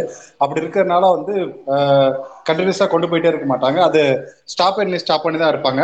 தென் இப்போ வந்து ஒரு அப்கிரேட் பண்றதுக்கு ட்ரை பண்ணிட்டு இருக்காங்க. ஸோ இந்த அப்கிரேடேஷன் பண்றப்போ இது எப்படின்னா நம்ம வந்து ஸ்டெப் பை ஸ்டெப்பா வந்து நம்மளுடைய பவரை இன்க்ரீஸ் பண்றதா அந்த ஒரு அந்த என்டையர் மெக்கானிசத்தினுடைய பவரை. இப்போ ஒரு அப்கிரேடேஷன் பிளான் பண்ணிட்டு இருக்காங்க. நான் ஒரு நியூஸ்ல படித்தேன், மறுபடியும் இதை ரீரன் பண்றதுக்கு 2021 எண்டு ஆகும் இருக்கான்னு கேக்குறாரு. அப்கோர்ஸ் தேவை இருக்கு, பிகாஸ் நிறைய விஷயங்கள் நம்ம வந்து நிறைய தியரிஸ் வந்து டெஸ்ட் பண்றதுக்கான அவசியங்கள் இருக்கு. சூப்பர் சிமிட்ரி அப்படின்னு ஒரு மாடல் இருக்கு. அண்ட் அதை அப்போ இப்போ ரீசெண்டாக வந்து பார்த்தீங்கன்னா Fermi lab large hadron collider மாதிரி இன்னொரு கொலைடர், ஃபேமஸான கொலைடர் ஒன்று இருக்குது, ஃபெர்மி லேப்னு சொல்லுவாங்க. அந்த ஃபெர்மி லேப்ல இப்போ ரீசெண்டாக ஒரு எக்ஸ்பெரிமெண்ட் வந்து ரொம்ப பாப்புலர் எக்ஸ்பெரிமெண்ட் ஒன்று நடந்தது. அது வந்து இந்த மியூவான் அப்படின்ற பார்ட்டிக்கலுக்கு வந்து மேக்னெட்டிக் ஃபீல், அந்த மேக்னெட்டிக் மொமெண்ட்னு சொல்லுவாங்க, அது வந்து தியரிட்டிக்கலாக கால்குலேட் பண்ண வேல்யூலேருந்து கொஞ்சம் வித்தியாசமான வேறுபட்ட வேல்யூவை கால்குலேட் பண்ணியிருக்காங்க. ஸோ அது எகெயின் அது அதை பற்றின ஒரு ஸ்டடீஸ், அதை பற்றின ஃபர்தர் டெவலப்மெண்ட்ஸ்க்காக கண்டிப்பாக ஹாட்ரான் கொலைடர் எல்ஹெச்சிலையும் இந்த டெஸ்ட்லாம் ரன் பண்ணுவாங்க. ஸோ அவசியங்கள் எப்பவுமே இருக்கும், ஏன்னா கேள்விகள் நிறையா இருக்குது நமக்கு. ஸோ எதுவுமே இப்போதைக்கு ஷட் டவுன் பண்ணுறதுக்கான ஃபர்தராக அப்கிரேட் பண்ணுற சார் சொன்ன மாதிரி அதை ஷட் டவுன் பண்ணி அப்புறம் அப்கிரேடிங் நிறையா கிளஸ்டர்ஸ் ஆட் பண்ணுற ப்ராசஸில் தான் இது பண்ணுவாங்க. ஸோ ராமன் நீங்க கேட்கலாம். ஐ திங்க் அவர் சரி சங்கர் இருக்கார், சங்கர் நீங்க கேளுங்க, அதுக்கப்புறம் ராமன் கேளுங்க, அப்புறம் நம்ம ஐ திங்க் வைண்ட் அப் பண்ணிக்கலாம்னு நினைக்கிறேன். பிகாஸ் ஆல்மோஸ்ட் 3.5 hours ஆயிடுச்சு. இன்னும் நிறைய கொஸ்டின்ஸ் இருக்கு, இன்னும் 40+ கொஸ்டின்ஸ் ஆன்லைன் கொஸ்டின்ஸே இருக்கு. மேபி நம்ம இன்னொரு செஷன் போட்டால் தான் அதெல்லாம் ஆன்சர் பண்ண முடியும். ஸோ இப்போ சங்கர் நீங்க கேளுங்க, அண்ட் தென் ராமன் நீங்க கேளுங்க. Hi sir, good evening sir. என்னோட கொஸ்டின் என்னன்னா, இப்போ யூனிவர்ஸ் வந்து எக்ஸ்பேண்ட் ஆகுது, அந்த ரெண்டு ஆப்ஜெக்ட்டுக்கு இடையில இருக்கிற ஸ்பேஸ் டைம் ஃபேப்ரிக் வந்து ஸ்ட்ரெச் ஆகிட்டே இருக்கு அப்படின்னா, ஏன்னா ஃபியூச்சர்ல வந்து மில்கிவே ஆண்ட்ரோமேடாவும் கொலைட் ஆகுது அப்படிங்கிறாங்களே, அது எப்படி? இல்லால் சார், இல்ல நடராஜன் சார், யாராவது கேள்வி என்னது? அதான் சார், யூனிவர்ஸ் எக்ஸ்பேண்ட் ஆகுது, ஆனா எப்படி இந்த லோக்கல் ஈவெண்ட்ஸ் நடக்குதுல, இந்த ஆண்ட்ரோமேடாவும் மில்கிவே கொலைட் ஆகும்னு சொல்றாங்க, அது எப்படி கொலைட் ஆகும்? எக்ஸ்பேண்ட் ஆச்சுன்னா எப்படி ரெண்டு ஆப்ஜெக்ட்ஸ் கொலைட் ஆகும்னு கேக்குறாரு. எனக்கு தெளிவான ஆன்சர் தெரியல. ஓகே நடராஜன் சார் நீங்க சொல்றீங்களா? நான் சொல்லிட்டேன், நீங்க ஓகே நீங்க சொல்லுங்க. ஆக்சுவலா வந்து நீங்க வந்து இது வந்து லோக்கல் ஈவெண்ட், என்டையர் யூனிவர்ஸா பாத்தீங்க அப்படின்னு சொல்லி பாத்தீங்கன்னா என்டையர் யூனிவர்ஸுமே எக்ஸ்பேண்ட் ஆகிட்டே தான் இருக்குது. பட் ரிலேட்டிவ்லி பாத்தீங்கன்னா நம்ம ஆண்ட்ரோமேடா அண்ட் மில்கிவே இது ரெண்டு கடையில் என்ன நடந்துட்டு இருக்குன்னா கிட்டத்தட்ட ப்ளூ ஷிஃப்ட் நடக்குது அப்படின்றாங்க. ரெட் ஷிஃப்ட்னா நம்ம லாஸ்ட் செஷன்லேயே பார்த்துட்டு இருந்தோம், ரெட் ஷிஃப்ட்னா எல்லா ஆப்ஜெக்ட்டுமே ஒன்று ஒன்று விலகி போகிறது. பட் லோக்கல் ஈவெண்ட் அப்படின்றப்ப இப்போ ரிலேட்டிவ்லி நியர்பை இருக்கக்கூடிய ஸ்டார்ஸ் வந்து ஒன்னோட ஒன்று நெருங்கி வரக்கூடிய ஆப்ஷன்ஸும் உண்டு. இந்த மாதிரி பல ஈவெண்ட்டு பிரபஞ்சம் முழுவதும் நடந்துகிட்டே இருக்குது. அது நீங்கள் நிறைய ரிலேட்டடான டேட்டாவும் இருக்குது. அப்படி பார்க்குறப்போ இன் ஃபியூ பில்லியன் இயர்ஸில் நாம் ஆண்ட்ரோமேடாவோட கொலைட் ஆகும் அப்படின்னு சொல்லி சொல்கிறாங்க. அது ரெண்டுக்குள்ள அட்ராக்ஷன்னாலயா, கிராவிடேஷனல் அட்ராக்ஷன்னாலயா? மோஸ்ட்லி இது ரேண்டம் மோஷன்னால வர்றது. ஆக்சுவலி இது எல்லாமே வந்து ஏன்னா இது எவென்ச்சுவலி வந்து பார்த்தீங்கன்னா இது ப்ரௌனியன் ரேண்டம் மோஷன் மாதிரி நீங்கள் இதை கன்சிடர் பண்ணலாம் பண்ணும்போது, இந்த மாதிரி கேலக்சிஸ் எல்லாம் மூவ் பண்ணும்போது. ஸோ அதனால நடக்கிறது தான் ஹேஃபஸாக அப்படி அந்த பக்கம் இந்த பக்கம் போகும்போது உங்களுக்கு வந்து கைண்ட் ஆஃப் கிராவிடேஷனல் அட்ராக்ஷன்ஸு இதெல்லாம் கூட வந்து உங்களுக்கு பெருசாக வரும். ஏன்னா பெரிய கேலக்சிஸ் இல்லையா, ஸோ அதனால அதோட இன்ட்ராக்ஷன்ஸ் வந்து ஜாஸ்தியாக இருக்கும். அப்படியும் வந்து நிறைய கொலைட் ஆகிறதுக்கு நிறைய வாய்ப்புகள் இருக்கு. இன்னொரு பாயிண்ட் ஆட் பண்ணிக்கிறேன் சார். இன்னொரு பாயிண்ட் என்னன்னா, இந்த எக்ஸ்பேன்ஷன் ஆஃப் தி யூனிவர்ஸ் வந்து பாத்தீங்கன்னா it depends on the scale. நீங்க வந்து பக்கத்துல லோக்கல் இப்போ எர்த்துக்கும் சன்னுக்கும் இருக்கக்கூடிய ஸ்கேல்ல வந்து எந்த நம்மளால நோட்டீஸ் பண்ற அளவுக்கான எக்ஸ்பேன்ஷன்ஸ் நடக்காது. ஆனா இதுவே நான் வந்து மில்கி வேக்கும் ஒரு டிஸ்டன்ட் கேலக்சி ஒரு குவாசர்ஸ்க்கும் பார்த்தேன்னா பயங்கரமான எக்ஸ்பேன்ஷன். ஒரு நிமிஷம் இருங்க, மியூட் பண்ணிக்கிறேன். ஓகே, ஒரு பயங்கரமான எக்ஸ்பேன்ஷன் நம்மளால பார்க்க முடியும். அதான் சார் சொன்னார் ரெட் ஷிஃப்ட்னு சொன்னார்ல, அது வந்து நம்ம டிஸ்டன்ஸ் ரொம்ப ரொம்ப டிஸ்டன்ட் கேலக்சிஸ் தான் பார்க்க முடியும். ஏன்னா இந்த எக்ஸ்பேன்ஷன் வந்து இட் டிபெண்ட்ஸ் ஆன், இது வந்து ரெண்டு விஷயத்தை டிபெண்ட் பண்ணுது. ஒன்று வந்து இப்போதைக்கு நம்மளுக்கு தெரிஞ்சு, ஏன்னா டார்க் எனர்ஜி டார்க் மேட்டர் அப்படிங்கிறது எகெயின் அது நம்மளுக்கு இன்னும் கரெக்டான புரிதல் இல்லை. பட் இப்போதைக்கு நம்மளுக்கு தெரிஞ்சு it depends on scale factor. Scale ஃபேக்டர்னு ஒன்று சொல்லுவோம், அதை டிபெண்ட் பண்ணியிருக்கு. ஸோ ஷார்ட் ஸ்கேல்ஸில் வந்து அவ்வளோ எக்ஸ்பேன்ஷன் கிடையாது, லார்ஜ் ஸ்கேல்ஸில் தான் வந்து நிறைய எக்ஸ்பேன்ஷன் இருக்கு. ஓகேவா? ஓகே சார், புரிஞ்சு சார். அப்புறம் குட்டி டவுட் சார், இப்போ என்னன்னா இப்போ ஒரு சன் வந்து ஒரு ஸ்டார் வந்து அடுத்த எண்ட் வந்து ஃபியூஷன் தீர்ந்தோன்னா இன்வெர்டா கொலாப்ஸ் ஆகுறது லாஜிக் புரியுது சார், ஏன்னா அங்கே கிராவிட்டிக்கு அகேன்ஸ்டா ஒரு ஃபோர்ஸ் இல்லை. பட் ஆனால் நம்ம சன் வந்து அடுத்த எண்ட் அப்படிங்கும் போது அது ஸ்வெல்லிங் ஆகும் அப்படிங்கிற மாதிரி சொல்றாங்க. அது எதனா? ஓகே, அது ஓகே, நான் லாஸ்ட் இதுல ஆன்சர் பண்ணேன். ஆக்சுவலி என்னன்னா ஷெல் பர்னிங் அப்படின்னு ஒன்று இருக்கு. இப்போ வந்து எனக்கு வந்து இப்போ ஃபர்ஸ்ட் நம்மளோட சன்ல இருக்கக்கூடிய ஹைட்ரஜன் வந்து எல்லாமே ஃபியூஷன் நடந்ததுக்கு அப்புறம் லைக் நான் நடந்த எல்லா ஹைட்ரஜன் ஃபியூஷன் ஆகும்னு நான் சொல்லலை, கோர்ல இருக்கக்கூடிய ஹைட்ரஜன், ஏன்னா கோர்ல தான் வந்து அந்த ஃபியூஷனுக்கான சஃபிஷியன்ட் டெம்பரேச்சர் இருக்கும். ஸோ கோர்ல இருக்கக்கூடிய ஹைட்ரஜன் வந்து ஃபியூஸ் ஆக ஆக நம்மளுக்கு கோர்ல வந்து ஹீலியம் தேங்க ஆரம்பிச்சிடும். ஸோ ஒரு ஸ்டாரோட கோர்ல ஹீலியம் தேங்கினதுக்கு அப்புறம் ஒரு குறிப்பிட்ட லெவலுக்கு மேல ஹீலியம் கோர்ல நிறையா இருக்கும். அப்போ அந்த ஹீலியம் வந்து என்ன ஆகும்னா, ஆனால் ஹீலியம் ஃபியூஸ் பண்ற அளவுக்கு சஃபிஷியன்ட் டெம்பரேச்சர் இருக்காது. ஏன்னா டெம்பரேச்சர் வந்து பாத்தீங்கன்னா ஹைட்ரஜனை ஃபியூஸ் பண்ற அளவுக்கு மட்டும் தான் இருக்கும் டெம்பரேச்சர். ஸோ அந்த சஃபிஷியன்ட் டெம்பரேச்சர் இல்லாத போது ஸ்டார் வந்து பாத்தீங்கன்னா கொலாப்ஸ் ஆகும், அதாவது ஸ்வெல்லிங் ஆகாது, கான்ட்ராக்ட் ஆகும். இந்த கான்ட்ராக்ட் ஆகிற போது உங்களுக்கே தெரியும், ஒரு ஆப்ஜெக்ட் நீங்க கம்ப்ரஸ் பண்ணீங்கன்னா அதோட டெம்பரேச்சர் ரைஸ் ஆகும். ஸோ இந்த கம்ப்ரஷன்னால கோர்ல திருப்பி டெம்பரேச்சர் ரைஸ் ஆகும். ஸோ அந்த அந்த டெம்பரேச்சர் ரைஸ் என்ன பண்ணுவோம்னா ஹீலியம் ஃபியூஷன் ஏற்படுத்தும். ஹீலியம் ஃபியூஷன் வந்து ஹைட்ரஜன் ஃபியூஷனை விட ஹீலியம் ஃபியூஷன்ல அதிக எனர்ஜி அவுட்புட். ஸோ அது வந்து உங்களுக்கு ஸ்டாரை வந்து ஸ்வெல் பண்ணிடும். அந்த இந்த ஹீலியம் எப்போ எரிய ஆரம்பிக்குதோ அப்போ வந்து சன் இப்போ இருக்கிற பிஹேவியர் மாதிரி இருக்காது. சன்னோட பிஹேவியர் கம்ப்ளீட்லி சேஞ்ச், வேற மாதிரி இருக்கும். அது வந்து இன்னும் பெருசாக இருக்கும். ஸோ அந்த ஹீலியம் வந்து பேர்ன் ஆனதுக்கு அப்புறம் நடுவில் கொஞ்சம் கார்பன் இருக்கும்.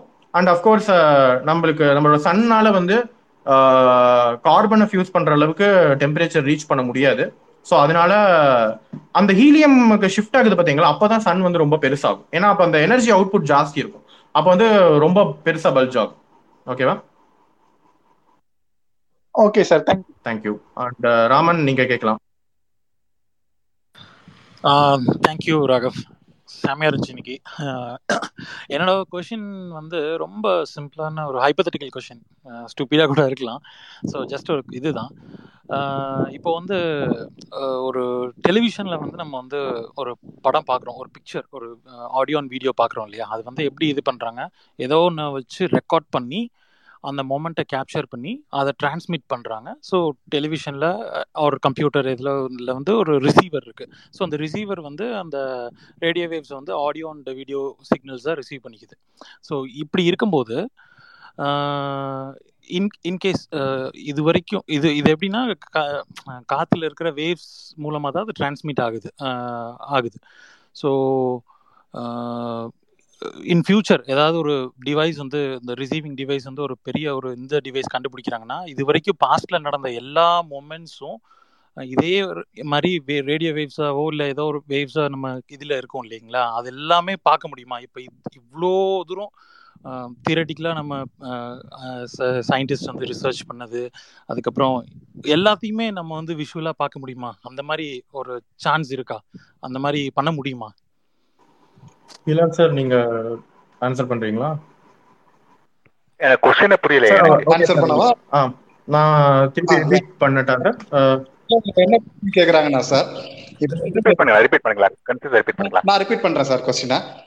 என்ன கொஸ்டின் கேட்குறாங்கன்னா, இப்போ எல்லா இன்ஃபர்மேஷனுமே நான் வந்து ஒரு டிவி ஸ்டேஷன் என்ன பண்ணுது, ஒரு இன்ஃபர்மேஷனை கேப்சர் பண்ணி நீங்கள் வந்து ஒரு கம்யூனிகேஷன் ப்ரோட்டோக்கால் வழியாக நீங்கள் அனுப்புறீங்க. இதே மாதிரி நாம பாஸ்டில் நடந்த ஈவெண்ட்டை இப்போ அல்லது அதெல்லாமே வந்து எங்கேயா ஒரு இடத்துல இருந்தது அப்படின்னா அதை ரெக்கவர் பண்ண முடியுமா அப்படின்ற மாதிரி அவங்க கொஸ்டின் பண்ணுறாங்க சார். எங்கேயோ இன்னொரு சேஞ்சும் கேட்டிருந்தாரு. ஆக்சுவலி எனக்கு புரிஞ்சது என்னன்னா, இப்போ வந்து நம்ம இப்போ நிறைய சிக்னல்ஸ் எல்லாம் வந்து நம்ம டிரான்ஸ்மிட் பண்ணிட்டு இருக்கோம். மேபி ஃபியூச்சர்ல இருந்து வரவங்க இப்போ நம்ம டிரான்ஸ்மிட் பண்ண சிக்னல்ஸை வந்து எடுக்க முடியுமான்ற மாதிரி கேட்கறாருன்னு நினைக்கிறேன். அப்படிதானே கேட்கறீங்க ராமன்? அப்படிதான். ஆக்சுவலா நான் என்ன கேட்டேன்னா, எல்லாமே அதாவது அது ஏதோ ஒரு இதுல சிக்னலா இருக்கும்னு நான் சொல்றேன். இப்போ நம்ம எவ்ரி மொமெண்ட் அது ப்ரெசென்ட் ஆயிருக்கும் இல்லையா? ஸோ ஃபியூச்சர்ல இது எல்லாத்தையுமே பார்க்கக்கூடிய இதுக்கு வருமானு கேட்குறேன். ஓகே, இந்த கொஸ்டின் தான் வந்துட்டு நம்ம ஸ்பேசஸ் ஒன்ல இருந்து அட்ரஸ் பண்ணிட்டே இருக்கோம். ஆக்சுவலா ஆனந்தி கூட இந்த கொஸ்டின் கேட்டிருந்தாங்க. அதாவது ஹைப்போதெட்டிக்கல், நான் ஒரு பார்ட் அட்ரஸ் பண்றேன், அதுக்கப்புறம் நீங்க ஆட் பண்ணிக்கோங்க நட்ராஜன். அதாவது 1989 நினைக்கிறேன், ஒரு இந்தியன் சுதர்ஷன் ஒரு ப்ரொஃபஸர் வந்துட்டு ஒரு ஹைப்போதெட்டிக்கல் பார்ட்டிக்கல் ஒன்று இது அப்படி டாக்கியான்னு சொல்லிட்டு, அந்த டாக்கியான் வந்துட்டு லைட்டை விட ஃபாஸ்ட்டாக போகிற ஒரு பார்ட்டிக்கல். ஆனால் இன்னைக்கு வரைக்கும் வந்துட்டு அது டிடெக்ட் பண்ணலை, நம்ம யாரும் வந்துட்டு டிடெக்ட் பண்ணலை. அந்த ஹைப்போதெட்டிக்கல் பார்ட்டிக்கல் ஒருவேளை ஹிக்ஸ் போசான் டிடெக்ட் பண்ண மாதிரி நம்ம அதை கண்டுபிடிச்சோம்னாக்கா, நீங்க சொல்ற மாதிரி நம்ம இது வரைக்கும் கிளம்பி போயிருக்கோம்ல. இப்ப நேற்று நடந்த ஈவெண்ட் வந்துட்டு ஒரு ஒன் லைட் டேவ்ல போயிருக்கோம். இந்த டாக்கியான அனுப்பிச்சு அந்த சிக்னலை கேப்சர் பண்ணிட்டு இந்த பக்கம் நம்ம ரிசீவ் பண்ணி நேற்று நடந்த ஈவெண்ட்ஸை வந்து வீடியோ மாதிரி போட்டு பார்க்கலாம். இது வந்துட்டு ஒரு பிரின்சிபல், ப்ரொவைடட் நம்ம அந்த டாக்கியான் எக்ஸிஸ்டன்ஸை ப்ரூவ் பண்ணிட்டு இந்த டெக்னாலஜியை டெவலப் பண்ணா மைட் பி பாசிபிள். அதனால பார்த்த கூட அது பாசிபிளா இருந்தாக்கா அதை டாக்கியான இன்னும் அனுப்பிச்சு போன வருஷம் என்ன நடந்துச்சு, 100 வருஷத்துக்கு முன்னாடி என்ன நடந்துச்சு அப்படிங்கிறத பாக்குறதுக்கு வாய்ப்பு இருக்கு. ஓகே, டாக்கியான்ங்கிறது உண்மையா இருக்கணும், இல்லை நான் ஒன்றும் பண்ண முடியாது. அப்பார்ட் ஃப்ரம் தட், வாப் டிரைவ்ல கூட நம்ம போய் பாஸ்ட பார்க்கலாம். அது இன்னொரு ஒரு பிரின்சிபல். நட்ராஜ் நீங்க ஆட் பண்ணிக்கலாம். ஆக்சுவலாக வந்து என்ன ஒரு இது குவாண்டம் இன்ஃபர்மேஷன் ரிலேட்டடாக சில பேர் பேசுகிறாங்க. அது எவ்வளோ தூரம் ப்ரூஃப் ஆகும் அப்படின்றது எனக்கு தெரியல. என்ன சொல்கிறாங்க அப்படின்னா, கன்சர்வேஷன் ஆஃப் இன்ஃபர்மேஷன் வியா வர்றாங்க.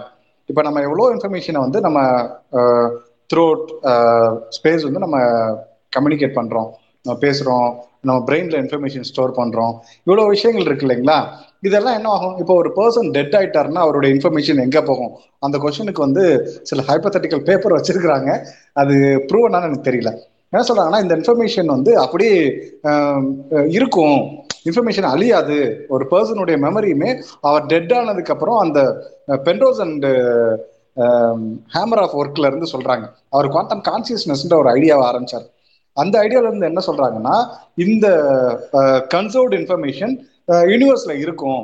நம்ம ஒரு ப்ராப்பர் குவாண்டம் கம்யூனிகேஷன் சேனல்ஸ் வச்சோம்னா நம்மளால் வந்து பாஸ்டில் இருந்த இன்ஃபர்மேஷனை கூட எடுக்க முடியும். இன்ஃபேக்ட் பாஸ்டில் நடந்த ஈவெண்ட்டை ஒரு ப்ராப்பரான ப்ரோட்டோக்காலில் ஃபோட்டோகிராஃப் மாதிரி கூட எடுக்க முடியும்னு சொல்ல ஒரு இன்ட்ரெஸ்டிங் ஐடியாலாம் வச்சுருக்காங்க. ஆனால் எவ்வளோ தூரம் உண்மைன்னு எனக்கு தெரியல. ஏன்னா இது வந்து நிறைய ஆஸ்பெக்ட் அதில் ஆட் ஆகுது. தியரி ஆஃப் ரிலேட்டிவிட்டி பேசணும், அண்டு குவாண்டம் இன்ஃபர்மேஷன் தியரி பேசணும். ஸோ இதெல்லாம் நமக்கு நிறைய கன்ஸ்டன்ட் இருக்குது. ஒரு லெவலுக்கு மேலே நம்மளால் இன்ஃபேக்ட் சியை தாண்டியே போக முடியாது அப்படின்ற ப்ராக்டிக்கல் கன்ஸ்டன்ட் இருக்கிறதுனால இந்த ஹைப்போதெட்டிக்கல் ஒர்க்லாம் எவ்வளோ தூரம் நடைமுறைக்கு சாத்தியமாகும்ன்றது, எப்படி டைம் ட்ராவல் நடைமுறைக்கு சாத்தியமாகுமா இல்லையான்னு தெரியாதோ அதே மாதிரியான சாத்தியக்கூறில் தான் இதுவும் இருக்குது.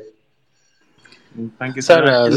சார் எஸ் ரஜன் சார், எக்ஸாக்டாக நீங்கள் சொல்லிட்டீங்க. நான் அதை தான் இது பண்ணேன். ஒருத்தவங்க இது வரைக்கும் பாஸ்டில் செஞ்சது எல்லாமே வந்து அது திரும்பியும் நம்ம பார்க்க முடியுமா, விஷுவலாகவே பார்க்க முடியுமா அப்படிங்கிறது தான் என்னோட கொஸ்டினாக இருந்தது. ஸோ ஏதோ ஒரு நம்மக்கிட்ட அந்த ரிசீவர் இருக்கு இல்லைங்களா, அந்த மாதிரி தான் நான் கேட்டேன். இது ஹைப்போதெட்டிக்கல் தான். So thank you sir. Thank you Raman. Okay, I think நம்ம வைண்ட் அப் பண்ணிக்கலாம்னு நினைக்கிறேன். பிகாஸ் ஆல்ரெடி 3 hours 45 minutes பண்ணியிருக்கோம். ஸோ மேல் கொண்டு கண்டிப்பாக கொஸ்டின்ஸ் இருக்கும் உங்களுக்கு. சார் என்ன சார், முடிச்சுக்கலாமா சார்? இல்லால் சார் கண்டிப்பா 3 hours 4 hours. உங்களுக்கு எவ்வளவு சார் டைம் அங்க சிங்கப்பூர்ல?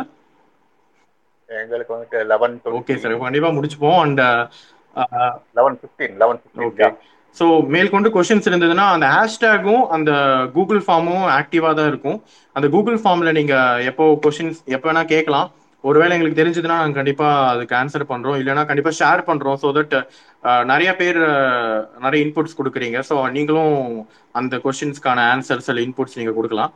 அண்ட் தேங்க்யூ எல்லாருக்கும், நன்றி. அண்ட் இலால் சார் ரொம்ப thanks, Natarajan sir thanks, and Prem sir ரொம்ப தேங்க்ஸ், அவரும் வந்து கான்ட்ரிபியூட் பண்ணாரு. நீங்கள் சொல்லுங்கள் சார், இலால் சார். அப்புறம் வந்துட்டு 2 விஷயம் நம்ம இது பண்ணணும். அடுத்த வெள்ளிக்கிழமை நம்ம அந்த கூகுள் மீட்டிங் அதையும் அனௌன்ஸ் பண்ணிடுங்க. அடுத்த ப்ரொஃபசர் பிரேமோடைய டாக்கையும் அனௌன்ஸ் பண்ணிடுங்களேன். ஓகே சார், அதான் இப்போ நெக்ஸ்ட் ஃப்ரைடே பார்த்தீங்கன்னா, அதாவது கம்மிங் ஃப்ரைடே கூகுள் மீட்டில் வந்து ஒரு டெக்னிக்கல் செஷன் மாதிரி நாங்கள் ஏற்பாடு பண்ணுறோம். ஸோ அதில் வந்து கொஞ்சம் டெக்னிக்கலா இருக்கும், லைக் சயின்ஸ் பாப்புலரைசேஷன் மாதிரி இருக்காது, கொஞ்சம் நம்ம அந்த ஜேர்னல்ஸ்லாம் டிஸ்கஸ் பண்ற மாதிரி இருக்கும். ஸோ அதுக்கான இன்விடேஷன் வந்து கண்டிப்பா நாங்க ஷேர் பண்ணுவோம். நீங்க கண்டிப்பா வரவங்க, இன்ட்ரெஸ்ட் இருக்கிறவங்க அதில் ஜாயின் பண்ணிக்கலாம். அண்ட் நெக்ஸ்ட் வீக் நாங்கள் டாபிக் என்ன அண்ட் எப்போ டைம் எல்லாமே நாங்கள் கூடிய சீக்கிரம் நாளைக்குள்ள அப்டேட் பண்ணிடுவோம். அண்ட் அதே மாதிரி இந்த கம்மிங் வீக் வந்து பார்த்தீங்கன்னா சார் வந்து பேசினாரு, பிரேம் சார். அவர் வந்து நெக்ஸ்ட் வீக் வந்து அதாவது கம்மிங் சாட்டர்டே வந்து ஸ்பேசஸ்ல மேக்னெட்டிக் ரெக்கார்டிங் அதை பத்தி பேச போறாரு. அண்ட் அதுக்கும் நீங்க எல்லாரும் கண்டிப்பா ஜாயின் பண்ணிக்கலாம். ஜூலை 17 மாலை 5 மணி இந்திய நேரப்படி இதே போல இன்னொரு செஷன் நம்ம இணைந்திருப்போம். வார வாரம் அது நடைபெறும். ஒரு வாரமும் அதுக்கான தலைப்புகள் வந்து வந்துகிட்டே இருக்கும். வரப்போற வாரத்துக்கு வந்து மேக்னெட்டிக் ரெக்கார்டிங் பத்தி ப்ரொஃபசர் பிரேம் அவங்க பேச போறாங்க. மறக்காம எல்லாரும் ஜாயின் பண்ணுங்க, உங்க நண்பர்களுக்கு ஷேர் பண்ணுங்க, இதை பிடிச்சிருந்துச்சுன்னா அவங்களும் வரலாம். அண்ட் இந்த ஈவெண்ட்ல நம்மளோட சேர்ந்து இன்னொரு ஒரு சயின்டிஸ்டும் ஜாயின் பண்ணாரு. ஓகே, லாஸ் ஆயிடுச்சு. அவரு சொன்ன முன்னோர் சயின்டிஸ்ட் வந்துட்டு ஈஸ்வர், டாக்டர் ஈஸ்வர் நாகேஸ்வர். அவர் வந்துட்டு இப்போ கேம்பிரிட்ஜ் யூனிவர்சிட்டியில quantum information, quantum gravity research பண்ணிட்டு இருக்காரு. அவர் தான் அந்த இன்னொரு சயின்டிஸ்ட். அவர் ஒரு இந்த மந்த் எண்ட் வந்துட்டு அவர் he will deliver on information theory. Okay,